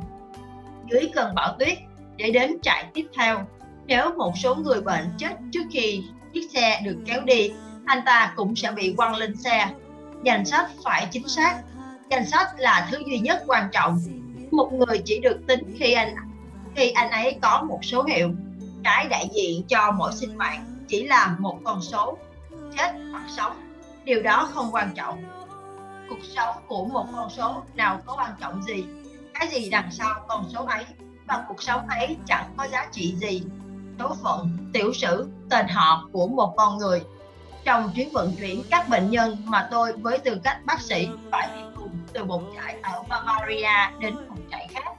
Có một tù nhân trẻ mà anh trai của cậu không có trong danh sách và đáng lẽ anh ta sẽ bị bỏ lại đằng sau. Cậu bé đã năn nỉ thống thiết đến nỗi người quản trại quyết định sẽ đổi cười. Có một tù nhân muốn được ở lại và người Anh được nhận vào thế chỗ cho người này. Nhưng danh sách phải chính xác. Điều đó thật dễ dàng. Người anh trai chỉ cần đổi số hiệu của mình với một tù nhân khác. Như tôi đã đề cập trước kia, chúng tôi không có giấy tờ gì. Chỉ riêng việc giữ được mạng sống của mình cũng đã là một điều vô cùng may mắn rồi. Còn lại, tất cả đều không quan trọng tất cả những điều khác về chúng tôi chẳng hạn như đóng quần áo rách trên bộ xương gầy còm chỉ được quan tâm nếu chúng tôi bị chỉ định vào chuyến vận chuyển người bệnh. Mọi người lục soát các Muslim đã chết một cách thô bạo để xem chiếc áo khoác hoặc đôi giày của họ có tốt hơn của mình hay không. Dù gì thì số phận của họ đã chấm hết, nhưng những người còn lại trong trại vẫn phải làm việc và vì thế phải tận dụng mọi phương tiện để tìm cơ hội sống sót cho mình. Trái tim của người tù dường như đã chạy sạn họ nhận thấy số mệnh của mình hoàn toàn phụ thuộc vào tâm trạng của những tên lính canh, những quân cờ của số phận và điều này càng khiến họ ít giống con người hơn.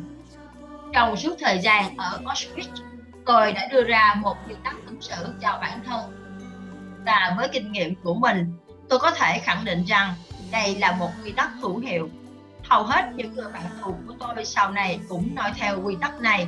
Hầu hết, nhìn chung, tôi sẽ thành thật trả lời tất cả các câu hỏi và chỉ dừng lại ở đó tuyệt đối không bàn về những việc không được hỏi tới nếu người ta hỏi tôi về tuổi tôi sẽ trả lời về tuổi nếu hỏi tôi về nghề nghiệp tôi sẽ nói bác sĩ nhưng không nói chi tiết buổi sáng đầu tiên ở Auschwitz một lính SS bước đến sân tập trung chúng tôi bị chia thành những nhóm nhỏ nhóm tầm 40 tuổi nhóm dưới 40 tuổi nhóm công nhân cơ khí, nhóm kỹ sư và cứ thế. Rồi chúng tôi lại bị tách ra, tạo thành những nhóm mới. Nhóm của tôi bị đưa sang một dãy nhà khác. Tại đấy chúng tôi lại phải xếp hàng. Sau khi bị phân loại một lần nữa, và trả lời những câu hỏi về tuổi và nghề nghiệp. Tôi bị đưa qua một nhóm nhỏ hơn. Một lần nữa, chúng tôi lại bị đưa qua một trạm khác và bị phân nhóm khác. Điều này tiếp diễn thêm vài lần nữa. Tôi thấy khổ sở, lạc lòng giữa những người lạ đang nói tiếp, đang nói những thứ ngôn ngữ kỳ quặc. Rồi đến lần xét chọn cuối cùng, tôi thấy mình quay trở lại nhóm mà tôi đã bị xếp vào ở lần đầu phân loại. Họ chắc không để ý rằng tôi đã bị đưa đi từ trạm này sang trạm khác trong lúc chờ đợi. Nhưng tôi nhận ra trong những phút ngắn ngủi ấy, số phận đã lướt qua tôi dưới nhiều hình thức khác nhau. Khi đợt chuyển bệnh tới, trại an dưỡng, tên của tôi, tức số hiệu của tôi được đưa vào danh sách bởi vì người ta cần một số bác sĩ nhưng không ai tin rằng đích đến thật sự của chuyến đi ấy là trại an dưỡng. Vài tuần trước, một cuộc vận chuyển như thế đã được chuẩn bị.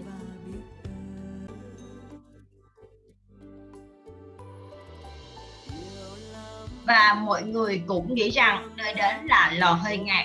Khi được thông báo những ai tự nguyện làm ca đêm sẽ được đưa ra khỏi danh sách chuyển đi, 82 tù nhân đã xung phong ngay lập tức. 15 phút sau, chuyến vận chuyển bị hủy nhưng 82 người trong danh sách ca đêm vẫn còn ở đó. Điều này đồng nghĩa với việc hầu hết họ đều chết trong vòng 2 tuần tới. Vậy bây giờ, cuộc vận chuyển đến trại an dưỡng được sắp xếp lần thứ hai. Một lần nữa, không ai biết liệu đây có phải là một trò biệt để dụ một số người bệnh làm việc dù chỉ trong 14 ngày hay đó sẽ là chuyến đi đưa họ đến phòng hơi ngạt hoặc đi đến trại an dưỡng thực sự. Bác sĩ trưởng người thích tôi lên nói cho tôi vào lúc 10 giờ kém 15 phút đêm ấy. Tôi đã nói với mọi người trong phòng rằng anh có thể gặp tình mình khỏi danh sách trước 10 giờ. Tôi nói với ông rằng đó không phải là cách hành xử của tôi, rằng tôi đã học được cách để số phận tự nó diễn ra. Tôi sẽ ở cùng với các bạn của mình. Tôi nói, có gì đó thương cảm trong ánh mắt của ông. Như thể ông đã biết được sự thật đằng sau cuộc vận chuyển này. Ông nhẹ nhàng bắt tay tôi. Như thể đó là lời tạm biệt. Không phải cho cuộc sống mà từ cuộc sống. Tôi chậm chậm đi về liều của mình. Ở đó tôi thấy một người bạn mà tôi rất tin tưởng đang chờ. Anh thật sự muốn đi với họ sao? Anh ấy buồn bã nói. Ừ tôi sẽ đi. Anh ấy khóc và tôi cố an ủi anh ấy. Còn một việc nữa phải làm.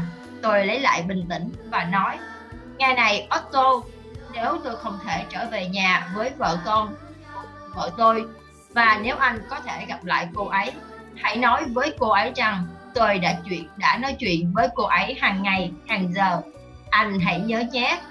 Thứ hai, tôi yêu cô ấy hơn bất cứ thứ, bất cứ ai. Thứ ba tuy chỉ với cô ấy trong thời gian ngắn. Nhưng điều ấy có ý nghĩa lớn lao đối với tôi, thậm chí hơn tất cả những gì chúng ta đã trải qua ở đây. Otto bây giờ đang ở đâu? Anh vẫn còn sống chứ? Chuyện gì đã xảy ra với anh từ giây phút cuối cùng chúng ta ở cạnh nhau? Anh có nhìn thấy vợ tôi không? Và anh có nhớ tôi đã bắt anh học thuộc lòng những lời nói của tôi từng từ một như thế nào không? Mặc dù anh đã khóc như trẻ con.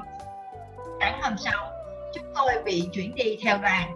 Lần này không phải là trò biệt chúng tôi không đi đến phòng hơi ngạt, mà thật sự đi đến trại an dưỡng những người đã thương tiếc cho chúng tôi vẫn ở lại trong trại cũ với điều kiện sống còn tồi tệ hơn ở trại mới của chúng tôi. Họ đã cố tự cứu mình, nhưng việc ấy rốt cuộc chỉ là sự đóng đinh của chính họ vào số phận. Nhiều tháng sau, khi đã được tự do, tôi gặp lại một người bạn ở trại cũ. Anh ấy, một kiểm soát viên trong trong trại, đã kể cho tôi nghe việc anh đã tìm thấy những mảnh thịt người bị cắt ra từ các xác chết đang được nấu trong nồi như thế nào. Trong trại đã xảy ra tình trạng ăn thịt người. Tôi đã rời khỏi đó đúng lúc. Điều này khiến tôi nhớ đến câu chuyện về thần chết ở Tehran. Một lần nọ, một người ba tư giàu có đang đi dạo trong vườn cùng người đầy tớ của mình. Người hầu ấy khóc rằng anh ta vừa mới gặp thần chết và bị thần chết dọa nạt anh cầu xin chủ nhân cho mình một con ngựa chạy thật nhanh để có thể trốn đến Tehran vào buổi chiều hôm ấy người chủ bằng lòng và người hầu phi nước đại trên lưng ngựa. Khi trở về nhà, chính người chủ lại gặp thần chết và ông đã hỏi Tại sao ngài dọa nạt và làm tên hầu của ta khiếp sợ? Ta chẳng dọa nạt gì cả, ta chỉ tỏ vẻ ngạc nhiên vì thấy hắn ở đây mà thôi. Theo dự tính, ta sẽ gặp hắn ở Tehran đêm nay. Thần chết nói, người tù thường rất sợ hãi khi phải đưa ra quyết định và hành động. Đó là kết quả từ niềm tin rằng số phận làm chủ con người và rằng con người không nên có tác động, không nên cố tác động vào số phận bằng bất cứ cách nào mà hãy để nó tự diễn ra. Ngoài ra, sự vô cảm cũng góp phần không nhỏ trong việc tác động đến tâm lý của người tù. Có một số khoảnh khắc cần phải được đưa ra quyết định thật nhanh, quyết định sẽ đem lại sự sống hoặc cái chết, thì người tù vẫn muốn để số phận định đoạt cho mình. Sự tránh né này thể hiện rõ ràng nhất khi người tù phải đưa ra quyết định ở lại hay bỏ trốn. Trong thời khắc phải đưa ra quyết định, thời khắc này thường kéo dài vài phút, anh ta luôn phải chịu đựng sự hành hạ của địa ngục. Mình có nên thử bỏ trốn, mình có nên mạo hiểm. Tôi cũng đã từng trải qua cảm giác khổ sở như vậy. Khi trận địa tiến đến gần hơn, tôi đã có cơ hội bỏ trốn một đồng nghiệp của tôi được phái đến các khu trạm bên ngoài trại để thực hiện nhiệm vụ y tế có ý định bỏ trốn và đưa tôi đi cùng với anh ấy. Trong lúc giả vờ bàn bạc về ca bệnh đòi hỏi lời tư vấn của chuyên gia, anh ấy lôi tôi ra ngoài. Bên ngoài trạm, một thành viên của phong trào kháng chiến nước ngoài sẽ đưa chúng tôi bộ đồng phục và tài liệu. Vào phút cuối, do một vài trục trặc kỹ thuật, chúng tôi buộc phải trở về trại. Chúng tôi đã tranh thủ cơ hội này để chuẩn bị một số đồ đạc cho mình một ít khoai tây hư và tìm một chiếc ba lô.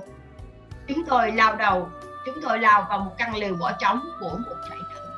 Lều bỏ hoang vì họ đã bị chuyển sang một trại khác. Lều trại khá lộn xộn rõ ràng nhiều người đã đem theo nhiều đồ đạc và bỏ đi có nhiều đồ rách nát nóng rơm, thức ăn hư và bát đĩa vỡ một vài cái tô vẫn còn trong tình trạng tốt và rất có giá trị đối với chúng tôi, nhưng chúng tôi quyết định không mang đi. Chúng tôi biết rằng trong tình trạng thiếu thốn cùng cực, họ không chỉ sử dụng những cái tô ấy để ăn, mà còn làm chậu rửa và bù tiểu. Có quy định nghiêm cấm sử dụng bất kỳ đồ gia dụng nào trong trại. Tuy nhiên một vài người buộc phải phá luật nhất là các bệnh nhân bị sốt phát ban, những người quá yếu để đi ra ngoài, cho dù có được giúp đỡ. Trong khi tôi đứng cạnh, trong khi tôi đứng canh gác bên ngoài, bạn tôi bước vào lều và nhanh chóng trở ra với một cái ba lô mà anh giấu dưới áo khoác. Anh ấy đã nhìn thấy một cái khác ở bên trong và tôi sẽ lấy nó. Vì vậy, chúng tôi đổi chỗ và tôi liền vào trong khi lục lọi trong đống rác tôi tìm thấy một chiếc ba lô và cả một cái bàn chải đột nhiên, tôi nhìn thấy một cái xác phụ nữ giữa những thứ đồ đạc mà họ bỏ lại. Tôi chạy về phía liều của mình và gom hết đồ đạc. Tô đựng thức ăn. Đôi găng tay bị rách, được thừa kế từ một bệnh nhân đã chết vì sốt và một ít giấy vụn. Có những ghi chú về công trình khoa học mà tôi đã phải bỏ dở lúc bị bắt. Như lúc đã nói trước đó tôi bắt đầu tái cấu trúc lại bản thảo mà tôi đã bị mất ở Auschwitz. Tôi kiểm tra một lượt các bệnh nhân của mình. Những người đang nằm co quắp trên những tấm ván một được kê thành hai dãy trong bệnh xá. Tôi đến bên cạnh người đồng hương duy nhất của mình, người gần như sắp chết. Và mạng sống của anh ấy được tôi cố gắng níu kéo bất chấp tình trạng hiện tại của anh. Tôi phải giữ ý định trốn khỏi đây. Nhưng người bạn của tôi dường như đã đoán ra được điều đó có lẽ tôi có một chút căng thẳng, bằng giọng yếu ớt. Anh ấy hỏi tôi, cả anh cũng bỏ đi nữa à? Tôi chối, nhưng tôi thấy khó mà tránh khỏi ánh nhìn buồn bã của anh ấy. Một lần nữa, ánh nhìn vô vọng của anh khiến tôi có cảm giác tội lỗi. Cảm giác khó chịu đã bám lấy tôi từ lúc nhận lời trốn cùng người bạn. Bây giờ lại càng trở nên mạnh mẽ bỗng nhiên tôi quyết định đặt số phận trong tay mình lần nữa tôi chạy ra khỏi liều và nói với anh bạn kia rằng tôi không thể đi cùng anh ấy. Ngay khi tôi nói rằng tôi đã quyết định sẽ ở lại với các bệnh nhân của mình, cảm giác khó chịu trong tôi bỗng trồi tuột đi. Tôi không biết những ngày sắp tới sẽ xảy ra chuyện gì. nhưng tôi đã tìm thấy sự bình yên bên trong mà tôi chưa từng trải qua trước đó. Tôi trở lại lều, ngồi trên tấm phản dưới chân người đồng hương, cố trấn an anh, rồi tôi trò chuyện với những người khác, cố gắng làm cho họ bớt mê sản. Ngày cuối cùng trong trại của chúng tôi đã đến, khi mặt trận tiến đến sát bên, cuộc chuyển tù hàng loạt đã được tiến hành. Các viên chức trong trại, các cà bô và các đầu bếp đã bỏ trốn. Trong ngày này, giới chỉ huy trong trại ra lệnh di tản toàn trại trước hoàng hôn. Thậm chí một số ít tù nhân còn lại, gồm người bệnh, các bác sĩ và một vài y tá cũng phải rời đi. Đến đêm, trại bị đốt cháy.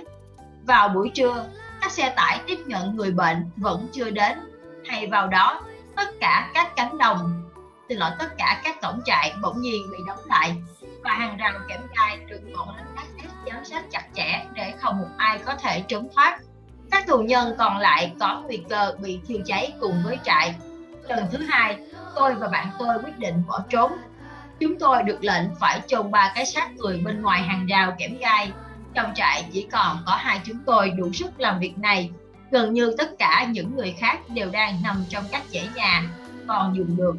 tốt mê man, chúng tôi lên kế hoạch Chúng tôi sẽ giấu chiếc ba lô của bạn tôi trong cái chậu giặt đồ cũ vốn được dùng như một cái quan tài và chuyển nó ra ngoài cùng với cái xác đầu tiên thì chuyển cái sát thứ hai. Chúng tôi sẽ giấu ba lô của tôi bên trong và đến lần chuyển sát thứ ba. Chúng tôi sẽ bỏ trốn. Hai chuyến đầu tiên diễn ra theo đúng kế hoạch. Sau khi trở về tôi đợi anh bạn đi tìm một ít bánh mì để chúng tôi có thể ăn trong vài ngày tới trong rừng. Tôi chờ đợi. 10 phút trôi qua tôi trở nên mất kiên nhẫn khi không thấy anh ấy quay lại. Sau 3 năm trong tù, nhiều lần tôi đã mường tượng khung cảnh ngày tự do, cảm giác tuyệt vời khi được chạy đến đến chiến tuyến. Nhưng ngày ấy vẫn chưa đến. Vào lúc bạn tôi quay trở lại, cánh cổng trại mở ra, một chiếc xe tuyệt đẹp màu sáng sơn một chữ thập đỏ lớn chậm chậm chạy vào trong. Một phái đoàn từ Hội chữ thập đỏ quốc tế ở Geneva đã đến Geneva đã đến, trại và những người tù được bảo vệ dưới quyền kiểm soát của những người này. Phái đoàn tạm trú trong một trại ở vùng lân cận để có thể chuyển đến được trại vào bất cứ lúc nào trong trường hợp khẩn cấp. Giờ thì ai thèm quan tâm về việc chạy trốn nữa chứ? Những chiếc hộp đựng đầy thuốc được dỡ xuống khỏi xe, thuốc lá được phân phát. Người ta chụp ảnh chúng tôi. Không bao giờ chúng tôi có thể quên niềm hạnh phúc dân trào tại thời khắc ấy giờ thì chúng tôi không cần phải mạo hiểm chạy đến nơi chiến sự nữa trong lúc vui mừng chúng tôi quên mất cái xác thứ ba. Vì vậy, chúng tôi khiêng cái xác ra ngoài và đặt vào cái huyệt nhỏ mà chúng tôi đã đào cho ba cái xác chết. Người lính canh đi cùng với chúng tôi, một người khá hiền lành, đột nhiên trở nên hòa nhã. Anh ấy thấy tình thế đã thay đổi và cố gắng lấy lòng chúng tôi. Anh ấy tham dự buổi cầu nguyện ngắn dành cho những người chết trước khi lấp đất, sau những căng thẳng và hào hứng trong những giờ phút vừa rồi trong những ngày cuối cùng trong cuộc đua của chúng tôi với tử thần. Những lời cầu nguyện tha thiết của chúng tôi cho sự thanh thản bình an cuối cùng cũng được nhiệt thành cất lên. Chúng tôi trải qua ngày cuối cùng trong trại với tâm trạng háo hức chờ đón tự do nhưng chúng tôi đã vui mừng quá sớm. Phái đoàn chữ thập đỏ đảm bảo với chúng tôi rằng một thỏa thuận đã được ký kết và trại sẽ không bị sơ tán. Nhưng vào đêm đó, bọn lính SS đã đến với những chiếc xe tải và mang theo lệnh sơ tán. Những tù nhân cuối cùng ở lại sẽ được chuyển đến trại trung tâm. Từ nơi đó, chúng tôi sẽ được chuyển tiếp đến Thụy đến Thụy Điển trong vòng 48 tiếng để đỡ lấy một số tù nhân chiến tranh. Chúng tôi khó mà nhận ra các lính SS lúc này Họ rất thân thiện, cố gắng thuyết phục chúng tôi đừng sợ khi bước lên xe, nói rằng chúng tôi nên biết ơn vì sự may mắn này. Những người còn khỏe tập trung trong xe tải, còn những người bệnh nặng và yếu sức được khiêng lên. Tôi và bạn tôi, chúng tôi lúc này không cần giấu những chiếc ba lô nữa, đứng ở cuối nhóm. Từ nhóm đó có 13 người sẽ được chọn cho chuyến xe cuối cùng. Vị bác sĩ trưởng đếm số lượng cần thiết nhưng ông ấy đã bỏ sót hai chúng tôi. Người thứ 13 đã được đưa lên xe tải, còn chúng tôi bị bỏ lại phía sau. Tâm trạng của chúng tôi nhanh chóng đi từ ngạc nhiên đến tức giận và thất vọng. Chúng tôi trách vị bác sĩ trưởng. Ông xin lỗi, nói rằng vì quá mệt và vì bị phân tâm, ông nghĩ rằng chúng tôi vẫn còn có ý định muốn bỏ trốn. Chúng tôi ngồi xuống mà cơn giận vẫn dâng trào lên vai. Dâng trào, trên vai vẫn còn đeo những chiếc ba lô. Cả hai cùng với những người tù nhân còn lại chờ đợi chuyến xe cuối. Chúng tôi phải đợi rất lâu Cuối cùng, chúng tôi nằm trên những tấm nệm trong căn phòng bỏ trống của lính canh, kiệt sức vì đã phấn khích trong những ngày những ngày giờ qua, dao động liên tục giữa tâm trạng hy vọng và thất vọng. Chúng tôi ngủ thiếp đi, để nguyên cả quần áo, giày dép trên người để sẵn sàng cho chuyến đi. Tiếng ồn từ súng trường và đạn pháo đánh thức chúng tôi, các vệt sáng của súng đạn. Đàn chéo trong phòng, Vị bác sĩ trưởng xông vào và ra lệnh cho chúng tôi nằm úp xuống sàn nhà. Một tù nhân từ trên giường nhảy xuống, đạp trúng bụng tôi. Tôi tỉnh giấc hoàn toàn. Rồi chúng tôi hiểu chuyện gì đang xảy ra. Chiến trường đã lan đến chỗ chúng tôi. Tiếng súng rồi, vừa rồi cũng ngớt. Tiếng súng rồi cũng ngớt và bình minh ló dạng. Bên ngoài, trên chiếc cọc ngay cổng trại, có một chiếc cờ trắng bay phất phới trong gió. Nhiều tuần sau, chúng tôi nhận ra ngay cả trong những giờ phút cuối cùng đó số phận vẫn đùa giỡn với số ít tù nhân còn lại chúng tôi. Chúng tôi nhận ra sự mong manh của kiếp người đặc biệt là trong những thời khắc giữa sự sống và cái chết. Người ta đưa cho tôi những tấm hình đã được tìm thấy trong một trại nhỏ cách trại, cách trại của chúng tôi không xa. Các bạn của chúng tôi những người đã nghĩ rằng họ đang trên đường đến với tự do vào đêm hôm ấy đã bị đưa lên những chiếc xe tải chở đến trại này ở đó họ bị nhốt trong những dãy nhà kho khóa chặt và bị thiêu cho đến chết. Những thi thể bị cháy thành than ở nhiều chỗ đã được nhận diện trên tấm ảnh. Một lần nữa, tôi lại nghĩ về câu chuyện thần chết ở Tehran. Ngoài vai trò như một cơ thể chế bảo vệ, sự vô cảm của người tù cũng đã là cũng là kết quả từ nhiều nhân tố khác. Đói và thiếu ngủ gặp vào trạng thái đói và thiếu ngủ góp phần vào trạng thái đó giống như trong cuộc sống bình thường. Và tính cáu bẳn một đặc điểm khác trong trạng thái thần kinh của người tù. Sự thiếu ngủ, một phần là do đám cháy rận lúc nhúc trong các lều trại đông đúc, thiếu vệ sinh và hệ thống nhà xí bẩn thỉu. Việc cơ thể chúng tôi không được cung cấp nicotine và caffeine cũng là nguyên nhân góp phần tạo ra sự vô cảm và tính cáu bẩn. Ngoài những nguyên nhân bên ngoài các tác nhân tinh thần cũng góp phần dẫn đến việc diễn biến tâm lý phức tạp của người tù. Trong đa số tù nhân, đều có phức cảm, tự ti.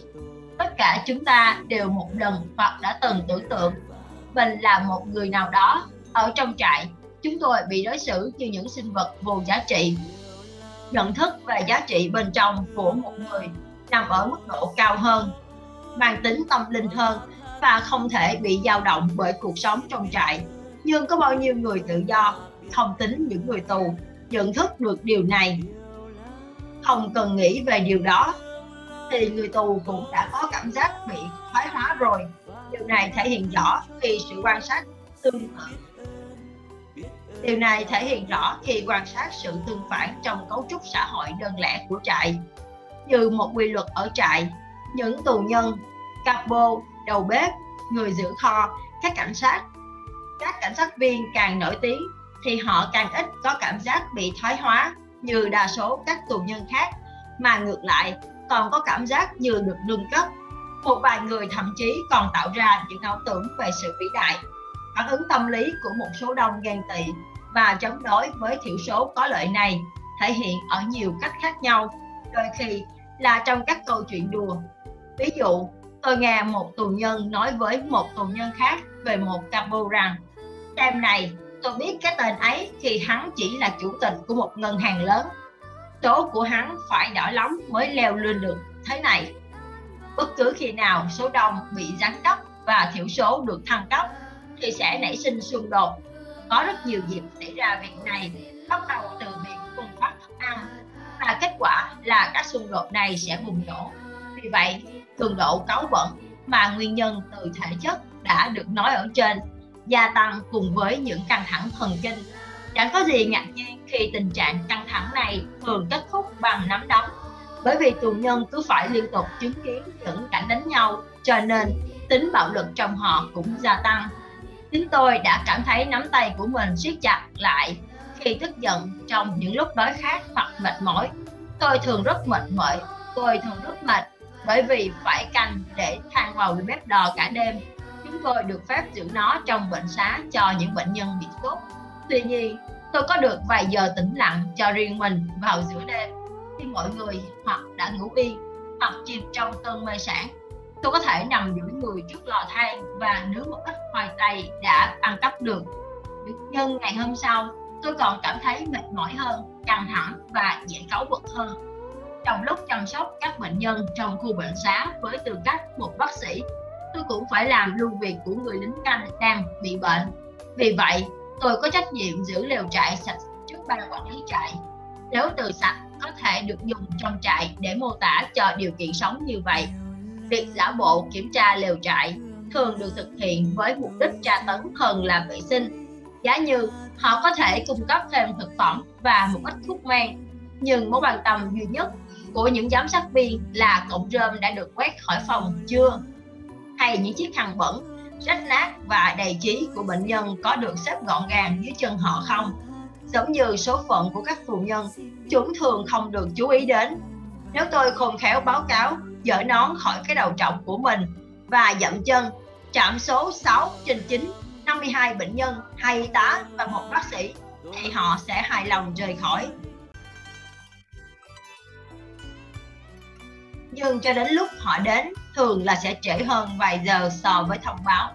Và đôi khi chẳng hề có thông báo gì, tôi vẫn phải giữ tấm chăn thật thẳng nhặt từng cọng rơm nhỏ rơi từ trên giường và la hét những con quỷ tội nghiệp đang làm vừa bụng giường, đe dọa vì họ đã phá hỏng bao công sức của tôi trong việc giữ cho liều trại được gọn gàng và sạch sẽ. Sự vô cảm đặc biệt gia tăng trong các tù nhân bị sốt vì họ không có phản ứng nào, trừ khi họ, trừ khi la hét. Thậm chí có khi sự la hét cũng chẳng ích gì. Và tôi phải kiềm chế lắm mới không đánh họ. Sự tức giận của một người tỷ lệ thuận trước sự vô cảm của đối phương. Nhất là khi nguy hiểm đang tới gần, chẳng hạn như sắp bị kiểm tra. Khi cố gắng lý giải những đặc điểm tâm lý tiêu biểu của người tù trong trại, tôi nhấn mạnh việc con người hoàn toàn bị ảnh hưởng bởi môi trường xung quanh. Trong trường hợp này môi trường xung quanh là cấu trúc duy nhất về cuộc sống trong trại mà người tù buộc phải theo một mẫu nào đó. Thế còn sự thờ ơ, thế còn sự tự do của người thì con người thì sao? Chẳng lẽ không có sự tự do về tinh thần trong hành vi và phản ứng của con người trước môi trường xung quanh sao? Có phải lý thuyết cho rằng con người chẳng qua chỉ là một sản phẩm của hoàn cảnh và là môi trường của và là môi trường, và môi trường là đúng. Có phải lý thuyết cho rằng con người chẳng qua là một sản phẩm của hoàn cảnh và môi trường là đúng? Tính cách của con người được quyết định bởi các nhân tố thuộc về bản chất sinh học, tâm lý hoặc xã hội. Có phải con người là một sản phẩm ngẫu nhiên của những điều này? Điều quan trọng hơn các phản ứng của người tù đối với thế giới duy nhất là trại tập trung có chứng minh được rằng con người không thể thoát khỏi tác động của môi trường xung quanh có phải con người không có lựa chọn nào cho hành động của mình trước những hoàn cảnh này? Chúng tôi có thể trả lời những câu hỏi này từ trải nghiệm cũng như từ niềm tin của mình, những trải nghiệm từ cuộc sống trong trại. Cho thấy, con người có sự lựa chọn cho hành động của mình, có đủ ví dụ cho điều này. Thường là về bản tính quả cảm, chứng minh rằng con người có thể vượt qua sự vô cảm và kiềm chế sự tức giận. Con người có thể giữ vững sự tự do về tinh thần, sự độc lập về tâm trí, ngay cả trong những điều kiện tồi tệ do căng thẳng về tinh thần lẫn vật chất, lẫn thể chất. Chúng tôi, những người đã sống trong trại, có thể nhớ đến những người đã đi bộ qua các dãy nhà để động viên những người khác, chia sẻ với họ một bánh mì cuối cùng của mình. Có thể họ chỉ có vài người, nhưng điều đó cũng đủ để chứng minh rằng người ta có thể lấy đi của một người nào đó mọi thứ chỉ trừ một điều, sự tự do. Sự tự do trong việc lựa chọn thái độ sống trong bất kỳ hoàn cảnh nào và sự tự do lựa chọn hướng đi của mình. Và luôn có những lựa chọn mà ta phải quyết định. Mỗi một ngày, mỗi một giờ thường đem đến cho ta cơ hội để đưa ra quyết định. Quyết định về việc bạn sẽ khuất phục hay ngẩng cao đầu, bước, ngẩng cao đầu trước những thế lực đang đe dọa cướp đi con người thật của bạn cướp đi sự tự do bên trong của bạn. Quyết định về việc bạn có trở thành trò đùa của hoàn cảnh, chối bỏ sự tự do và phẩm giá của mình để bị nhào nặng. Thành hình nhân viên nhân thành hình nhân tiêu biểu cho thân phận tù hay không? Theo quan điểm này các phản ứng tâm lý của người tù trong trại thường xuất phát từ chính bản thân họ hơn là từ các tác động của những điều kiện quyết định về vật chất và xã hội thậm chí, ngay cả các điều kiện như thiếu ngủ, thiếu ăn và các kiểu căng thẳng thần kinh có thể gợi ý rằng người tù buộc phải phản ứng theo những cách nhất định. Thì trong phân tích cuối cùng, rõ ràng người tù trở thành loại người nào là kết quả từ quyết định bên trong của họ, chứ không phải đơn thuần chỉ là kết quả từ ảnh hưởng của hoàn cảnh sống trong trại. Vì vậy, về cơ bản, bất cứ ai cũng có thể quyết định mình sẽ trở thành người như thế nào về mặt tinh thần và tâm hồn, ngay cả trong những hoàn cảnh như thế, người ấy vẫn có thể giữ lại phẩm giá của mình, dù là ở trong trại tập trung. Dostoevsky đã nói rằng, chỉ có một điều mà tôi e sợ, không xứng đáng với những đau khổ của mình. Những lời này thường hiện lên trong đầu tôi sau khi tôi quen với những người mà cách cư xử ở trại, sự chịu đựng và cái chết của họ đã xác nhận một điều rằng sự tự do còn lại bên trong tâm hồn không thể mất đi. Mỗi người có thể nói rằng họ đã xứng đáng với những đau khổ của họ. Cách họ trải qua đau khổ đã là một thành công đích thực. Chính sự tự do về tinh thần này vốn không thể bị cướp đi, đã khiến cuộc sống trở nên có ý nghĩa và có mục đích. Một cuộc sống chủ động đem lại cho con người cơ hội nhận ra giá trị trong những công việc sáng tạo. Trong khi một cuộc sống hưởng thụ thụ động, mang lại cơ hội để trải nghiệm cái đẹp, nghệ thuật hoặc tự nhiên. Nhưng trong cuộc sống, còn có một kết quả khác mà hầu như không đem lại sự sáng tạo lẫn việc hưởng thụ một cuộc sống chỉ chấp nhận một khả năng duy nhất về hành vi đạo đức, đó là thái độ của con người về sự tồn tại của mình. Một sự tồn tại bị giới hạn bởi các tác nhân bên ngoài người đó bị cấm đoán sống một cuộc sống sáng tạo, lẫn một cuộc sống hưởng thụ. Nhưng không chỉ có cuộc sống sáng tạo và cuộc sống hưởng thụ mới có ý nghĩa, nếu cuộc sống có ý nghĩa, thì sự đau khổ nhất định cũng phải có ý nghĩa.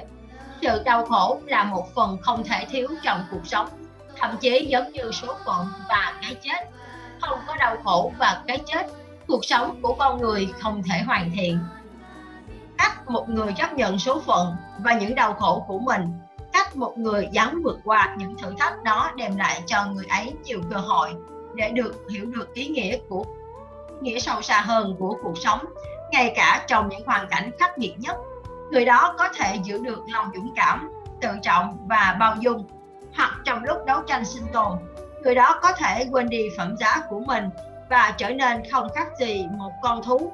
Ở đây ẩn chứa cơ hội mà một người có thể tận dụng hoặc bỏ qua để nắm giữ các giá trị đạo đức mà nghịch cảnh đem lại.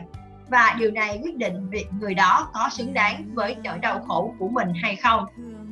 Đừng nghĩ rằng những suy, những suy xét này cao xa và quá viễn vông. Đúng là chỉ có một số ít người mới có thể chạm tay vào các tiêu chuẩn đạo đức như thế. Chỉ có một số ít tù nhân giữ được sự tự do bên trong và hiểu được giá trị mà những đau khổ đem lại nhưng chỉ riêng những ví dụ ấy thôi cũng đã đủ chứng minh rằng sức mạnh bên trong của con người có thể giúp người ấy vượt lên số phận. Những người như vậy không chỉ có ở trong các trại tập trung. Ở đâu, con người cũng phải đương đầu với số phận, cũng có cơ hội đạt được những điều gì. Đó từ chính nỗi đau của mình. Hãy lấy số phận của những người bị bệnh, nhất là những người bị mắc bệnh nan y làm ví dụ. Có lần, tôi nhận được lá thư một cậu bé bị bệnh, cho người bạn của mình. Trong thư, cậu bé nói rằng, cậu vừa biết mình sắp chết và việc phẫu thuật cũng chẳng giúp ích gì. Cậu nhớ lại một bộ phim mà mình đã từng xem, trong đó kể về hình ảnh một người đàn, một người đang chờ đón cái chết với lòng dũng cảm và sự tự trọng. Cậu bé đã nghĩ rằng đó là một thái độ sống đáng nể phục. Giờ đây, cậu viết số phận đã đem lại cho cậu một cơ hội tương tự. Những ai trong chúng ta từng xem bộ phim phục sinh chuyển thế, chuyển thể từ tiểu thuyết của Tolstoy nhiều năm trước, có lẽ cũng có ý nghĩ tương tự. Phim kể về nhiều số phận thú vị và nhiều con người tuyệt vời. Đối với chúng tôi vào lúc đó, số phận chẳng có gì lớn lao, cũng không có cơ hội đạt được điều vĩ đại. Điều gì vĩ đại? Sau khi xem xong phim chúng tôi bước vào một tiệm cà phê gần nhất, uống một ly cà phê và ăn một cái bánh sandwich. Và quên mất những ý nghĩ trừu tượng, kỳ lạ vừa lướt qua trong đầu mình. Nhưng khi phải đối mặt trước những bước ngoặt cuộc đời và buộc phải đưa ra các quyết định của mình, nếu không còn nhớ chút gì về quyết tâm của thời tuổi trẻ nhiều năm trước, chúng tôi sẽ thất bại. Có lẽ một ngày nào đó chúng ta sẽ có dịp chiêm nghiệm cảm giác này khi xem lại bộ phim ấy hoặc một tác phẩm tương tự. Nhưng đến lúc ấy, những bức tranh khác cũng cùng lúc sẽ được mở ra trong tâm tưởng chúng ta. Đó là hình ảnh về những con người mà cuộc đời họ có thể nói lên nhiều điều hơn cả những tình tiết của một bộ phim. Một số chi tiết về sự vĩ đại bên trong một con người đặc biệt có thể sẽ đến với tâm trí chúng ta, giống như câu chuyện về một thiếu nữ mà tôi đã chứng kiến cái chết của cô trong trại tập trung. Đấy là một câu chuyện rất bình thường. Cô có rất ít điều để kể và nghe có vẻ như thể tôi bị ra nó. Nhưng đối với tôi, nó giống như một bài thơ.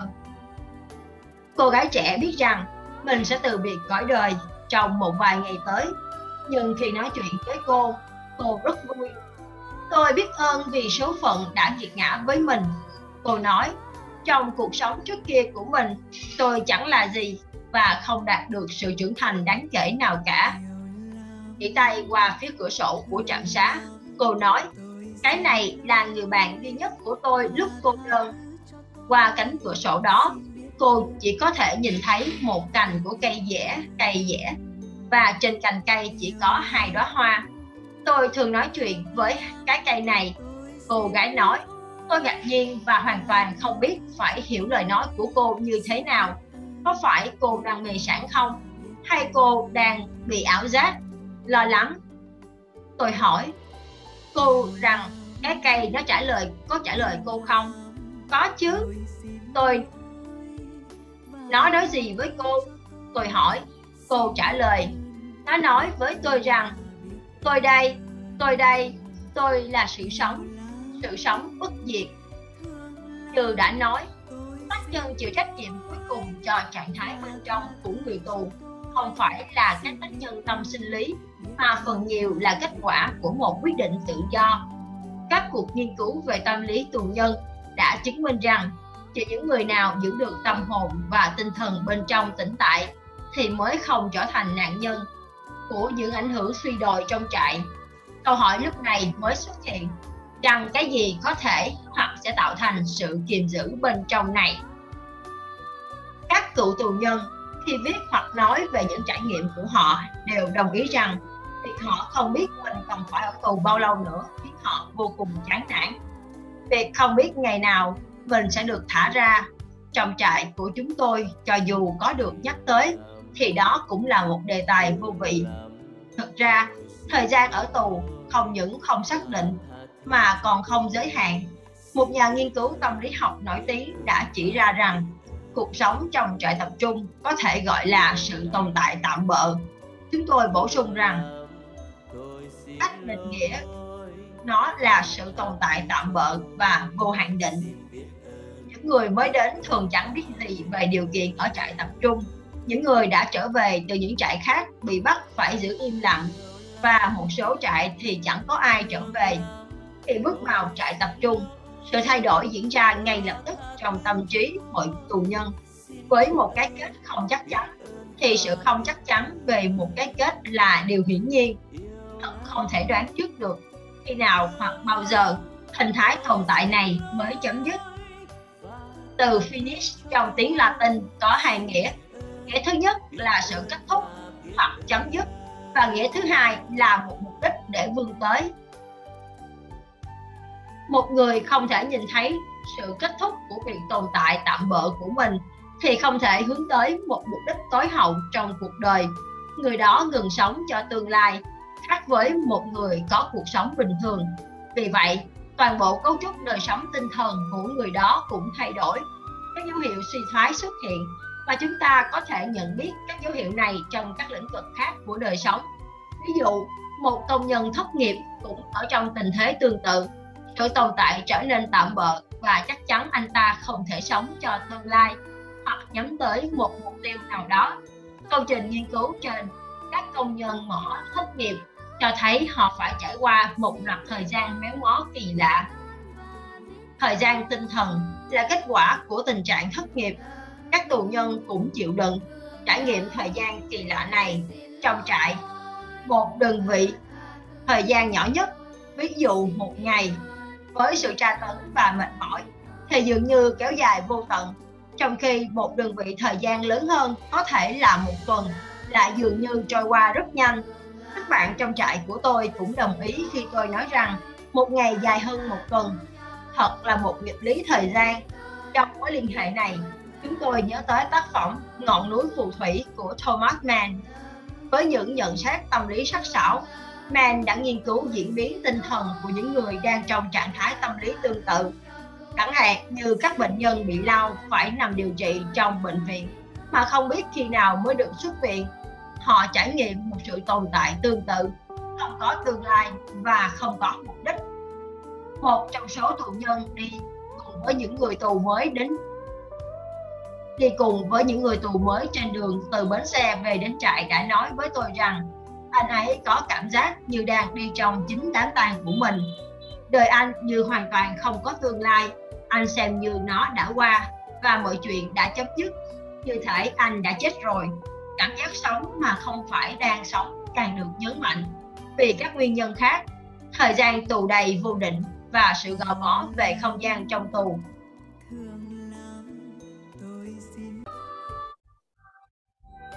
Bất cứ thứ gì, bên ngoài những hàng rào kẽm gai đều trở nên xa xôi ngoài tầm với và theo một cách nào đó là những điều không thật.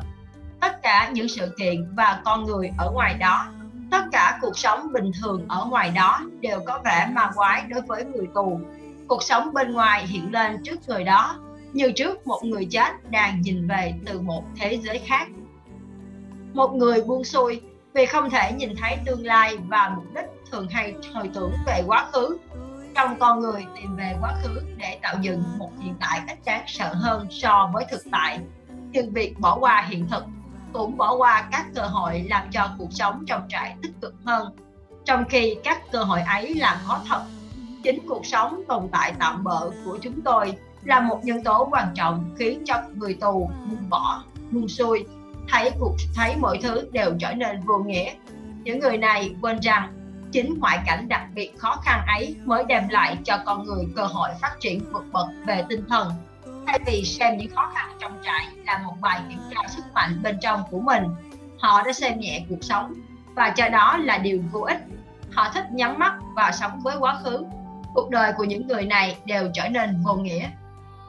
Hiển nhiên, chỉ có một số người có khả năng hướng tới một tầm cao vĩ đại về tinh thần nhưng một vài người đã có được cơ hội để vươn tới tầm cao ấy nhờ cuộc sống trong trại tập trung. Cho dù họ phải thất bại và phải chết đi nữa, nhưng đó là điều mà trong hoàn cảnh bình thường, họ sẽ không bao giờ đạt được. Đối với những người khác trong số chúng tôi, những con người bình thường và sợ sệt, thì lời nói của Bismarck có thể áp dụng. Cuộc sống giống như việc bạn đang ở chỗ nhà sĩ bạn luôn nghĩ rằng điều tồi tệ nhất vẫn còn đang đến. Thế nhưng nó đã qua mất rồi. Theo đó, chúng ta có thể cải biên và nói rằng hầu hết mọi người trong trại đều tin rằng cơ hội được trở lại cuộc sống thực sự của họ đã hết. Thế nhưng, trên thực tế, cơ hội và thử thách vẫn còn đó. Con người có thể vượt qua những trải nghiệm đó, biến cuộc sống thành một chiến thắng cho bản thân, hoặc có thể bỏ qua thứ bỏ qua thử thách và sống một cuộc sống vô vị như hầu hết những người tù khác. Bất kỳ biện pháp nào chống lại ảnh hưởng về tâm thần ở trại lên người tù, dù bằng tâm lý trị liệu hay tâm lý thần kinh, thì cũng đều phải hướng đến việc trao cho người đó sức mạnh bên trong bằng cách chỉ ra một mục tiêu ở tương lai mà người đó có thể nhìn thấy được.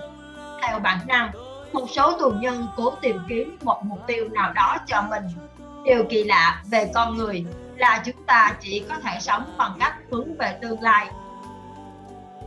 Và đây là sự cứu rỗi cho mỗi con người trong những lúc khó khăn nhất mặc dù đôi khi ta phải buộc tâm trí mình vào nhiệm vụ đó. Tôi nhớ lại trải nghiệm của chính mình gần như chảy nước mắt vì đau bàn, bàn chân đau buốt vì những vết thương trong đôi giày rách nát tôi lách đi nhiều cây số trong ngày trong hàng người dài từ trại đến công trường. Những cơn gió lạnh buốt đập vào chúng tôi tê cống. Chúng tôi nghĩ đến những vấn đề nhỏ nhặt, vô tận trong cuộc sống khốn khó của mình. Tối nay tôi sẽ ăn gì? Liệu người ta có phát cho tôi thêm một ít xúc xích không? Liệu tôi có nên đổi nó để lấy một mẫu bánh mì không? Liệu tôi có nên bán đi điếu thuốc cuối cùng còn sót lại từ phần thưởng nhận được hai tuần trước? Để lấy một chiếc súp không làm sao tôi có thể kiếm được sợi dây để thay cho sợi dây dày bị đứt? Không biết tôi có đến nơi làm việc đúng giờ để nhập vào nhóm quen hay phải nhập vào một nhóm khác và có thể gặp phải một tên quản đốc hung bạo tôi có thể làm gì để tạo thiện cảm với tên Capo để được hắn giúp cho vào làm trong trại thay vì phải làm việc bên ngoài và buộc phải đi bộ hàng ngày kinh khủng như thế này? Tôi cảm thấy ghê sợ với việc mỗi ngày, mỗi giờ đều nghĩ về những việc tầm thường như thế. Tôi buộc đầu óc của mình phải nghĩ đến một chủ đề khác. Bỗng nhiên tôi thấy mình đang đứng trên một dạng trong một căn phòng sáng sủa, ấm áp và dễ chịu. Trước mắt tôi là những khán thính giả đang ngồi trên những chiếc ghế nệm êm ái và chăm chú lắng nghe tôi đang giảng bài về tâm lý học trong trại tập trung. Tất cả những gì đè nặng lên tôi vào lúc ấy, bỗng trở thành đối tượng nghiên cứu được xem xét và mô tả một cách khách quan từ góc nhìn khoa học. Bằng cách này, tôi đã thành công phần nào trong việc cải thiện tình hình, vượt lên trên những đau khổ mà tôi đang phải chịu đựng lúc bấy giờ và quan sát những, và quan sát chúng như thể chúng đã là quá khứ. Thế tôi và những khó khăn của tôi trở thành đối tượng của một đề tài nghiên cứu tâm lý thú vị do chính tôi phụ trách. Spinoza đã nói trong tác phẩm Ethics, đạo đức học của mình. Cảm giác đau khổ sẽ chấm dứt ngay khi chúng ta có được một bức tranh rõ ràng và chính xác về nó. Người tù nào mất niềm tin vào tương lai của chính mình? Thì coi như người đó đã chết. Với việc mất niềm tin ở tương lai, người ấy cũng đã đánh mất cả tâm hồn, được bị suy sụp và rệu rã cả thể chất lẫn tinh thần. Thông thường, điều này xảy ra khá đột ngột dưới hình thức một cuộc khủng hoảng, một triệu chứng khá quen thuộc với những tù nhân có kinh nghiệm. Chúng tôi đều sợ khoảnh khắc này. Không phải chúng tôi sợ cho bản thân mình, mà sợ cho bạn bè của chúng tôi thông thường, sự việc bắt đầu bằng việc một sáng, người tù không chịu mặc đồ, không rửa ráy hoặc không muốn tập trung ra sân. Không lời khẩn nại cưỡng ép hay đe dọa nào có tác dụng với anh ta. Người ấy chỉ nằm đó, bất động. Nếu thảm họa này do bệnh tật, anh ấy sẽ không chịu cho người khác đưa đến bệnh xá hoặc làm bất cứ điều gì để mình. Chỉ đơn giản là anh ta muốn từ bỏ tất cả. Anh ta cứ nằm lì ra đó bài tiết tại chỗ và chẳng màng bận tâm đến bất cứ gì cả. Tôi có lần đã nhìn thấy một ví dụ sống động về mối quan hệ mật thiết giữa việc mất niềm tin ở trong tương lai và sự từ bỏ nguy hiểm này. F tiên tự quản khối kỳ cựu của chúng tôi, một nhà thơ và nhà viết nhạc kịch khá nổi tiếng. Một ngày nọ, đã kể cho tôi nghe một bí mật. Tôi sắp kể cho cậu nghe một chuyện. Bác sĩ tôi đã có một giấc mơ lạ. Có một giọng nói đã nói với tôi rằng, nếu tôi tha thiết ước muốn được biết một điều gì đó, thì những câu hỏi của tôi về điều đó sẽ được trả lời. Tôi nghĩ tôi đã hỏi điều gì? Tôi muốn biết khi nào thì chiến tranh sẽ kết thúc với tôi. Tôi biết ý của tôi là gì rồi mà, bác sĩ? Kết thúc đối với tôi. Tôi muốn biết khi nào chúng ta trại của chúng ta sẽ được giải phóng và những đau khổ này sẽ kết thúc Ông mơ thấy điều ấy khi nào? Tôi hỏi. Vào tháng 2 năm 1945. Ông trả lời, lúc ấy đã bắt đầu đã là đầu tháng 3. Rồi giọng nói trong giấc mơ của ông đã trả lời ra sao? Ông thì thầm, ngày 30 tháng 3. Khi kể cho tôi nghe về giấc mơ của ông, ông vẫn tràn đầy hy vọng và tin tưởng rằng giọng nói trong giấc mơ của mình sẽ trở thành sự thật. Nhưng càng đến gần ngày đó, tin tức chiến sự kéo đến trại của chúng tôi đã cho thấy rõ rằng chúng tôi sẽ không được tự do vào ngày ấy. Vào ngày 29 tháng 3 năm ấy, F bỗng nhiên trở bệnh và sốt cao. Ngày 30 tháng 3, ngày mà lời tiên tri đã nói với ông rằng chiến tranh và những đau khổ sẽ chấm dứt với ông, ép bị mê sảy và không còn biết gì nữa. Và ông mất vào ngày 31 tháng 3. Về tác nhân sinh lý bên ngoài, thì ông ấy chết vì bệnh sốt phát ban. Người nào hiểu được mối quan hệ mật thiết giữa trạng thái tinh thần của con người, sự phấn khởi, hy vọng hoặc bị sự hoặc sự thiếu thốn những điều này với tình trạng miễn dịch của cơ thể thì sẽ hiểu được rằng việc đột ngột mất đi những thứ có thể tạo ra những tác động chí mạng ra sao. Hằng xin đọc lại đoạn này. Người nào hiểu được mối quan hệ mật thiết giữa trạng thái tinh thần của con người, sự phấn khởi, hy vọng hoặc sự thiếu thốn những điều này với tình trạng miễn dịch của cơ thể thì sẽ hiểu được rằng việc đột ngột mất đi những thứ đó có thể tạo ra những tác động chí mạng ra sao nguyên nhân quan trọng nhất tạo nên cái chết của F là vì sự tự do mà ông ấy hằng mong đợi đã không đến và ông bị rơi vào sự thất vọng thê thảm. Điều này làm giảm đột ngột sức đề kháng của ông trước căn bệnh vốn vẫn âm thầm, âm ỉ trước đấy, niềm tin vào tương lai và ý nghĩ ý chí sống đã bị tê liệt. Cơ thể của ông trở thành miếng mồi ngon cho căn bệnh chết người và vì vậy tiếng nói trong giấc mơ cuối cùng cũng đúng với ông. Những quan sát và kết luận rút ra từ trường hợp này cùng với ý kiến của bác sĩ trưởng trại đã khiến chúng tôi chú ý tỷ lệ tử vong trong tuần lễ Giáng sinh năm 1944 đến Tết năm 1945 tăng vọt vượt hẳn các số liệu trước đó. Theo bác sĩ trưởng trại, sự gia tăng này không phải vì điều kiện làm việc vất vả hơn hay do thức ăn thiếu thốn hơn phải vì thay đổi thời tiết hoặc một dịch bệnh mới.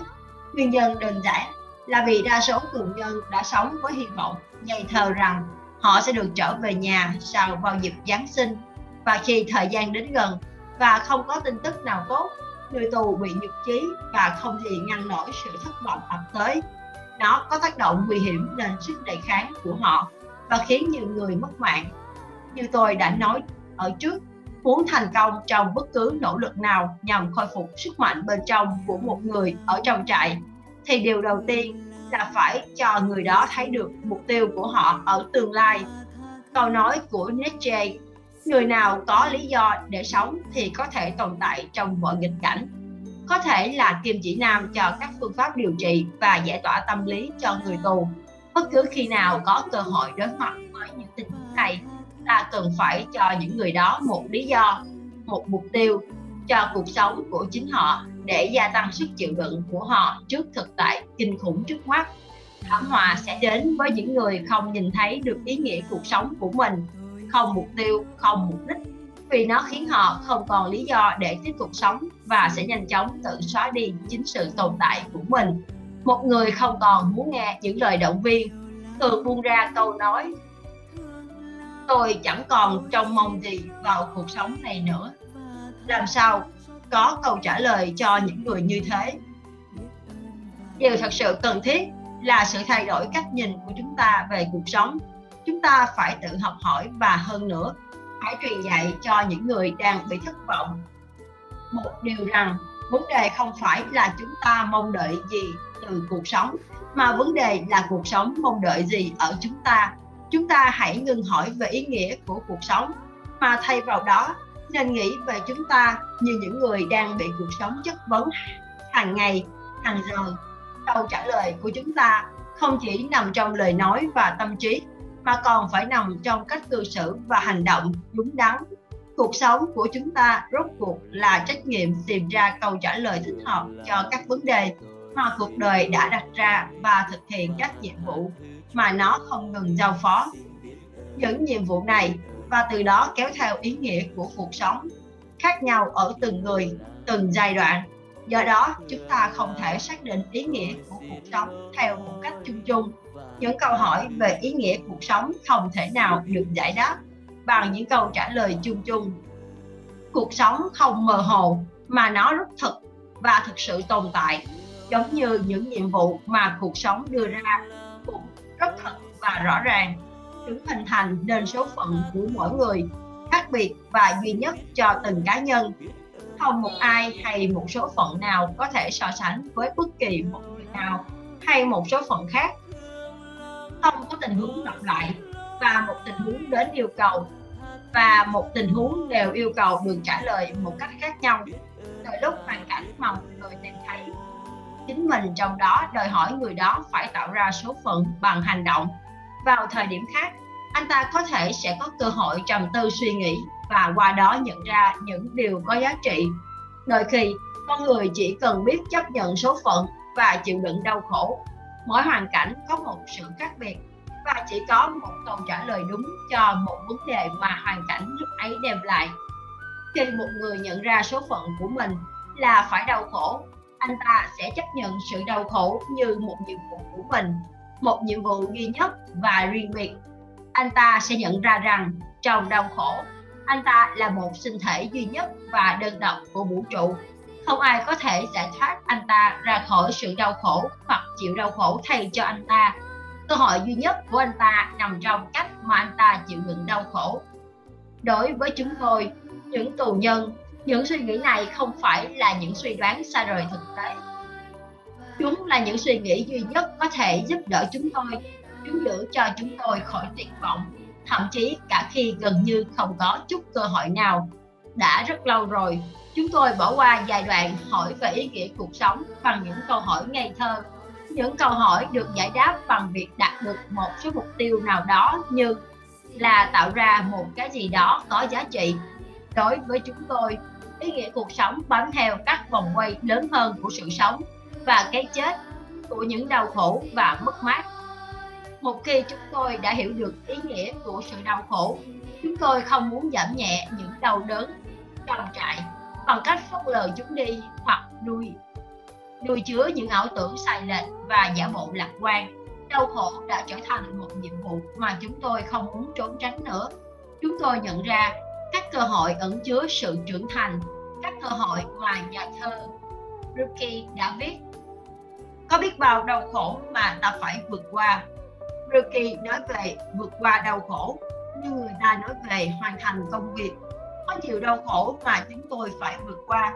Vì vậy, cần phải biết đối mặt với những nỗi đau, cố gắng hạ thấp sự yếu ớt và tiết giảm những giọt nước mắt âm thầm nhưng khóc cũng chẳng có gì đáng xấu hổ, bởi vì nước mắt sẽ là chứng nhân cho thấy con người rất mạnh mẽ mạnh mẽ để chịu đựng như thế nào.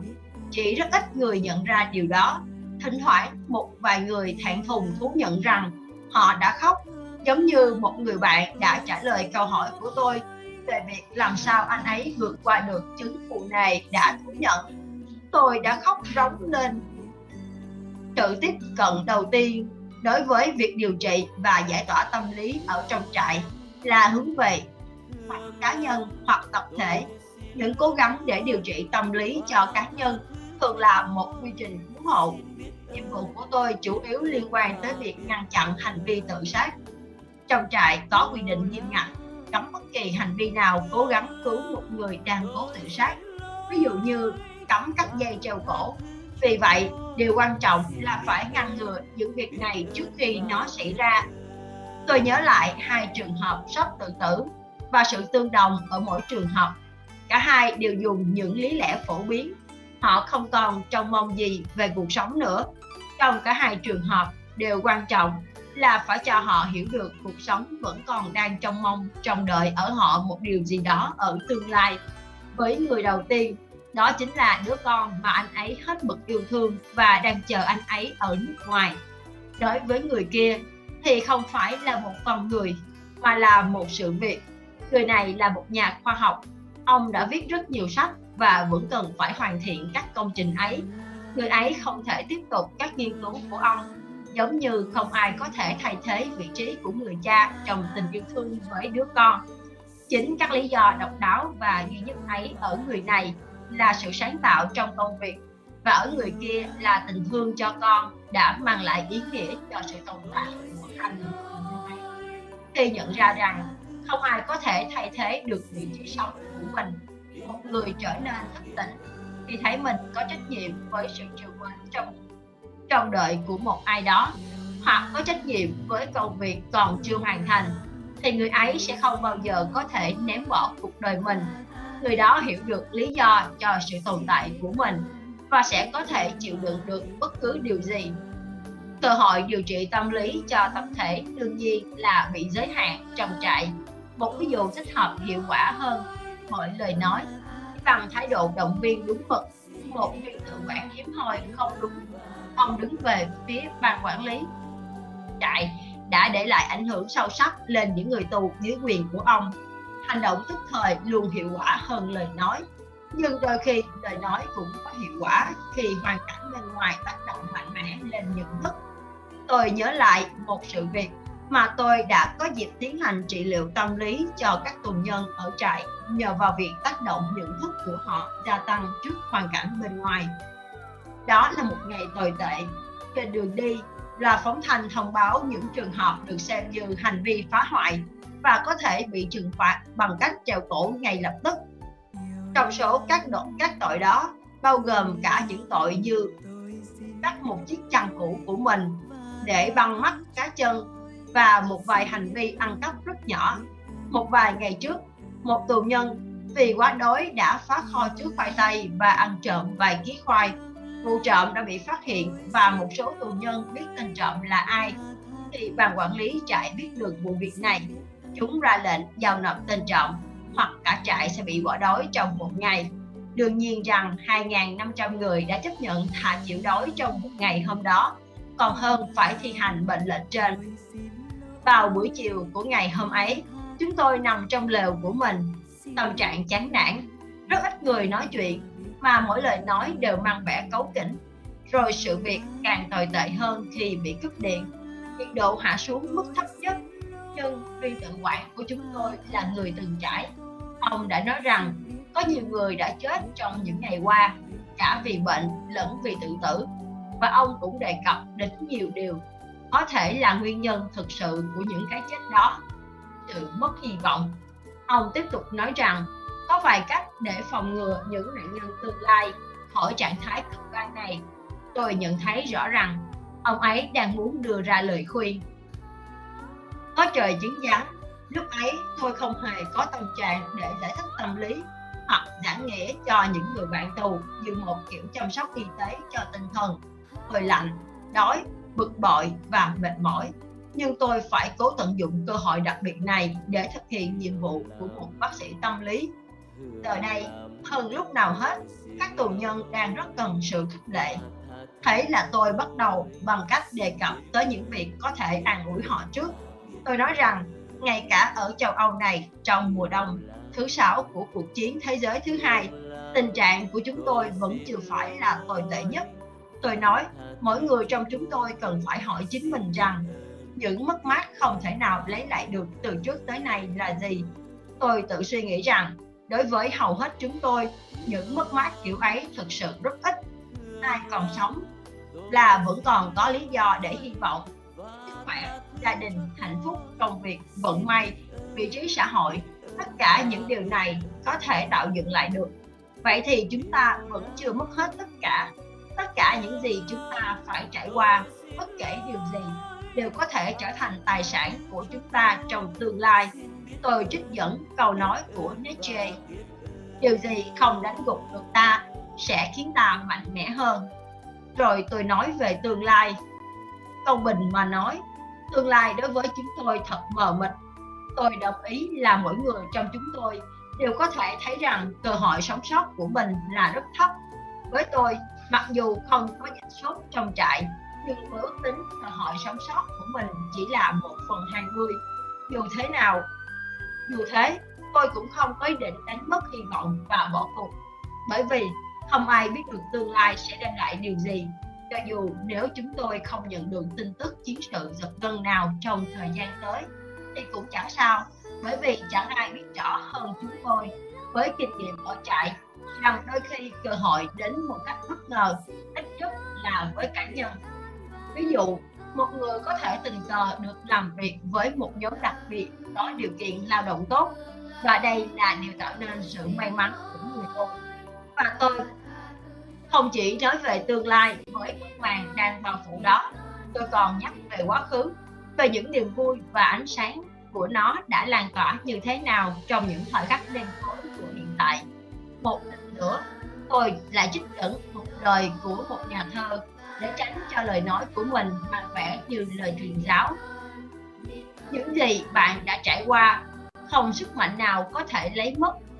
Không chỉ những trải nghiệm của chúng tôi mà tất cả những gì chúng tôi đã từng làm, bất cứ suy nghĩ tuyệt vời nào chúng tôi từng có, và cả những gì chúng tôi phải chịu đựng, đều không mất đi, dù nó đã là quá khứ, nó đã nhập vào bản thể của chúng tôi. Những gì chúng tôi đã từng trải qua cũng là một phần của bản thể, và có lẽ đó là phần chắc chắn nhất. Rồi tôi nói về những cơ hội đem lại ý nghĩa cho cuộc sống. Tôi đã nói với những người tù những người đang nằm bất động, mặc dù thỉnh thoảng tôi có thể nghe được tiếng thở dài của họ, rằng cuộc đời của một con người trong bất kỳ hoàn cảnh nào cũng không bao giờ mất đi ý nghĩa, và rằng ý nghĩa vô hạn của cuộc sống bao gồm cả sự chịu đựng và sự khát khao, thiếu thốn và cái chết. Tôi đã kêu gọi những con người tội nghiệp đang chăm chú lắng nghe trong bóng tối của dãy lều, rằng hãy dũng cảm đối mặt với hoàn cảnh nghiêm trọng của mình họ không được mất hy vọng mà nên can đảm tin rằng sự vô vọng trong cuộc đấu tranh của chúng tôi sẽ không làm chúng tôi mất đi phẩm giá và ý nghĩa của mình. Tôi nói rằng, có người đang nhìn vào chúng tôi trong những giờ phút khó khăn này, đó có thể là một người bạn, một người vợ, một ai đó còn sống hoặc đã chết, hoặc có thể là thượng đế, và người đó sẽ không mong đợi chúng tôi làm gì cho họ thất vọng. Người đó sẽ mong nhìn thấy chúng tôi đang vượt qua đau khổ một cách đầy kiêu hãnh, chứ không phải khổ khổ. Và biết cách cách kiêu hãnh ra sao? Và cuối cùng, tôi nói về sự hy sinh của chúng tôi và ý nghĩa của sự hy sinh ấy. Bản chất của sự hy sinh này không hề có ý nghĩa trong thế giới bình thường thế giới của những thành công vật chất. Nhưng trong thực tại, sự hy sinh của chúng tôi không vô nghĩa những ai có niềm tin vào tôn giáo thì sẽ dễ dàng hiểu được điều tôi đang nói. Tôi kể cho mọi người nghe câu chuyện về một người tù trên đường đến trại đã có lời nguyện cầu với thượng đế rằng, hãy để những đau khổ và cái chết của anh ấy cứu được những người mà anh ấy yêu thương khỏi kết cục đau đớn. Đối với người này, sự chịu đựng và cái chết là có ý nghĩa. Đó là sự hy sinh mang ý nghĩa sâu sắc nhất. Anh ấy không muốn chết vô ích không một ai trong chúng ta muốn điều ấy. Mục đích của những lời tôi nói là để tìm ra một ý nghĩa đầy đủ cho cuộc sống của chúng tôi trong tương lai và ở ngay tại thời đó. Trong dãy lều ấy và trong tình trạng vô vọng ấy, và tôi thấy những cố gắng của mình đã thành công. Khi có điện trở lại, tôi thấy những con người tội nghiệp bước khập khiễng về phía tôi. Cảm ơn tôi với những giọt nước mắt lan dài trên má tôi phải thú nhận rằng rất hiếm khi, tôi có can đảm nói với bạn bè về những nỗi đau khổ như thế. Và hẳn là tôi đã bỏ qua nhiều cơ hội để làm điều ấy. Chúng ta hiện đang ở giai đoạn 3 trong chuỗi phản ứng tâm lý của người tù. Tâm lý của người tù sau khi tự do. Nhưng trước tiên, chúng ta nên xem xét câu hỏi mà một chuyên gia tâm lý thường được hỏi, nhất là khi người đó đã từng kinh qua hoàn cảnh này ông có thể nói gì về bản thân tâm, bản chất tâm lý của những người lính canh trong trại. Làm sao con người bằng xương, bằng thịt có thể đối xử với đồng loại theo cách mà nhiều người tù đã bị đối xử. Ai đã từng nghe những chuyện này thì sẽ giật mình, muốn biết về mặt tâm lý. Vì sao những chuyện ấy lại có thể xảy ra? Để trả lời câu hỏi này, mà không đi quá nhiều vào chi tiết, có một số điều cần được nêu ra thứ nhất, trong số những người lính canh, một số kẻ rất tàn bạo tàn bạo một cách bệnh hoạn. Thứ hai, khi cần có các lính canh tay sai độc ác, những tên tàn bạo này luôn là những ứng viên sáng giá. Có một niềm vui to lớn ở nơi làm việc, khi chúng tôi được phép tự làm ấm mình trong vài phút, sau 2 giờ làm việc trong băng giá, trước một cái lò sưởi được đốt bằng các nhánh cây nhỏ và gỗ vụn nhưng luôn có một số tài quản đốc tìm thấy niềm vui khi tước đi, niềm an ủi của chúng tôi. Khuôn mặt chúng vắt lên sự khoái trá rõ rệt. Khi chúng không chỉ chống chúng tôi đứng ở đó, mà còn ra tay đập cái lò và vùi ngọn lửa ấm áp vào trong tuyết lạnh. Khi một tên lính SS không thích một người nào đó, hắn luôn có một danh sách những tên tay sai đặc biệt, có hứng thú tra tấn người khác và cũng rất chuyên nghiệp trong việc này những nạn nhân khốn khổ sẽ được giao vào tay những kẻ khát máu ấy. Thứ ba, cảm giác của đa số lính canh này càng trở nên chai sạn. Theo năm tháng, vì phải chứng kiến nhiều cảnh hành hạ giả man ở trại, những kẻ chai sạn về đạo đức và tâm hồn đó dù không chủ động tham gia vào biện pháp tàn bạo thì cũng không ngăn kẻ khác thực hiện đó. Thứ tư, cần phải nói rằng trong số những chỉ huy hay lính gác, vẫn có người thương cảm cho chúng tôi. Tôi không thể nào quên vị chỉ huy của cái trại cuối cùng trước khi tôi được trả tự do. Sau giải phóng, mọi người mới biết được rằng vị chỉ huy thuộc đội lính SS này đã bỏ một số tiền không nhỏ của mình để mua thuốc cho tù nhân từ một khu chợ gần nhất. Còn trước đó, chỉ có một vị bác sĩ trong trại, vốn cũng là một tù nhân biết chuyện nhưng tên tự quản cấp cao của trại cũng là một tù nhân, lại khắc nghiệt hơn bất cứ lính SS nào. Hắn thống đánh đập những người tù khác. Mỗi khi có dịp, trong khi chỉ huy trại, theo tôi biết, lại không bao giờ đưa tay đánh bất cứ người nào trong chúng tôi cả. Rõ ràng là lời kể của một người, dù người đó là lính canh hay tù nhân, đều không thể hiện toàn diện lòng tốt của con người có thể được tìm thấy ở mọi nhóm người, thậm chí cả những nhóm mà nhìn chung rất dễ bị lên án. Giới giữa các nhóm lại không lại chồng chéo nhau, và chúng ta hãy cố gắng, hãy cố tránh việc đơn giản hóa vấn đề bằng cách cho rằng nhóm người này là thiên thần và nhóm kia là ác quỷ. Chắc chắn việc bất chấp những tác động trong trại để một lính gác hoặc một quản đốc đối xử tốt với người tù xứng đáng được xem như một điểm son đáng kể. Ngược lại, việc một người tù đối xử với các bạn của mình tệ bạc là một điều cực kỳ đáng khinh. Rõ ràng, tù nhân khinh bỉ những người như vậy, trong khi họ thực sự xúc động trước lòng tốt, dù là nhỏ nhất của bất kỳ một người lính canh nào. Tôi nhớ cảm giác của mình khi một quán, một quản đốc bán cho tôi một ổ bánh mì mà tôi biết rằng anh ấy phải để dành từ khẩu phần ăn sáng của mình. Lúc đó, không phải mẫu bánh mì ấy khiến tôi xúc động và bật khóc, mà chính vì một điều gì đó rất nhân văn mà anh ấy đã trao cho tôi trong lời nói và cách nhìn kèm với món quà. Tất cả những điều này, chúng ta có thể thấy rằng có hai loại người trên thế giới này và chỉ có hai loại người ấy mà thôi, loại người tốt và loại người xấu cả hai loại người này đều có thể bắt gặp ở mọi nơi. Họ có mặt trong tất cả các nhóm xã hội. Không có nhóm nào bao gồm toàn người tốt và cũng không có nhóm nào chỉ toàn những người xấu. Vì vậy, không có nhóm nào là thuần chủng. Và bởi vậy, đôi khi người ta thấy có một người tử tế trong số lính canh. Cuộc sống trong trại tập trung đã mở toan tâm hồn của con người và phơi bày những điều sâu thẳm nhất chẳng ngạc nhiên sau khi trong những điều sâu thẳm ấy, chúng ta một lần nữa lại nhìn thấy những đặc tính của con người mà bản chất thực sự của nó là sự hòa trộn giữa cái tốt và cái xấu. Sự phân hóa tốt xấu vốn diễn ra xuyên suốt trong đời sống nhân loại đã đạt tới chỗ sâu sắc nhất và càng trở nên rõ ràng ở ngay dưới đáy vực mà trại tập trung đã mở ra. Và giờ đây, giai đoạn cuối cùng của tâm lý người tù ở trại tập trung tâm lý của những người tù sau khi được trả tự do để miêu tả về những trải nghiệm này, chúng tôi sẽ thuật lại vài chi tiết về buổi sáng mà lá cờ trắng được kéo lên cổng trại sau nhiều ngày căng thẳng tột độ. Trạng thái căng thẳng, chờ đợi cuối cùng cũng được thay thế bằng cảm giác nhẹ nhõm. Nhưng nếu có ai đó nghĩ rằng chúng tôi đã điên lên vì vui sướng, thì họ đã lầm. Vì vì vậy thì mọi sự diễn ra như thế nào? Đám tù nhân chúng tôi mệt mỏi, lê bước đến cổng trại. Bối rối nhìn xung quanh và nhìn nhau đầy nghi ngại. Rồi chúng tôi mạo hiểm tiến thêm vài bước ra khỏi cổng. Lần này, không có mệnh lệnh nào quát tháo chúng tôi và chúng tôi cũng không cần hợp đầu né tránh những làn trôi hoặc cú đá.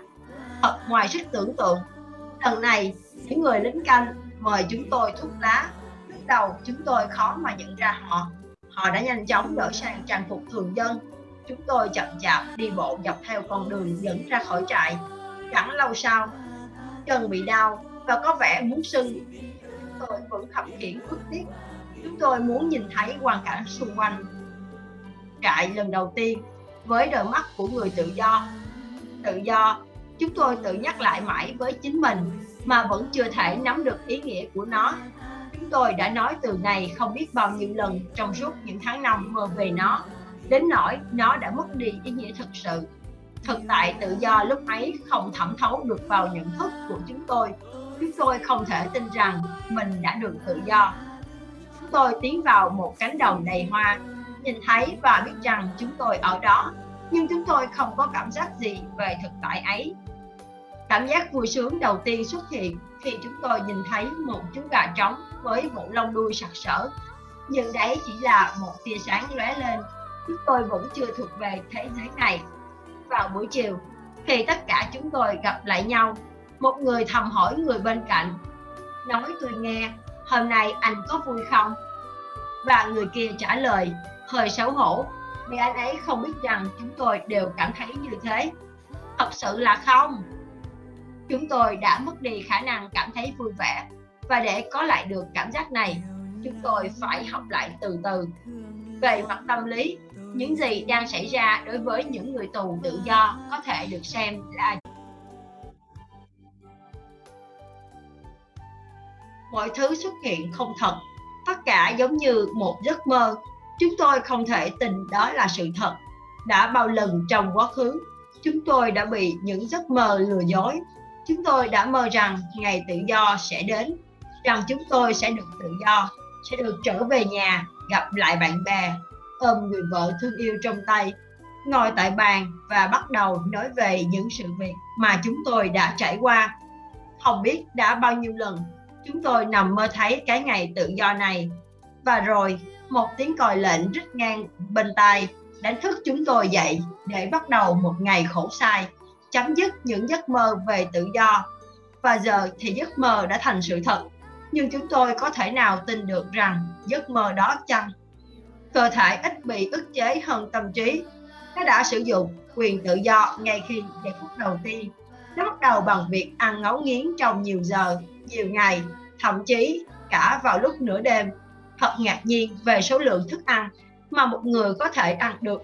Và khi một tù nhân được một người nông dân thân thiện sống gần đó mời dùng bữa, anh ấy đã ăn và ăn rồi uống cà phê cho đến khi lưỡi trơn tru và bắt đầu nói huyên thuyên trong nhiều giờ liền.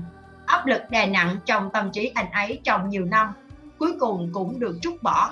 Lắng nghe anh ấy nói, ta sẽ có cảm giác rằng anh ấy phải được nói, rằng khát khao được nói là điều không thể cưỡng lại được. Tôi biết những người chịu áp lực nặng nề chỉ trong một thời gian ngắn. Ví dụ, thông qua một cuộc kiểm tra chéo do Gestapo tiến hành cũng có các phản ứng tương tự. Nhiều ngày trôi qua, đến khi không chỉ có chiếc lưỡi hoạt động, mà dường như tất cả các bộ phận trong cơ thể đều muốn lên tiếng. Và rồi cảm giác bỗng nhiên vỡ òa, phá vỡ những xiềng xích kỳ lạ đã trói buộc nó. Một hôm, vài ngày sau khi được tự do, tôi đi bộ qua đồng cỏ đầy hoa, kéo dài nhiều dặm hướng về khu chợ thị trấn gần trại tôi có thể nghe thấy tiếng hót vui tươi của những con chim triền triện đang bay lượn trên bầu trời. Tôi không nhìn thấy người nào khác trong nhiều dặm xung quanh. Không có gì ngoài mặt đất và bầu trời rộng mở. Sự vui vẻ của những chú chim và khung trời tự do. Tôi dừng lại, nhìn xung quanh, ngước lên trời và rồi khuỵu xuống. Vào giây phút ấy, tôi biết rất ít về mình hoặc về thế giới ngoại trừ một câu nói cứ vang vang trong đầu tôi đã gọi tên Chúa từ lúc, từ trong ngục nhỏ, từ trong ngục nhỏ, trong ngục tù nhỏ hẹp, và người đã trả lời tôi trong khoảng không tự do. Tôi đã quỳ ở đó và đã lặp lại câu nói ấy bao lâu thì tôi cũng không nhớ nữa. Nhưng tôi biết rằng vào ngày hôm đó, cuộc đời mới của tôi đã bắt đầu. Từng người, từng bước từng bước một tôi bước lên, tôi tiến lên cho đến khi một lần nữa được trở lại làm người. Quá trình chuyển biến tâm lý vô cùng phức tạp ở người tù. Trong những lần ngày cuối ở trại, từ cuộc chiến thần kinh căng thẳng cho đến sự bình thản về tinh thần, chắc chắn không tránh khỏi trở ngại. Thật sự sai lầm khi nghĩ rằng người tù không cần được chăm sóc tâm lý sau khi đã được tự do. Chúng ta cần xem xét về việc một người vẫn đang chịu đựng áp lực kinh khủng trong một thời gian dài. Sẽ gặp nguy hiểm sau khi tự do như thế nào, nhất là khi áp lực ấy đột ngột biến mất. Nguy hiểm này, theo ý nghĩa của phương pháp giải tỏa tâm lý, là một bản sao tâm lý nghịch đảo. Giống như việc người thợ lặng sẽ gặp nguy hiểm nếu anh ấy bất ngờ rời khỏi khoảng lặng dưới áp lực không khí cực thấp, tương tự việc một người đột nhiên thoát khỏi áp lực tinh thần có thể sẽ ảnh hưởng đến sức khỏe tâm lý và vấn đề đạo đức. Trong giai đoạn tâm lý này, ta thấy rằng ngay cả những người có bản chất hiền lành cũng không thoát khỏi ảnh hưởng của sự tàn bạo ở khắp nơi trong trại. Giờ đây, khi được tự do, họ cho rằng mình có quyền sử dụng sự tự do ấy một cách phóng túng và vô độ. Đối với họ, điều duy nhất thay đổi chính là giờ đây, họ không còn là kẻ bị áp bức nữa mà là người đàn áp, họ trở thành chủ thể chứ không phải là đối tượng của sự ngang trái. Và bất công, họ bào chữa cho hành vi của mình bằng những trải nghiệm tồi tệ của họ. Điều này thường được thể hiện rõ trong những sự việc bình thường. Chẳng hạn, tôi và một người bạn đang đi ngang qua cánh đồng hướng về trại, thì bỗng nhiên chúng tôi gặp một đồng lúa đang mùa thu hoạch. Theo phản xạ, tôi tránh đi, nhưng anh ấy kéo tay và lôi tôi băng qua tôi lắp bắp về việc đừng dẫm vào đồng lúa. Thế là anh ấy bực bội nhìn tôi và giận dữ hét lên. Anh thôi đi, chúng ta đã bị mất mát như vậy chưa đủ hay sao? Vợ và con tôi đều bị chết ngạt, chưa tính đến mọi thứ khác nữa. Vậy mà anh lại cấm tôi đạp lên những mấy cây lúa này ư? Những người này chỉ biết có thể được hướng dẫn từ từ. Những người này chỉ có thể được hướng dẫn từ từ để quay về với chân lý rằng không ai có quyền làm sai ngay cả khi bản thân họ từng phải hứng chịu bất công từ người khác, chúng ta phải đấu tranh để đưa họ về với chân lý này. Nếu không, hậu quả sẽ còn tồi tệ hơn nhiều so với thiệt hại của vạt lúa kia. Tôi vẫn nhớ một người tù đã sắn tay áo. Giữ nằm vừa đưa nắm đấm về mũi tôi và hét lên. Nếu bàn tay tôi không muốn nhuốm máu khi trở về nhà, thì cầu cho nó bị chặt phân đi. Tôi muốn nhấn mạnh một điều rằng người đã nói những lời này không phải là một kẻ xấu. Anh ấy là một trong số những người tù tốt nhất trong trại và cả trong cuộc sống sau này. Ngoài sự suy đồi về đạo đức, do bỗng nhiên thoát khỏi áp lực tinh thần, có hai trải nghiệm cơ bản được, cơ bản đe dọa làm hỏng tính cách của người tù sau khi được tự do. Sự cay đắng và vỡ mộng khi anh ta trở lại với cuộc sống trước kia của mình. Sự cay đắng là do những gì mà người đó nhìn thấy tại quê nhà. Lúc trở về đâu đâu anh ta cũng chỉ nhìn thấy những cái nhún vai và bao giọng điệu chán nản. Anh ta chua chát tự hỏi, vì sao mình lại phải chịu đựng tất cả những điều đó khi nghe những câu nói tương tự nhau ở khắp mọi nơi? Chúng tôi không biết việc đó. Chúng tôi cũng đau khổ. Anh ta tự hỏi, liệu họ không có gì hay ho hơn để nói với mình hay sao? Trải nghiệm vỡ mộng lại hoàn toàn khác. Ở đây, anh ta bỗng dưng cảm thấy mình thật lạc lõng. Không có ai chào đón mình cả. Cảm giác cô độc đó khủng khiếp đến nỗi cuối cùng anh ta có cảm giác muốn trốn tránh tất cả và cũng không muốn nghe hay biết gì về thế giới xung quanh nữa. Và số phận dường như quá cay nghiệt. Một người trong nhiều năm đã nghĩ rằng mình đã chạm đến giới hạn. Vô cùng cùng cực của nỗi đau khổ thì giờ đây lại thấy rằng đau khổ là vô hạn. Và rằng mình càng phải đối diện với nhiều khổ đau kinh khủng hơn. Khi nói về những nỗ lực khích lệ tinh thần đối với một người ở trại, chúng ta thấy rằng cần phải cho anh ấy thấy một điều gì đó để trông chờ ở tương lai. Rằng cuộc sống vẫn còn trông đợi vào anh ấy, rằng vẫn có người đang chờ đợi anh ấy trở về. Nhưng đằng sau cánh cửa tự do là gì? Một số người đã nhận ra không có ai chờ đợi họ cả. Nỗi đau ập đến khi người đó thấy rằng người mà kỷ niệm về họ đã tiếp thêm nghị lực cho nấy ở trại đã không còn sống nữa. Nỗi đau ập đến khi người đó phát hiện ra sự khác biệt quá lớn giữa hiện thực với những gì anh ấy từng mơ ước. Lẽ nào anh ấy bắt một chuyến tàu trở về nhà, rồi những phù đúng như điều anh ấy đã khao khát làm trong hàng ngàn giấc mơ, chỉ để biết rằng người đáng lẽ sẽ ra mở cửa cho anh ấy đã không còn ở đó và sẽ không bao giờ còn ở đó nữa. Ở trong trại chúng tôi, ở trong trại, chúng tôi đều nói với nhau rằng có lẽ trên đời này không còn niềm vui nào có thể bù đắp được cho sự, cho tất cả những gì chúng tôi phải chịu đựng. Chúng tôi không hy vọng gì về hạnh phúc. Nó không phải là điều giúp cho chúng tôi thêm nghị lực cũng như cảm thấy những đau khổ, hy sinh và chết chóc của mình là có ý nghĩa. Thế nhưng, chúng tôi cũng chưa chuẩn bị cho những bất hạnh. Sự vỡ mộng này xảy ra ở hầu hết tù nhân và là một trải nghiệm rất khó vượt qua. Đây cũng là những ca khó đối với các chuyên gia tâm lý, nhưng nó không phải, nhưng nó không làm cho họ nản lòng, mà ngược lại là một tác nhân kích thích họ tìm cách giải quyết vấn đề đối với những người tù đã được tự do đến một lúc nào đó, nhìn lại những trải nghiệm ở trong trại tập trung, họ cũng không thể hiểu được vì sao mình có sức chịu đựng đến mức ấy. Và cuối cùng, ngày tự do thật sự của họ cũng đến. Khi họ thấy mọi điều mọi điều hiện tại quanh mình hiện lên như một giấc mơ đẹp và những trải nghiệm trong trại chỉ còn là một ác mộng. Đối với những người được trở về nhà, vượt lên tất cả chính là cảm giác tuyệt vời rằng sau mọi điều đã phải chịu đựng, họ chẳng còn gì phải sợ nữa, ngoại trừ Đức Chúa ở trong lòng mình. Đến đây thì chúng ta vừa kết thúc phần 1 những trải nghiệm trong trại tập trung và chúng ta cũng kết thúc phần đọc sách nói rèn giọng nói ngày hôm nay. Xin cảm ơn tất cả mọi người đã chú ý lắng nghe. Xin hẹn gặp lại mọi người ở lần đọc sách tiếp theo. Xin chào và hẹn gặp lại.